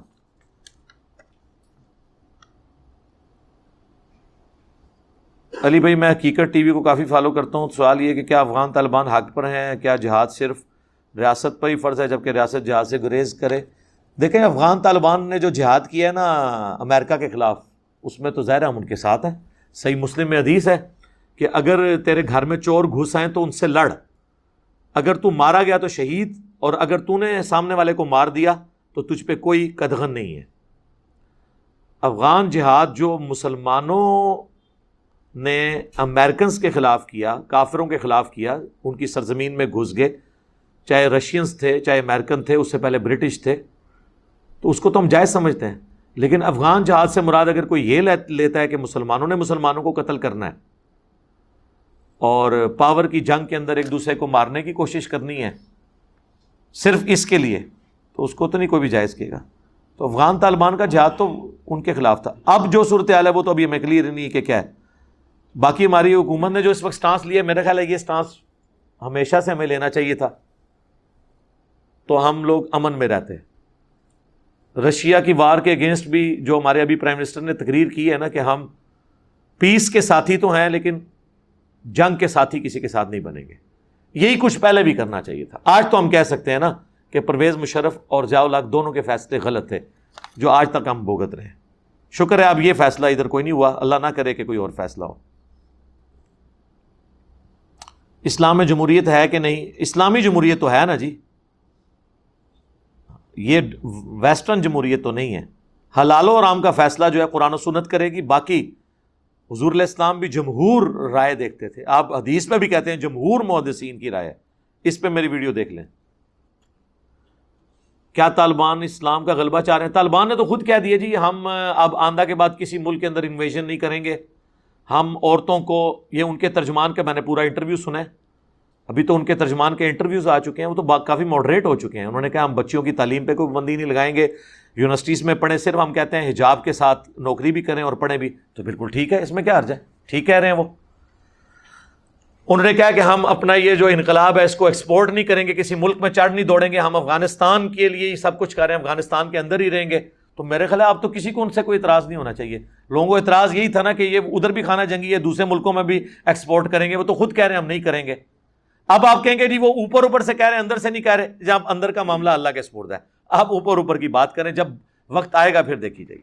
تو ابھی تو میرے خیال ہے آج کل تو ان کا صورتحال جو ان کی کمزوریاں لوگ ہائی لائٹ کرتے تھے نا، کافی حد تک انہوں نے اوور کم کر لی ہے علی بھائی، آگے الیکشن آ رہے ہیں تو میں کیا ٹی ایل پی کو ووٹ دینا بہتر ہوگا؟ ٹی ایل پی والوں کو تو فی الحال تو قلعم ڈکلیئر کیا ہے نا۔ اگر وہ دوبارہ سے ان کو وہ مین اسٹریم میں آ جاتے ہیں، آپ کی مرضی ہے، ضرور دیں جی ووٹ، جس کو دل کرتا ہے آپ دیں۔ آپ کا رائٹ ہے۔ کیا شوہر اپنی بیوی کو ایک طلاق دے دے، اس کے بعد اس سے رجوع نہ کرے اور اس عرصے میں بیوی کے ہاں اولاد ہو جائے۔ اب تک ایک سال سے اوپر ہو گیا اس بات کو، تو کیا بیوی تین طلاقیں ہو جائیں گی؟ اولاد ہونے سے تو طلاقیں نہیں واقع ہوتی میرے بھائی۔ ایک طلاق دی ہے تو جب مرضی آپ رجوع کر لیں۔ تین مہینے کے اندر، تین مہینے سے زیادہ گزر گئے ہیں تو نئے نکاح اور نئے حق مہر کے ساتھ رجوع کریں گے۔ اس کے اوپر اجماع ہے، اس میں اختلاف ہے ہی نہیں ہے، حوالے کی ضرورت ہی نہیں۔ میں دیوبندی ہوں اور دیوبندیوں کی مسجد میں نماز پڑھتا ہوں، میرا سارا خاندان بھی دیوبندی ہے۔ مبارک ہو جی آپ کو۔ لیکن مجھے شرم آتی ہے رفع دین کرنے میں اور خاندان والوں کے ڈر سے مجھے تھوڑا سا گائیڈ کر دیں۔ شرم کیوں آتی ہے میرے بھائی؟ کتنا عرصہ آپ شرم کریں گے؟ آج گورنمنٹ آپ کا وظیفہ لگا دے رفع الدین کرنے پہ آپ کی ساری شرم مر جائے گی۔ یا رفع دین نہ کرنے پہ کوڑے مارے جائیں، یا عبداللہ بن عمر کی طرح کنکریاں ماری جائیں۔ ہاں۔ عبداللہ بن عمر ان لوگوں کو کنکریاں مارتے تھے جو نماز میں رفع دین سستی کی وجہ سے چھوڑتے تھے۔ تو آپ کو کنکریاں پڑھنی شروع ہو جائیں تو آپ کریں گے۔ عوام کی شرم چھوڑ دیں جی۔ کچھ عرصہ شرم آئے گی، تھوڑے سے بے شرم ہو جائے اس معاملے میں تو ٹھیک ہو جائے گا۔ قرآن و سنت کے معاملے میں ظاہر ہے جی آپ کی مخالفت ہوگی۔ یہ نہیں ہو سکتا مخالفت نہ ہو۔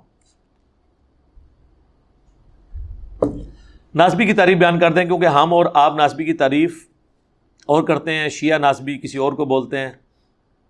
جو حضرت علی کو خلیفہ بلا فصل نہ مانے اور افضل نہ مانے۔ نہیں، یہ ناسبیت کی تعریف نہیں ہے۔ ناسبیت ہے حضرت علی کی دشمنی کا نام، ان سے بوس رکھنے کا نام۔ آپ جو حضرت علی کو خلیفہ بلا فصل نہیں مان رہے ہیں، وہ حضرت علی سے دشمنی تو نہیں رکھتے۔ چوتھا خلیفہ مانتے ہیں وہ۔ حضرت علی کو پہلا خلیفہ مانتے ہیں۔ شیعہ میں بھی اکثر ماڈریٹ لوگ ایران کے شیعہ یہی کہتے ہیں کہ ہم سمجھتے ہیں کہ حضرت علی کا پہلا حق تھا، لیکن وہ یہ کہتے ہیں کہ حضرت علی نے جب کمپرومائز کیا تین خلفاء کے ساتھ، تو ہمیں بھی کمپرومائز کرنا چاہیے۔ لہٰذا وہ اس معاملے کو ناسبیت نہیں مانتے۔ ٹھیک ہے۔ ناسبی حضرت علی سے دشمنی کا نام ہے اور حضرت علی کے مخالفین کو بڑھا چڑھا کے حضرت علی کے مقابلے پہ پیش کرنے کا نام ہے۔ علی بھائی، آپ نے ایک دفعہ امام منیفا کے بارے میں کہا تھا، وہ حکمرانوں کی گود میں بیٹھ گئے تھے۔ امام منیفا کے بارے میں ناؤز باللہ، میں نے کبھی یہ بات نہیں کی، استغفر اللہ تو بولی ان کے شاگردوں کے بارے میں بات کی تھی، قاضی ابو یوسف کے بارے میں۔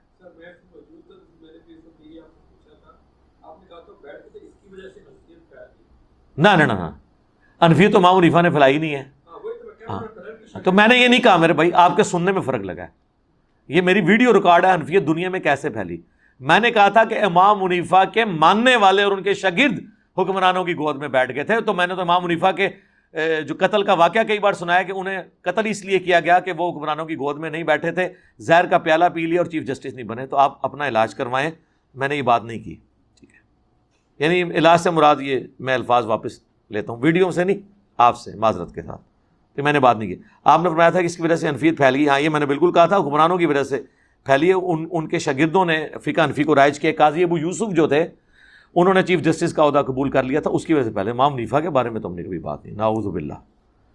علی بھائی، میں آپ کو بہت پسند کرتا ہوں۔ چھوڑے جی۔ آج آپ کی سوال کیا ہے؟ اچھا، قربانی کے لیے اکثر بڑے اور خوبصورت یا زیادہ جانور اچھا، اوپر خوبصورت لکھا ہے، تھلے جانور بھی خوبصورت لکھا ہے۔ اچھا جی بہت پسند ہو رہے ہیں۔ اور لوگ کہتے ہیں یہ دکھلاوے کی قربانی ہے۔ تو زیادہ دکھلاوے کی ہے نا۔ اس کو خود فیصلہ کرنا چاہیے کہ ایک بندہ اگر بارہ بیل ذبح کر رہا ہے تو اس کا کیا کام ہے کہ وہ اردو پوائنٹ کو انٹرویو دے کے تو اپنی ویڈیوز ریکارڈ کروائے؟ کہ جی اس کی اتنے لاکھ قیمت ہے، اس کی اتنی ہے، یا ایک مولوی جو ہے وہ ایک جو ہے ولاگر کو لے کے تو نکلتا ہے جی میں این بکرے لین لگا تو آپ کو نہیں نظر آ رہا کیا کر رہے وہ؟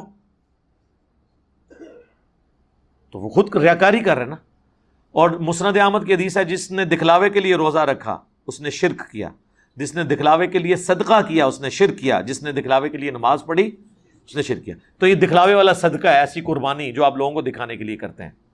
ہم لوگوں کو ترغیب ضرور دلائیں گے۔ ہاں کسی کو مخاطب کر کے نہیں کہیں گے یہ ریاکار یا مشرق ہے یا یہ حرام کر رہا ہے، اس کو یہ بتائیں گے کہ اس کا جو عمل ہے نا، یہ ریاکاری ہے۔ وہ تو ہے نا سرکار۔ ریاکاری تو ہے۔ کیوں جان بوجھ کے ایسے کرتے ہیں اپنے پیسے کی نمائش کے لیے؟ اور آپ کو اکثر وہ لوگ نظر آئیں گے جو نماز کبھی نہیں پڑھی۔ عید کی نماز پڑھی ہوگی، اس دن فجر نہیں پڑھی ہوگی۔ بیل لیا ہوگا دس لاکھ کا۔ تو ریشو پروموشن کا تو خیال رکھیں۔ قربانی تو سنت ہے، نماز فرض ہے۔ سر، آپ مفتی تار مسعود صاحب کو بلا رہے ہیں۔ یار، بلا رہے ہیں، انہوں نے تو ابھی ان کی جو ویڈیو لیک ہوئی جو انہوں نے مجبوراً دوبارہ سے اپلوڈ کرنی پڑی ان کو، اور وہ بھی کٹنگ کے ساتھ۔ جس میں انہوں نے کہا کہ تیرا باپ آ گیا۔ اس میں ان کے الفاظ سن کے ہی آپ کو اندازہ ہو جانا انہوں نے کیا فرمایا اس میں؟ انہوں نے کہا کہ اب میرا دل کر رہا ہے کہ میں سچی مچی جیلم چلا ہی جاؤں۔ یہی کہا نا؟ تو اس کا کیا مطلب ہے؟ کون نہیں آ رہا؟ وہ نہیں نہ آ رہے۔ یعنی سچیری یعنی میں پہلے آپ کو جھوٹی موٹی کہہ رہا تھا کہ میں نے جانا ہے۔ اس میں کہیں نہیں شو ہو رہا کہ میں نے ان کو روکا ہوا ہے۔ سرکار، میں بار بار کہہ رہا ہوں، آپ میں سے کسی کا رابطہ ہے تو ہم سے ٹکٹ بھی لے لیں۔ ہم آپ کو ٹکٹ بھی لے دیتے ہیں۔ ان کے کیمرہ مین ہم نے تو منع نہیں کیا ان کو۔ ہم نے صرف یہ کہا ہے کہ آپ جن فضول بحثوں میں ہمیں الجھا کے ٹائم ضائع کرنا چاہتے ہیں، وہ بحثیں بعد کی بحثیں قادیانیوں سے رف الدین پہ بات نہیں ہوگی۔ حالانکہ قادیانی بھی حنفی ہیں۔ میں نے ویڈیو لگا دی ہے، وہ انفی مانتے ہیں، اپنے آپ کو رفع دین نہیں کرتے۔ اب ایک قادیانی مجھے کہے جی مجھ سے آ کے رفع دین پہ آپ بحث کریں، چونکہ آپ نے رفع دین پہ لیکچر ریکارڈ کروایا تو میں اس سے کہوں گا، میرے بھائی، رفع دین کو آپ مان بھی لو۔ جب تک آپ ختم نبوت کو نہیں مانتے، میرا آپ کا مسئلہ تو حال ہی نہیں ہونا۔ پہلا مسئلہ ہے ختم نبوت۔ جب تک ختم نبوت سیٹل نہیں ہوتا، باقی مسئلوں پہ ٹائم کیوں ضائع کریں؟ ضرورت نہیں ہے۔ جب نہ آپ کے نزدیک وہ ویٹیج والے ہیں، نہ میرے نزدیک۔ رہ گیا میں کسی بات کو پیشن سے بیان کرتا ہوں تو میں اپنے موقف کو تو پیشن سے بیان کروں گا، ڈیلے پان سے تو نہیں کروں گا۔ تو عقیدے کو پہلے سیٹل کریں، آئیں آل محنت کے عقیدوں کا دفاع کریں، اپنی پبلک کے سامنے کر دیں۔ چلیں اگر ان کو یہ مسئلہ ہے نا کہ انہوں نے نہیں آنا تو ویڈیو بنا دیں، میں نے تین عقیدے ہی دکھائے ہیں نا۔ ایک کس شروع کر دیں کہ پہلا عقیدہ یہ بتایا تھا، یہ اس کے دلائل ہیں۔ میں ویڈیو میں اس کا جواب دے دوں گا۔ ادھر وہ خود نہیں آ رہے، ہم نے کوئی منع نہیں کیا ہوا میرے بھائی، میں نے نہ تو کسی، جو ہے وہ ایئر ٹریول سروس کے ساتھ رابطہ کیا کہ ان کو ٹکٹ نہیں دینا آپ نے۔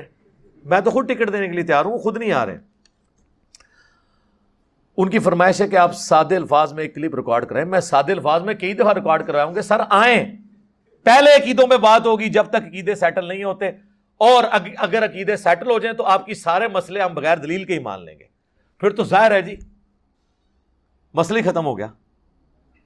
جب کسی کے عقیدوں کو درست مان لیا، اس کے فقی مسئلے تو پھر چھوٹے رہ گئے۔ جب عقیدہ اس کا صحیح نکلایا باقی چیزیں تو چھوٹی رہ گئی اس اب اہل تشیو میرے پاس آئے اور مجھے کہیں جی آپ ماتم پہ ہم سے کریں۔ میں کہوں گا، یار، ماتم میرا اختلاف نہیں ہے آپ کے ساتھ اتنے بڑے لیول کا۔ میرا آپ سے بڑے لیول کے اوپر جو اختلاف ہے، عقیدہ امامت کے اوپر ہے۔ کہ آپ رسول اللہ کی وفات کے بعد بھی کسی شخص کے بارے میں یہ کلیم کریں کہ اللہ اور بندے کا تعلق رہتا ہے۔ جس طرح صوفیاء کشف کے نام پہ مان رہے ہیں، عقیدہ اور آپ امامت کے نام پہ مان رہے ہیں۔ تو سر، یہ تو بہت بڑا مسئلہ ہے۔ جب تک یہ مسئلہ سیٹل نہیں ہوتا، تو میں تو اس کو کفر اسلام کا مسئلہ سمجھ رہا ہوں نا اپنے لیے۔ رسول اللہ کے بعد کسی کے بارے میں یہ عقیدہ رکھنا کہ اس پہ اللہ کی وہی آتی ہے۔ حضرت عیسیٰ علیہ السلام کو چھوڑ کے وہ تو ایک ایکسیپشن ہے۔ یا اس کو اللہ تعالیٰ ڈائریکٹلی گائیڈ کرتا ہے۔ تو یہ بہت بڑا عقیدہ ہے۔ جب تک میرا آپ کا یہ مسئلہ حل نہیں ہوتا، میں آپ سے آگے کسی اور مسئلے میں بات کر ہی نہیں سکتا۔ باقی مسئلے تو بعد میں بہت چھوٹے ہیں باقی۔ اسی طریقے سے بریلوی آتے ہیں تو ہم اس کے ساتھ بنیادی عقیدے کے اوپر بات کریں گے۔ چشتی رسول اللہ پہ، اشری تھانوی رسول اللہ پہ۔ جب تک یہ مسئلے نہیں حل ہوتے، باقی خام خواہ بحثوں کو الجھانا۔ جی ڈیڑھ گھنٹہ اس کو دے ڈیڑھ گھنٹہ اس کو دیں۔ یہ بھی وہ کہہ رہے ہیں ویڈیو میں۔ سرکار، ڈیڑھ ڈیڑھ گھنٹہ کیسے برابر ہو گیا؟ اصول اصل ہے۔ اصول کو ڈیڑھ گھنٹہ دیں گے تو دوسرے کو ڈیڑھ منٹ بھی نہیں دیا جائے گا۔ جب تک اصول طے نہ ہو۔ عقیدہ جب تک نہ لو، فائدہ نہیں ہے۔ صرف بحثوں کو الجھانے کے لیے کہ ان کو ان کو پتہ ہے۔ وہ جیسے کافر کہتے تھے نا کہ نبی علیہ السلام وہ والے موڈ سے دکھائیں جو ہم ڈیمانڈ کر رہے ہیں۔ چونکہ کافروں کو یہ پتہ چل گیا تھا کہ اللہ تعالیٰ نے وہ معجزے نہیں دکھانے، کیونکہ حضور کا معجزہ قرآن ہے۔ تو بار بار اس بات کو ریپیٹ کرتے تھے۔ ان کو بھی پتا ہے کہ میں نے ان موضوعات پہ بات کرنی ہی نہیں ہے، چونکہ وہ ٹائم کا ضیاع ہے۔ اور میرا ٹائم اس سے زیادہ قیمتی ہے، آپ دیکھیں۔ دنیا میں اللہ کے فضل سے اس سے بڑا کوئی مذہبی پلیٹ فارم ہے آپ کے علم میں؟ ہمارے اسٹوڈنٹس کے جو عام چینلس کی ویورشپ ہے نا، وہ کسی بھی بڑے بڑے سے بڑے عالم کی ویورشپ سے زیادہ ہے۔ ٹھیک ہے۔ جن کے نام یہ حضرت اور فلاں کے ساتھ لے کے چلتے ہیں نا اور کہتے ہیں جی ان کی تصویریں لگا کے مشہور ہو رہا ہے، تو ان کی اپنی ویڈیوز کی ذرا ویورشپ دکھا دینا کتنی ہے۔ حضرت تقی عثمانی صاحب، حضرت تقی عثمانی صاحب کی جو آپ نے ویڈیوز اپلوڈ کی ہیں نا آج تک، ان کی ویورشپ دکھا دیں کتنی ہے؟ اور جن کی اپنی ویورشپ جو ہے ہزاروں میں مشکل سے پہنچتی ہے، ان کی تصویر اگر میں لگا کے میری ویڈیو لاکھوں میں جا رہی ہے، تو ان کی وجہ سے جا رہی ہے۔ جن کو خود ہزاروں لوگ سننے کے لیے تیار نہیں ہے بات کرنے والی کریں لاجیکل بات کریں۔ ایسا نہیں ہے۔ تو یہ ہم نے شروع میں نٹ شیل میں یہ طے کر دیا تھا، بار بار اسی کو اپلوڈ کیا کہ جب تک عقیدہ نہیں ہوگا، اگلی باتیں نہیں ہو سکتی۔ قادیانیوں کے ساتھ ختم نبوت پہ بات ہوگی۔ رفل یدین آمین بل پہ فضول ٹائم ضائع کرنا، میرا ٹائم فضول نہیں ہے۔ ہاں آپ کو ان مسئلوں پہ بحثیں کرنی، دوسرے لوگوں کے ساتھ کریں۔ تو اس میں بتا نہیں رہے، بہت سارے مسائل ہیں۔ بتائیں نا کون سے مسائل ہیں عقیدے کے۔ تو مڑ چڑ کے انہوں نے ایک نام لیا کہ حضرت معاویہ رضی اللہ تعالیٰ عنہ۔ یہ اصول کا مسئلہ ہے۔ حضرت معاویہ رضی اللہ تعالیٰ عنہ اصول کا مسئلہ اگر آپ کے نزدیک بنایا ہوا ہے آپ نے، تو آپ ایک فتویٰ لکھیں جو حضرت معاویہ رضی اللہ تعالیٰ عنہ کو نہیں مانتا۔ وہ دائر اسلام سے خارج ہے اور آمدہ سے جو کلمہ پڑھایا کریں گے نا، اس کے ساتھ ان کو بھی منوایا کریں گے، ان کا نام لے کے کہ مسلمان وہ ہوتا ہے جو اللہ کو ایک مانے، نبی اسلام کو آخری نبی مانے، قرآن کو محفوظ کتاب مانے اور ساتھ حضرت معاویہ کو بھی مانے۔ تو بتایا کریں آپ، اسلام کے تہتر کے آئین کو میں بھی شیخ کو داخل کروا دیں۔ اس کو اگر آپ نے یہ مانا ہے، تو میرا حضرت معاویہ کے بارے میں جو موقف ہو آپ کے سامنے ہے، وہ جو قرآن و سنت میں لکھا ہے، میرا وہی موقف ہے۔ ہم انہیں صحابی مانتے ہیں، رضی اللہ تعالیٰ عنہ کہتے ہیں۔ اب اس سے زیادہ کیا کہیں؟ اگر آپ اب یہ چاہتے ہیں کہ ہم انہیں حضرت علی سے بڑھا کے پیش کریں تو سر، یہ تو پاسبل نہیں ہوگا۔ یہ ہو نہیں سکتا۔ یہ حضرت علی کے مقابلے پہ انہیں ہم حق پہ ڈکلیئر کر دیں۔ یہ ہو نہیں سکتا، یہ تو نبی سے ٹکر لینی ہے۔ کیوں؟ صحیح بخاری ٹو ایٹ ون ٹو امبار تجھے ایک باغی جماعت قتل کرے گی۔ تو اللہ اور جنت کی طرف انہیں بلائے گا، وہ جماعت جہنم کی طرف بلا رہی ہوگی۔ تو اگر آپ کے نزدیک یہ عقیدے کا مسئلہ ہے اس لیول پہ تو ٹھیک ہے، آپ اس مسئلے کو اس میں ایڈ کر لیں۔ المحنت کے عقیدوں کے ساتھ یہ بھی ایڈ کر کے آ جائیں۔ ہاں آ جائیں۔ حضرت معاویہ رضی اللہ تعالیٰ کے والے سے تو آپ ہمارے اسٹوڈنٹ کے ساتھ نہیں بیٹھ سکتے۔ اس نے بخاری مسلم کی حدیثیں کھول لی اور کہا کہ مفتی صاحب یہ پڑھ کے ذرا اس کی شرح بیان کریں۔ تو وہ آپ کے لیے مشکل بن جائے گا۔ اگر آپ اسے عقیدے کا مسئلہ سمجھتے ہیں تو آ جائیں۔ اس کو عقیدے میں شامل کر لیں۔ یہ بھی ایک سوال ایڈ کر لیں۔ اگر آپ اس کو آسان سوال سمجھتے ہیں، یہ سوال آپ کی زندگی کا سب سے مشکل سوال ہوگا یہ میں آپ کو بتا دوں۔ ہم نے صرف حدیثیں سامنے رکھنی ہے کہ بتائیں یہ حدیث کیا ہے۔ اور اس حدیث کی شرح حدیث سے کرنی ہے، بابوں سے نہیں، کتابوں سے۔ حدیثیں کھول کھول کے آپ کے سامنے رکھیں گے۔ آپ کو کیا پتا ہے کہ یہ کر سکتے ہیں؟ اگر ان کے سامنے صحیح مسلم کی میں فور ڈبل سیون سکس کھول کے رکھ دوں کہ وہ امر بن آس عبداللہ بن امر بن آس خانہ کعبے کے سائے میں بیٹھے ہوتے ہیں۔ اور ایک شخص آ کے کہتا ہے کہ جی آپ اطاعت امیر پہ حدیثیں سنا رہے ہیں۔ کیا رسول اللہ سے آپ نے خود یہ باتیں سنی تھی کہ اپنے حکمران کی اطاعت ہر حال میں کرنی ہے؟ انہوں نے کہا ہاں۔ میں نے حضور کو دیکھا، میرے دل نے آپ کی بات کو یاد رکھا، کانوں نے سنا۔ تو انہوں نے کہا، آپ کا جو اس وقت چچا کا لڑکا ہے، معاویہ ابن ابی سفیان، جو ہمارا حکمران بھی ہے، وہ تو ہمیں کہتا ہے کہ ہم لوگوں کو ناحق قتل کریں اور ان کا مال حرام طریقے سے لوٹیں۔ اور قرآن سورہ نسائد نمبر ٹوئنٹی نائن میں کہتا ہے کہ اپنوں کو قتل مت کرو یعنی اپنوں کو ہی قتل کرنا ہے نا، ایک دوسرے کو قتل کرنا۔ اور ایک دوسرے کا مال ناحق طریقے سے ہڑپ مت کرو۔ ہم اللہ کی مانیں کہ معاویہ کی مانیں؟ تو اس کا جواب سیدھا ہونا چاہیے تھا، تو نے ایک صحابی پہ الزام لگا دیا۔ جھوٹے کذاب رافضی ایران کے ایجنڈے پہ چلنے والے، انجینئر کی ویڈیوز دیکھنے والے۔ نہیں، ان کو پتا تھا جو کہہ رہے ہیں نا، صحیح کہہ رہا ہے وہ خاموش ہو گئے۔ حالانکہ بیٹے ہیں امر بن آس کے، جو پوری زندگی دستے راس رہے ہیں حضرت معاویہ کے۔ جنگ صفین میں بھی ان کے ساتھ تھے۔ آخری وقت میں روتے تھے۔ صحیح مسلم میں آتا ہے، تین سو اکیس نمبر حدیث۔ تھوڑی دیر خاموش رہے اور کہا کہ معاویہ کی اطاعت ان کاموں میں کرو جن میں وہ اللہ کے حکم کے مطابق چلائے، اور جس میں وہ خلاف چلے، اس کی نافرمانی کرو۔ تو یہ حدیث بیان کریں اور عوام کو سمجھائیں۔ کیا حضرت معاویہ کے ان کاموں کو درست سمجھتے ہیں جو اللہ رسول کے مطابق تھے؟ اور ان کاموں کو ہم غلط سمجھتے ہیں؟ یہ تو یہ بھی کہنے کے لیے تیار نہیں ہے۔ کیسے کریں گے؟ تو آئیں، اس کو اگر رسولی مسئلہ تھا، آؤ صحیح سر، کسی طریقے۔ ایک ایگزامپل سیٹ ہوگی پھر انشاءاللہ۔ آندہ کو بندہ نام نہیں لے گا۔ اچھا بعض لوگ میدان میں اور بھی اترے ہیں کہ ساڑھی بھی کو ٹکٹ لا دو سر، ٹکٹ اس کی لگے گی جس کی ویئرشپ زیادہ ہوگی۔ جس کی عوام میں سے ہوگی۔ باقی فرقوں کا بھی بڑا آنا چاہیے۔ مفتی منیف صاحب آئیں، میں تیار ہوں۔ بالکل آئیں۔ ساجد میر صاحب آئیں، امام کعبہ آئیں۔ بڑے لوگ لے کے، چھوٹوں سے بات نہیں کرنی نا سر۔ چھوٹوں سے بات کرنے میں میرا بینیفٹ نہیں۔ چھوٹوں نے بیٹھنا ہے، اپنے دوسرے فرقوں کے چھوٹوں کے ساتھ بیٹھے یہ میرا تکبر نہیں ہے۔ وجہ یہ کہ ہمیں اس سے کوئی فائدہ نہیں ہونا نا۔ ہاں جس کی ویورشپ زیادہ ہے، اس کے ساتھ بیٹھنے کا ہماری دعوت کو فائدہ ہے۔ جس کو لاکھوں لوگ دیکھتے ہوں فالو کرتے ہوں لاکھوں میں لوگ ملینز میں۔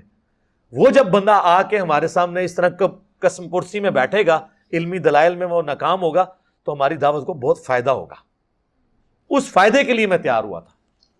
اور وہ بھی مطلب وہ ایک نادر علی بھائی بیچ میں پڑے۔ اب نادر علی بھائی تو اس وقت مطلب وہ کہہ رہے ہیں، اس دن سے نہ مفتی صاحب میرا فون اٹھاتے ہیں، نہ میرے ساتھ بات کرتے ہیں۔ ورنہ پہلے میں ان کو مس بیل دے دوں، رابطہ بھی کروں تو کرتے تھے۔ بڑے متنفر ہوئے علماء سے۔ میں نے کہا، آپ نے مجھے مجبور کیا تھا نا، اب دیکھ لیں۔ وہ کہتے ہیں میری توبہ کہ میں کہتا کسی نے کہا مولوی نل ملو علی بھائی رافضی کی تعریف کریں۔ رافضی وہ ہیں جو حضرت ابوبکر اور حضرت عمر کی خلافت کو ناحق مانتے ہیں۔ ناحق اس حوالے سے کہ وہ حضرت علی کے، ان کے ساتھ کمپرومائز کرنے کے باوجود کمپرومائز کرنے کے لیے تیار نہیں، وہ رافضی ہیں۔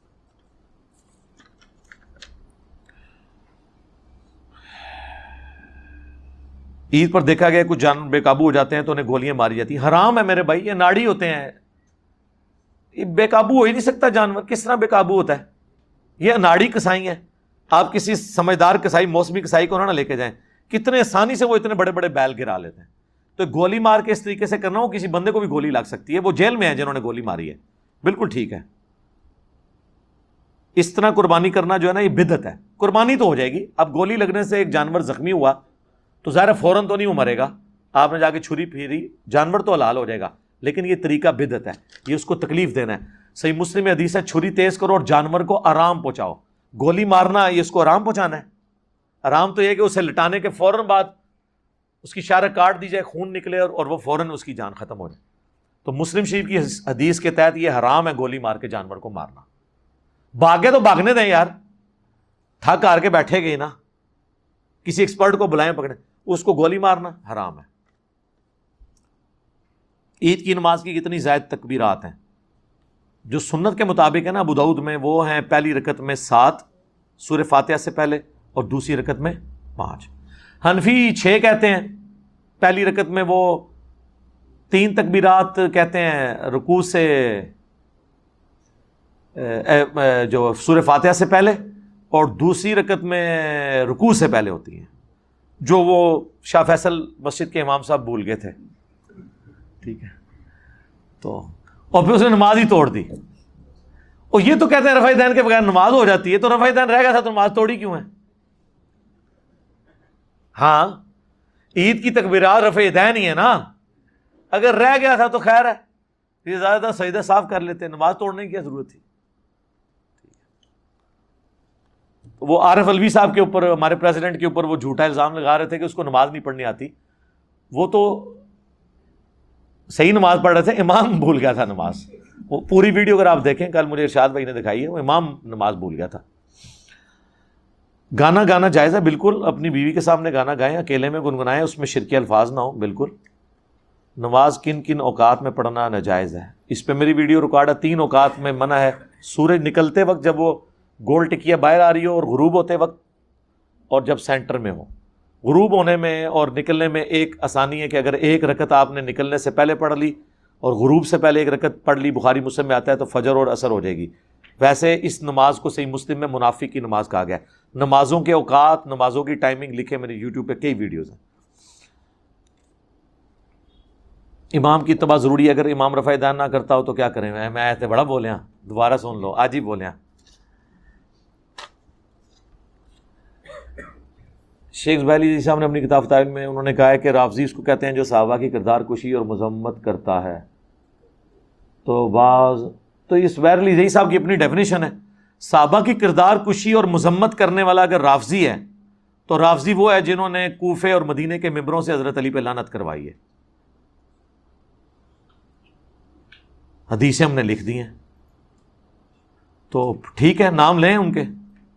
انہیں رافضی کے ظاہر ہے، جو حضرت علی کے اوپر لانت کروا رہے ہیں، اس سے بڑی کیا مذمت ہوگی؟ کہ آپ رزلٹ بھی نکال رہے ہیں، صرف مخالفت نہیں، اس کے بعد آپ ان پہ لانت کروا رہے ہیں، انہیں برا کہہ رہے ہیں، ان صحابہ کو ڈانٹ رہے ہیں جو ان کو برا نہیں کہتے۔ تو بڑے رافضی تو وہ لوگ ہوئے پھر، ان کے نام لیں۔ اکیڈمی کے داخلے راستے پر موجود سیڑھیاں گرد آلود تھیں، ان کی صفائی کا بندوبست کریں۔ بالکل جی ان کی صفائی کا بندوبست بڑی دفعہ کیا، آج کل کام چل رہا ہے۔ امید ہے اگلی دفعہ آپ کو بالکل صاف ملیں گی۔ کیونکہ یہ ہفتے میں ایک ہی دفعہ کھلتی ہے۔ تو اس کو گندا تو ویسے ہی نہیں ہونا چاہیے۔ تو چونکہ ابھی بھی شاید اگلے ہفتے بھی نہ ملے، ابھی بھی ٹوائلٹس کے اندر ٹائلیں لگنا باقی ہیں، تو وہ ریت کا کام جاری ہے۔ تو انشاءاللہ صاف ستھرائی آپ کو ملے گی انشاءاللہ اگلی دفعہ بس یہ آخری آخری پرچی، آخری سوال ہے، ٹائم بھی ہو گیا یہ تو پہلے ہو چکا ہے ایک سوال۔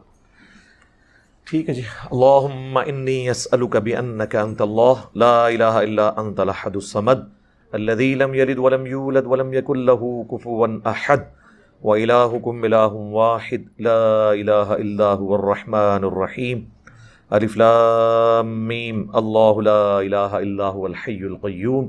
اللہم صلی علی محمد وعلی آل محمد۔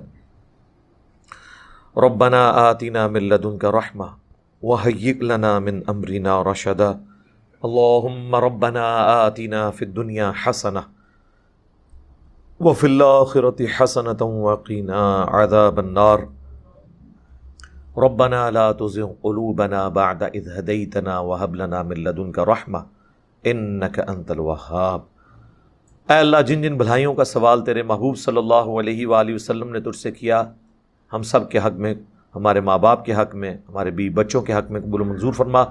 جن جن چیزوں کے شر سے تیرے محبوب علیہ السلام نے تیری پناہ طلب کی، ہمیں بھی، ہمارے ماں باپ کو، ہمارے بیوی بچوں کو ان چیزوں کے شر سے اپنی پناہ عطا فرما۔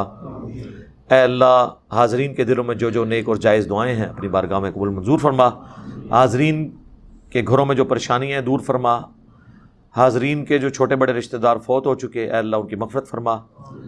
جو لوگ بھی اس ویڈیو کے ذریعے یا کسی بھی ذریعے اس دعوت سے جڑے ہوئے ہیں، تمام کے حق میں یہ دعائیں اپنی بارگاہ میں قبول و منظور فرما۔ اے اللہ، ہمارے ملک پاکستان کو اور پورے عالم اسلام کو اندرونی اور بیرونی خطرات سے محفوظ فرما۔ اے اللہ، پوری دنیا میں مسلمان جہاں کہیں بھی کافروں کے خلاف برسر پیکار ہیں اللہ، افغانستان میں، چائنا میں، شام میں، فلسطین کے اندر، جہاں کہیں بھی مسلمان پس رہے ہیں، غیب سے ان کی مدد فرما۔ اللهم صل على محمد وعلى ال محمد و اجمعين اجمعین الى یوم الدین. امين